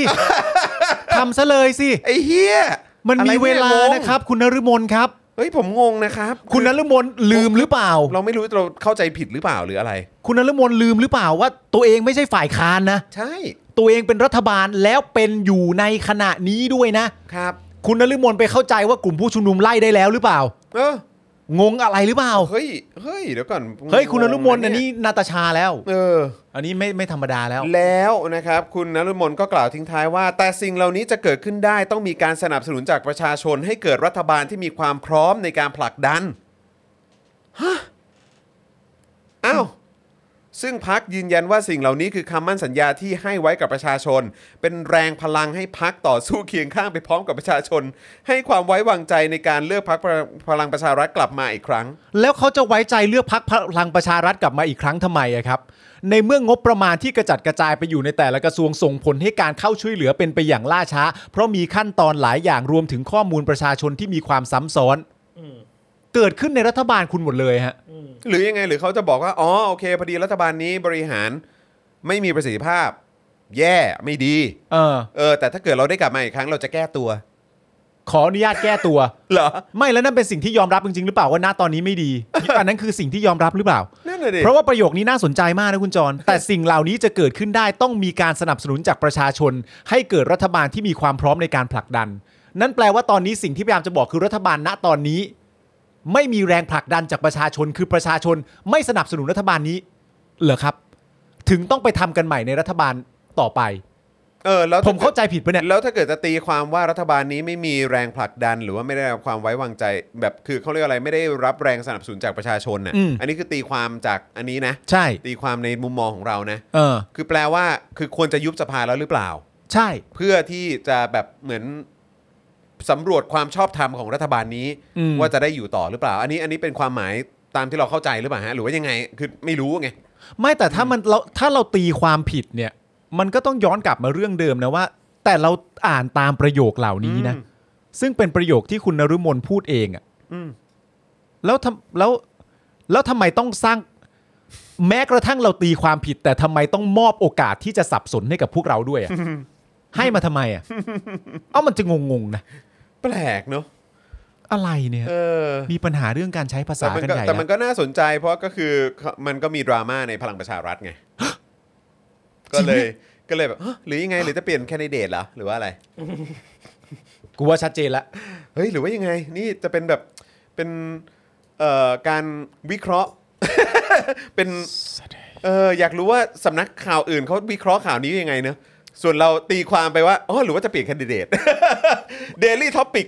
วิเคราะห์ว่าอาจจะมีการเปลี่ยนแคนดิเดตหรือไม่ที่แรก ที่แรกการวิเคราะห์ของ Daily Topic โดยไอ้ปาล์มกับไอ้จอน ตามสไตล์คนพูดไปเรื่อย มึงไม่ว่าคุณจะฟังที่ไหนกูชอบปั่นแบบว่าปั่นเผด็จการอยู่แล้วกูไม่มีปัญหาไม่ว่าคุณจะฟังที่ไหนอ่ะถ้าเป็นเรื่องการปั่นเผด็จการเนี่ยปั่นสลิมด้วยปั่นสลิมเนี่ยคุณยืนยันได้เลยว่าดิท็อปิกเนี่ยแม่งที่แรกเสมอแล้วกูไม่รับผิดชอบด้วย กูไปปั่นใส่สลิมปั่นใส่รัฐบาลนี่หาเลยนะสิ่งแรกที่จะทำคือการคือจริงๆอย่างที่บอกไปการปั่นเผด็จการเนี่ยคือเอาจากใจเลยนะไม่มีความรู้สึกผิดเลยนะไม่รู้สึกผิดอยู่แล้วการปั่นสลิมเนี่ยก็ไม่มีความรู้สึกผิดเลยนะเพราะฉะนั้นตามประโยคที่คุณนฤมลพูดเองว่าสิ่งแรกที่จะทำคือการเปลี่ยนและรื้อระบบใหม่ระบบเก่าเนี่ยหมายถึงตัวบุคคลหรือเปล่าแล้วระบบใหม่หมายถึงตัวบุคคลเช่นการเปลี่ยนแคนดิเดตหรือเปล่าตกใจนี่คุณมุกมาคุณมุกบอกว่าเราขอเดาว่าจะไม่ส่งแคนดิเดตคนเดียวค่ะเอาแล้วไงละมึงเอ้ยโอ้ยยังไงอ่ะคุณมุกเอาแล้วไงเขาจะส่งกันแบบพรรคนึงหลายคนได้ด้วยเหรอกูว่าพรรคพลังประชารัฐเนี่ยส่งแคนดิเดตประมาณ38คนนี่ฟังที่แรกหรือว่ายังไงหรือว่าประยุทธ์จะไปตั้งพรรคใหม่เหรอเฮ้ยไม่รู้เฮ้ยประยุทธ์ตั้งพรรคใหม่เหรอวะเฮ้ยไม่แน่นะมึงวิ่งเลยนี่คุณ VRT บอกว่าหรือว่าระบบที่เขาต้องการจะยุบเนี่ยคือพรรคประชาธิปัตย์กำลังจะบอกว่าเขาจะรื้อระบบประยุทธ์ด้วยตัวเองหรือเปล่าอ๋อคุณมุกบอกว่าส่งได้พรรคละ3คนอ๋อใช่สิเอ้าผมไม่รู้ผมนึกว่าส่งได้พรรคละคนพรรคละ3คนไงเป็นแคนดิเดตไง3คนเหรอใช่ๆๆๆแล้วตอนนั้นอ๋อเออว่ะเพราะว่าตอนนั้นก็มีคุณหญิงสุดารัตน์ใช่ไงมีคุณชาติชาติด้วยป่ะก็มีคุณชาติชาติช่วงนึงคุณชาติชาติด้วยใช่ไหมใช่แล้วอีกคนนึงอ่ะคุณชัยเกษมหรอจำไม่ได้ว่าใครจำไม่ได้ไม่เพราะว่าไปจำว่าแบบว่าเหมือนแบบอย่างก้าวไกลก็เสนอธนาธร อนาคตใหม่สิอนาคตใหม่เสนอธนาธรประชาธิปัตย์ก็เสนออภิสิทธิ์ใช่ไหมตอนนั้นใช่ไหมครับแล้วมีใครคือภูมิใจไทยก็อนุทินอยู่แล้วก็เลยไปจำว่าเป็นคนเดียวขออภัยครับนะฮะสรุปว่า3คนเฮ้อแต่ก็น่าสนใจนะไม่เป็นไรแต่ถ้าส่ง3คนนี่คือยังไงวะอีกคนคือคุณชัยเกษมครับคุณชัยเกษมของเพื่อไทยนะครับผมนะฮะแต่ว่านี้พลังประชารัฐนี่ก็จะมีมากกว่าลุงตู่อีกเหรอหรือว่าเฮ้ยหรือว่าเขาจะมีใครมาเทียบรัศมีได้ด้วยเหรอครับหรือว่าเขากำลังจะเปิดตัวคนที่2คนที่3เฮ้ยเอาแล้วไงแล้ววิวๆหรือว่าในความเป็นจริงสิ่งที่เขาต้องการจะทำคือมันถึงเวลาแล้วที่เขาจะเปิดตัวและเปิดหน้าหุ้ยถุยตัวอะไรวะคุณนี่ก็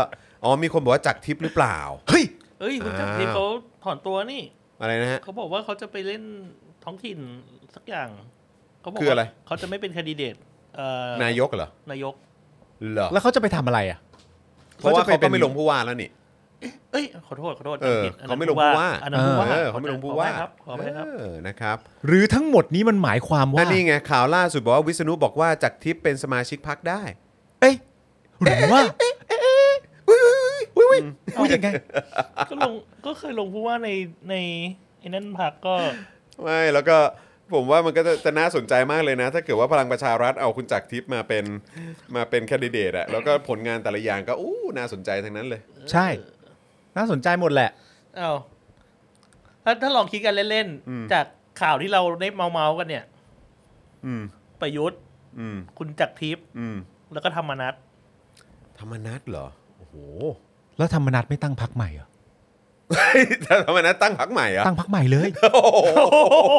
อุ้ยไม่ได้เขาจะแยกจากลุงป้อมไม่ได้ก็ลุงป้อมก็ไปตั้งด้วยลุงป้อมเขาปั้นพลังประชารัฐมากับมือคุมบังเหียนอยู่มึงไม่รู้เหรอข้างในเขาทะเลาะกันนะอันนี้มึงไม่รู้เหรอเนี่ยอุ้ยเอาเชี่ยกูนึกว่ามึงรู้มึงไม่รู้เนี่ยเอาเชี่ยกูก็นึกว่ามึงรู้เอาก็เห็นลุงป้อมบอกว่าอุ้ยทุกอย่างโอเครักกันมากมึงไม่เห็นการประชุมล่าสุดเหรอขอให้แก้ปัญหาด้วยความรักอ๋อแก้ปัญหาด้วยความรักแล้วเข้าใจแล้วมึงก็เลยไปคิดว่าพอลุงป้อมพูดแปลว่าพอลุงป้อมพูดจบทุกคนรักกันแล้วโอ๊ยรักเอามึงไม่รู้เหรอเนี่ยมึงต้องคิดแบบสลิ่มสิเว้ยอุ้ยอ้าวเขาบอกแล้วเขาต้องรักไงคือตอนแรกเนี่ยมีการยกมือยกไม้สร้างความไม่พอใจกันหลายคนนั่นนู่นนี่ไว้นู่นนั่นอะไรเต็มไปหมดเรื่องใหญ่นะแต่ว่าสุดท้ายแล้วเมื่อป้อมบอกว่าแก้ปัญหาทุกอย่างด้วยความรักอยากให้ทุกคนรักกันแล้วที่ป้อมพูดก็วันนั้นพวกมึงลุมกลัวทำไงคนละวันกันคนละประโยคกันอันนี้ไม่เกี่ยวแล้วพอพูดงี้ทุกคนก็รักกันแล้วเขาหายบาดหมางกันแล้วแต่ว่าคุณนฤมลเนี่ยคุณนฤมลนี่พูดได้ว่าต้องรื้อระบบแล้วก็สร้างระบบใหม่ขึ้นมานั่นแปลว่าหุ้ยอะไรวะเอาไว้รอดูฮะ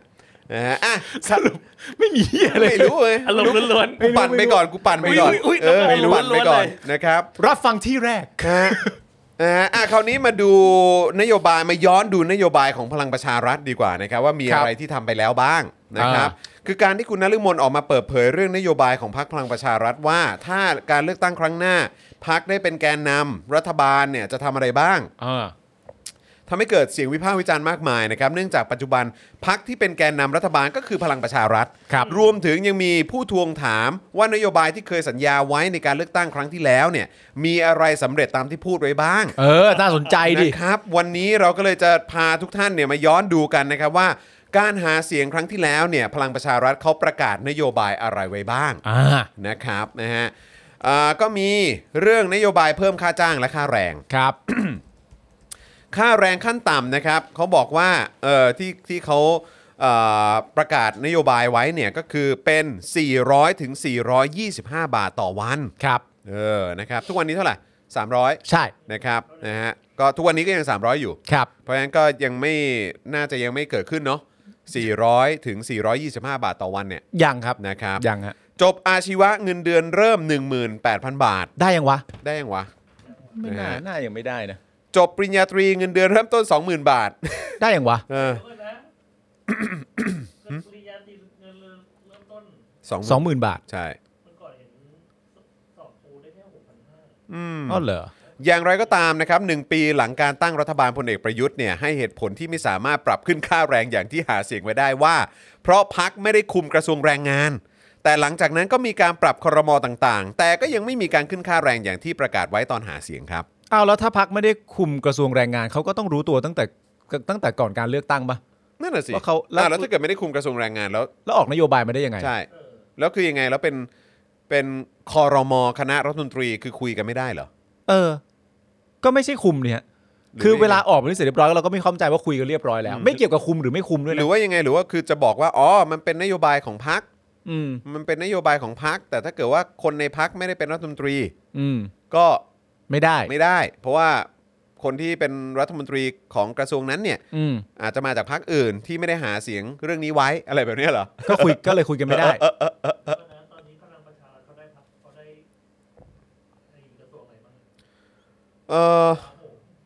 โอ้ยแต่ไม่หมดฮะเยอะฮะมีอะไรที่อยู่ในใต้หาเสียงนี้เนี่ยแล้วก็นะกำลังหาอยู่ว่าตอนนี้เนี่ยสุชาติชมกลิ่นใช่ไหมแล้วก็เขาก็เป็นพลังประชารัฐแล้วนี่ใช่แล้วเขาเป็นกระทรวงแรงงานเหรอใช่ไงก็สุชาติชมกลิ่นเป็นรัฐมนตรีแรงงานไงอ๋อแล้วก็อยู่พรรคพลังประชารัฐไงเออก็น่าจะคุยกันได้แล้วทำไมถึงตอนนี้ก็พลังประชารัฐเป็นคนคุมกระทรวงแรงงานแล้วไม่ใช่เหรอเออทำไมถึง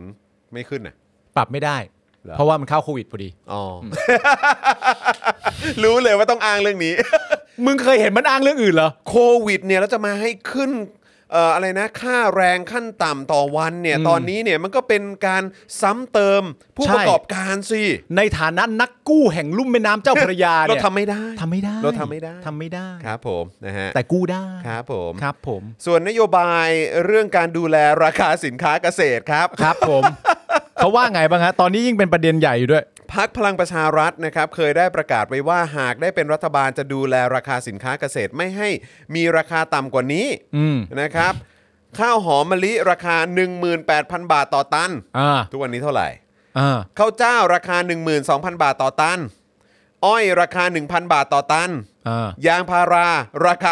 า65บาทต่อกิโลกรัมครับโอ้ยางพารานี่หนักนะฮะปาล์มนะครับราคา5บาททำไมกูถูกจังวะอ๋อไม่ใช่หมายถึงปาล์มอย่างอื่นต่อกิโลกรัมครับผมมันสำปะหลังราคา3บาทต่อกิโลกรัมครับผมนะฮะอันนี้ที่เคยประกาศไว้นะครับผมแต่วันนี้เป็นไงบ้างแต่ประกาศไว้ว่าจะไม่ให้ราคาต่ำกว่านี้นะครับนั่นแหละนโยบายมารดาประชารัฐครับตั้งครรภ์รับ 3,000 บาทต่อเดือนรวม9เดือนได้รับ 27,000 บาทครับได้ค่าคลอดบุตรอีก 10,000 บาทค่าดูแลเด็ก 2,000 บาทต่อเดือนจนเด็กอายุ6ขวบแต่แล้วสุดท้ายนะครับพรรคพลังประชารัฐกลับไม่ได้ดูแลกระทรวงพัฒนาความมั่นคงและความมั่นคงของมนุษย์นะครับทำให้ข้ออ้างว่านโยบายดังกล่าวเนี่ยนะครับไม่ได้ถูกผลักดันให้เป็นจริงเพราะพรรคไม่ได้ดูแลกระทรวงนี้อีกแล้วทีนี้อันนี้ใครกระทรวงพัฒนาความมั่นคงและความมั่นคงของมนุษย์อันนี้ใครล่ะอะไรนะเดี๋ยวก่อนชื่ออะไรนะมาจากประชาธิปัตย์นี่มาจากประชาธิปัตย์นะเดี๋ยวจะเซิร์ชให้หมดเลยว่าใครอยู่อะไรบ้างอะไรนะกระทรวงพัฒนาความมั่นคงมาจากประชาพัฒนาสังคมและความมั่นคงของมนุษย์ใช่นะครับตอนนี้ที่มาจากประชาธิปัตย์ป่ะกระทรวงใช่ไหมที่มาจากประชาธิปัตย์นะใช่ไหมใช่ดิใช่ไหมใช่ไหมจุติเขาอยู่ประชาธิปัตย์นี่ใช่ใช่ไหมครับปึ๊บใช่ตัวละครเยอะนะฮะตัวละครเยอะฮะเราต้องหาให้ครบฮะถูกต้องครับครับใช่อยู่พรรคประชาธิปัตย์ใช่นะฮะตอนนี้อยู่ประชาธิปัตย์ครับแต่ก็อีกเช่นเคยแหละครับก็คุยกันได้นี่ก็คุยกันได้ไม่ใช่หรอใช่ฮะแปลกจังใช่เพราะว่าคือก่อนหน้านั้นก็คือเฉลิมชัยศรีอ่อน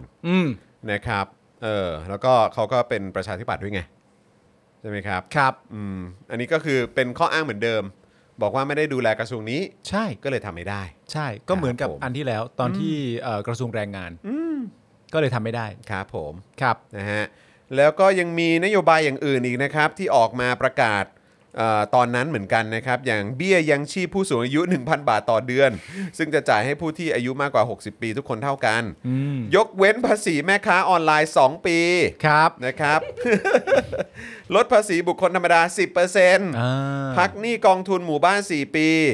ตั้งกองทุนพลังประชารัฐหมู่บ้านละ2ล้านบาทครับซึ่งในส่วนนี้นะครับแม้คนในโควต้าพรรคพลังประชารัฐจะคุมกระทรวงการคลังมาโดยตลอดนะครับแต่ก็ไม่มีการผลักดันเรื่องดังกล่าวให้เป็นรูปธรรมแต่อย่างใดครับนะครับนะฮะผลกระทบจากวิกฤตโควิดเนี่ยนะครับทำให้คนไทยจนพรวด15ล้านคนนะครับครับผม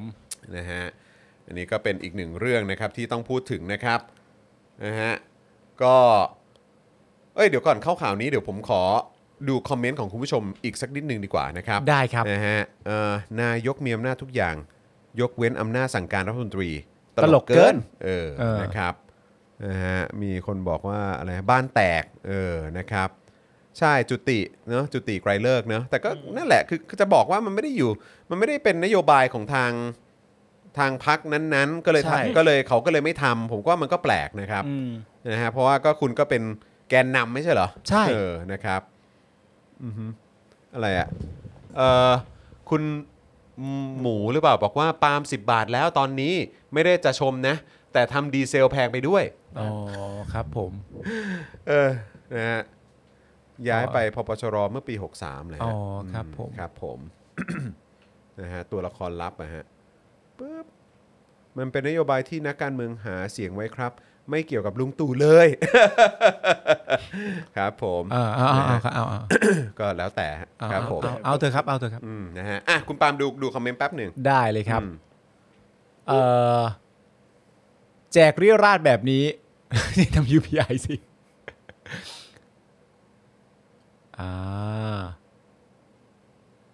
โควิดกูอีกแล้วความในใจลุ้นต่อไปเพื่อคนรุ่นหลังแน่นอนครับผมเขาเปลี่ยนคำปฏิรูปกลายเป็นรื้ออ๋อแล้วครับทำไม่ได้ทำไมไม่โดนยุบนั่นน่ะสิฮะก็มีหลายคนคิดเขาทำได้อุ๊ยนโยบายขายฝันเองแต่ไปว่าอนาคตใหม่ก้าวไกลขายฝัน ปั่นเก่งมีที่ทำงานหรือยังอันนี้ประเด็นไหนไม่รู้อะไม่ทราบได้เรื่องอะไรฮะเรื่องของนฤมลเหรอหรือว่าอะไรนฤมลมีที่ทำงานแล้วครับใช่เขาเป็นเหรัญญิกไงเหรัญญิกครับเขายังทำงานด้วยความปกติอยู่ฮะแล้วก็ปั่นเก่งขอบพระคุณครับน่าจะเราแหละดีแต่พูดเหรอฮะอันนี้พูดถึงรัฐบาลหรือว่าพูดถึงพรรคไหนฮะ ยังไงฮะอาจจะเป็นจักรทิพย์นะเพราะเหตุผลตอนสละผู้ว่าเขาบอกว่าไปทำหน้าที่ที่สำคัญกว่าน่าสนใจนะใช่ก็มีคนตีความกันไปนะครับบอกเอ๊ะเป็นไปได้หรือเปล่าว่าอาจจะเป็นในประเด็นเกี่ยวกับเรื่องของ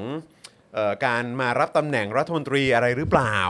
อะไรแบบนี้นะครับบางคนก็มองกันเอาไว้นะครับแต่ว่าเราก็ไม่รู้เหมือนกันแต่ว่าคือถามคุณผู้ชมอ่ะคือถ้าเกิดว่าจากที่มาเป็นแคนดิเดตอ่ะเป็นถือว่าเป็นแคนดิเดตที่น่าสนใจแหละครับ คือแค่ฟังว่าจากทิพย์เขาจะมาเป็นแคนดิเดตผู้ว่ากทมเนี่ยผมก็ยังรู้สึกแบบขำๆเลยนะคือคำถามมันน่าจะเป็นว่าน่าสนใจสำหรับใครอ่ะ ใช่ น่าสนใจโดยรวมเนี่ยก็เรื่องนึงแต่น่าสนใจแต่แม้กระทั่งว่าน่าสนใจสำหรับพรรคพลังประชารัฐเนี่ยคนที่เขารักและเขาชื่นชอบแนวนโยบายของพรรคพลังประชารัฐไปเรียบร้อยแล้วเนี่ยหรือแม้กระทั่งชื่นชอบเผด็จการเนี่ยก็เป็นประยุทธ์ไปเลยไม่ดีกว่าเหรอทำไมถึงจะต้องมีแคนดิเดตอื่นๆหรือว่าแคนดิเดตอื่นๆเป็นแคนดิเดตที่วิ ไม่รู้เลยจริงๆครับไม่รู้เลยจริงๆโอเคตรงเนื้อหาอีกหนึ่งข่าวนะครับที่จะเตรียมให้พอดีมันมีบางส่วนเนื้อหามันตกหล่นหายไปนะครับนะเพราะฉะนั้นก็เลยคิดว่าเดี๋ยวเราจะข้ามเรื่องนี้ไปก่อนละกันนะครับนะแล้วเดี๋ยวไม่แน่เดี๋ยวอาจจะหยิบยกขึ้นมาพูดคุยกันอีกทีในวันพรุ่งนี้ด้วยนะครับผมนะฮะโอเคนะครับนี่เราอยู่ด้วยกันมาเกือบ3ชั่วโมงครับคุณผู้ชมครับนะฮะก็อยากจะขอบคุณคุณผู้ชมนะครับที่อยู่ด้วยกันกับเรานะครับโอ้โหแบบอยู่กันแบบเจ้มจ้นกันแบบสุดๆเลยนะครับคุยกันหลากหลายเรื่องราวสนุกสนานมากแล้วก็มีคนถามมาเหมือนกันนะครับว่าเฮ้ย ครูทอมหายไปไหน นะฮะครูทอมตั้งแต่สัปดาห์ที่แล้วเนี่ยก็คือว่าลาไปนะครับไปดำน้ำสนุกสนานใหญ่แล้วไปดำน้ำแล้วจะกลับมาอีกทีวันไหนอ่ะวันพุธปะวันพุธครับสลับกับคุณปาล์มเลยเพราะว่าคุณปาล์มก็จะไม่อยู่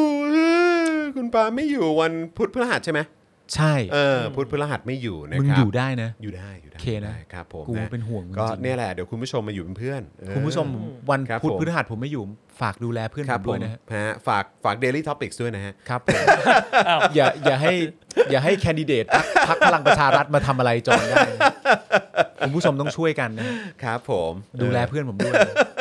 เดี๋ยวมีคดีอะไรอีกอ๋อแต่ว่าเดี๋ยวไปพบกับทางอัยการวันพุธนี้ครับนะครับนะฮะก็เดี๋ยวต้องคอยติดตามนะครับว่าจะเป็นอย่างไรบ้างนะครับนะฮะมีคุณผู้ชมบอกให้อาจารย์แบงค์จัดรายการโซโล่คนเดียวไปเลยเฮ้ยโอ้โหเอาหรือเปล่าล่ะเราน่าจะฝากอาจารย์แบงค์ได้นะมึงจะไปกันหมดเลยอยู่ๆมึงจะไปกันหมดเลยล้อเล่นนะครับฝาก Daily Topic ไว้กับ Top News ไม่ได้สิครับยังไงก็เดี๋ยวเจอผมเจอครูทอมนะครับแล้วก็เจออาจารย์แบงค์ได้นะครับส่วนศุกร์นี้เข้าใจว่าอาจจะเป็นแค่ผมกับพี่โรซี่นะหรือว่าพี่แขกก็จะอาจจะติดภารกิจเหมือนกันครับผมนะครับนะเพราะฉะนั้นก็อาจจะแบบว่าอาจจะเป็นแค่ผมกับพี่โรซี่นะครับถ้าสนใจถ้าคุณแต่คุณกลับมาวันไหนวันเสาร์หรือศุกร์ไม่รู้ว่ะแล้วแต่ถ้าว่างก็แวะเวียนมาได้ว่างถ้าผมว่างผมมาผมคิดถึงพี่โรซี่มาแจมได้นะมาแจมได้สิครับนะฮะใครเป็นก็ไม่ว้าวน่าจะหมายถึงผู้ว่าหรือเปล่าฮะครับผมนะฮะพี่แขกไม่อยู่ทั้งอาทิตย์ใช่ๆๆนะครับพี่แขกคนบอกว่าไปเชียงใหม่ปะใช่มั้ยมีคนบอกว่าให้ลองจัดนอกสถานที่ดูจัดนอกสถานที่เหรอครับแล้วจะโดนพรกรไหมฮะเราไปกันน้อยๆสิเปลี่ยนไปจัดที่ไหนห้องครัวกี่คนเดี๋ยวแม่งก็หาเรื่องได้อยู่ดีแหละนะครับเฮ้ยคุณมุกได้ส่งให้คุณบ้ารูปประยุทธ์อะอ๋อเซลฟี่เหรอเอ้ยเขาเรียกอะไรเป็นรูปพอร์เทรตถ่ายริมน้ำนะครับพอร์เทรตถ่ายริมน้ำอันนี้คือเป็นภาพเปิดตัวก่อนไปกระบี่ปะน่าจะใช่มั้งน่าจะเป็นอย่างนั้นมั้งโอ้ยที่เขาบอกว่าคุณมุกบอกว่าเป็นโฟโต้เซตเลยนะโอ้โหตายแล้วอ๋อที่กระบี่อ๋อครับผมแต่ได้ข่าวว่ามีคนไปแปะเขาเรียกว่าอะไรแปะป้ายต้อนรับเต็มเลยนะอ๋อใช่สิใช่ครับผมนะฮะแบบอารมณ์ไม่เอาเผด็จการมาทำไมรัฐบาลส้นตีนอะไรแบบนี้โอ้โหเป็นแบบก็เป็นคำพูดคลาสสิกครับผมคลาสสิกที่เหมาะกับเขาอยู่แล้วมีป้ายต้อนรับเต็มไปหมดเลยใช่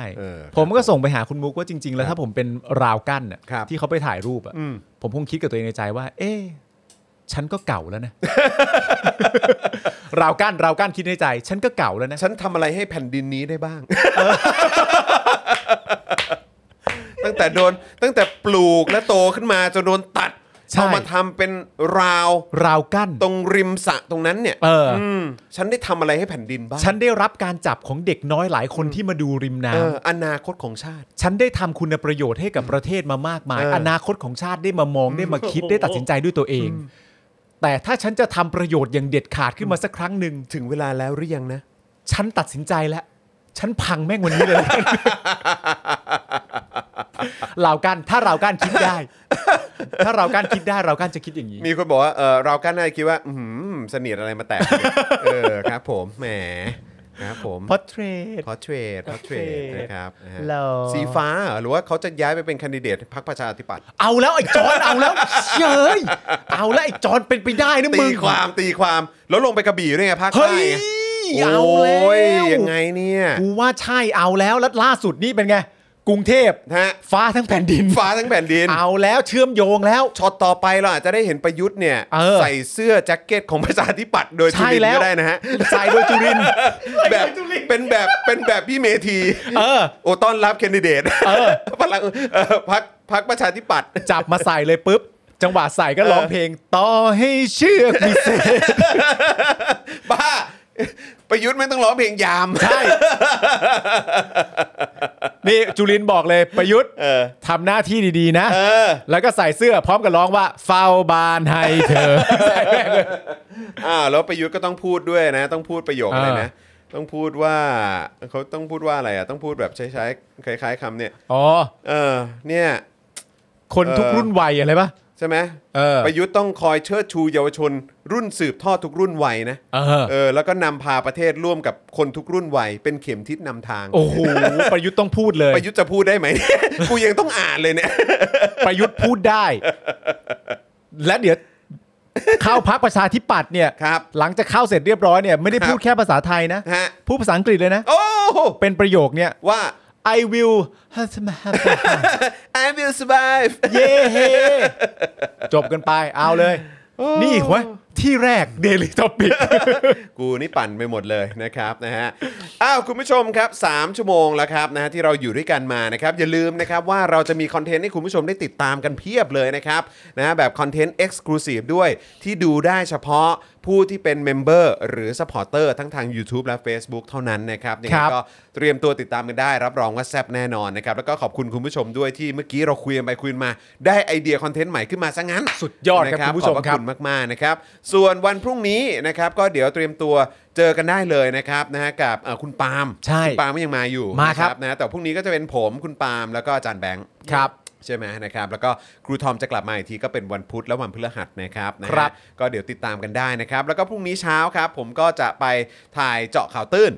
นะครับนะก็มีความจำเป็นอีกแล้วนะครับที่ต้องย้ายมาเป็นวันอังคารเพราะวันพุธเนี่ยต้องไปพบอัยการนะครับนะเพราะฉะนั้นก็เดี๋ยวถ่ายกันวันอังคารนะครับวันพฤหัสก็ได้ชมกันแล้วนะครับรับรองว่าแซ่บเช่นเคยนะครับเตรียมตัวติดตามกันได้นะครับส่วนคุณผู้ชม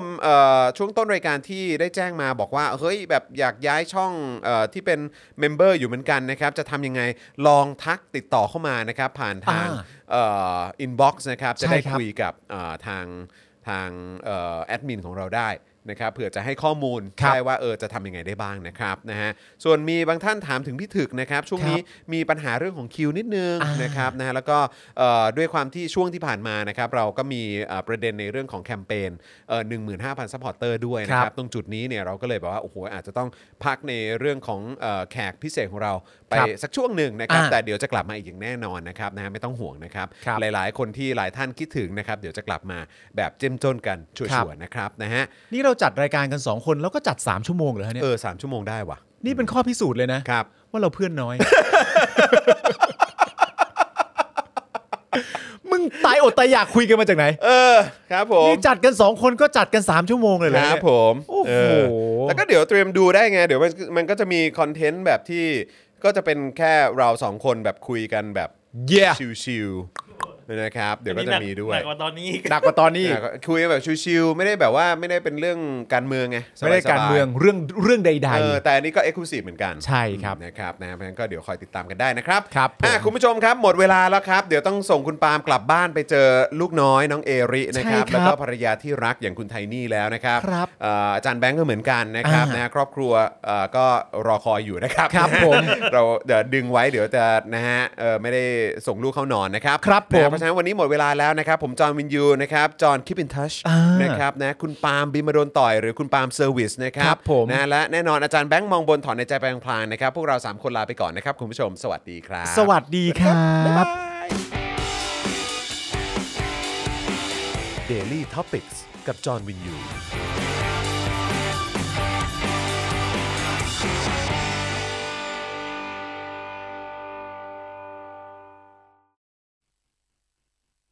คุณผู้ชมที่อยากจะสนับสนุนเราผ่านทาง YouTube Membership นะครับง่ายนิดเดียวครับแค่กดปุ่มจอยที่อยู่ข้างปุ่ม Subscribe ใน YouTube Channel ของเรานะครับเมื่อกดปุ่มจอยแล้วก็เลือกได้เลยนะครับว่าอยากจะสนับสนุนเราในแพ็คเกจไหนหลังจากนั้นก็เลือกวิธีในการชำระเงินและเข้าไปกรอกรายละเอียดให้ครบถ้วนนะครับแล้วก็กดปุ่ม Subscribe ครับแค่นี้คุณก็เป็นเมมเบอร์ของ SpokeDark TV แล้วครับสำหรับคุณผู้ชมที่อยากจะเป็นซัพพอร์ตเตอร์ให้กับพวกเรานะครับคลิกเข้าไปที่หน้าแฟนเพจของ SpokeDark TV และรายการในเครือของเราครับแล้วกดปุ่ม Become a Supporter นะครับหรือกดปุ่ม Support Now ใต้คลิปรายการของเราก็ได้นะครับแล้วเข้าไปเลือกเลยนะครับว่าจะชำระเงินทางไหนครับไม่ว่าจะผ่านบัตรเครดิตเดบิตเครือข่ายโทรศัพท์มือถือหรือ Wallet ต่างๆก็ง่ายนิดเดียวนะครับพอคลิกเข้าไปแล้วนะครับก็อย่าลืมใส่ข้อมูลและรายละเอียดให้ครบถ้วนนะครับพอครบถ้วนแล้วก็กดปุ่ม subscribe ครับแค่นี้คุณก็เป็นซัพพอร์ตเตอร์ของ SpokeDark TV แล้วครับ และเพื่อให้มั่นใจได้ว่าทุกท่านจะสามารถสนับสนุนเราได้อย่างต่อเนื่องในทุกๆเดือนโดยไม่หลุดจากการเป็นสมาชิกคุณผู้ชมสามารถเลือกสนับสนุนในช่องทางและแพ็กเกจที่ทุกท่านสะดวกที่สุดสำหรับการตัดบัญชีอัตโนมัติอย่างต่อเนื่องนะครับเพื่อที่ Spokedark TV จะได้มีกำลังในการผลิตคอนเทนต์ดีๆเพื่อคุณผู้ชมต่อไปครับ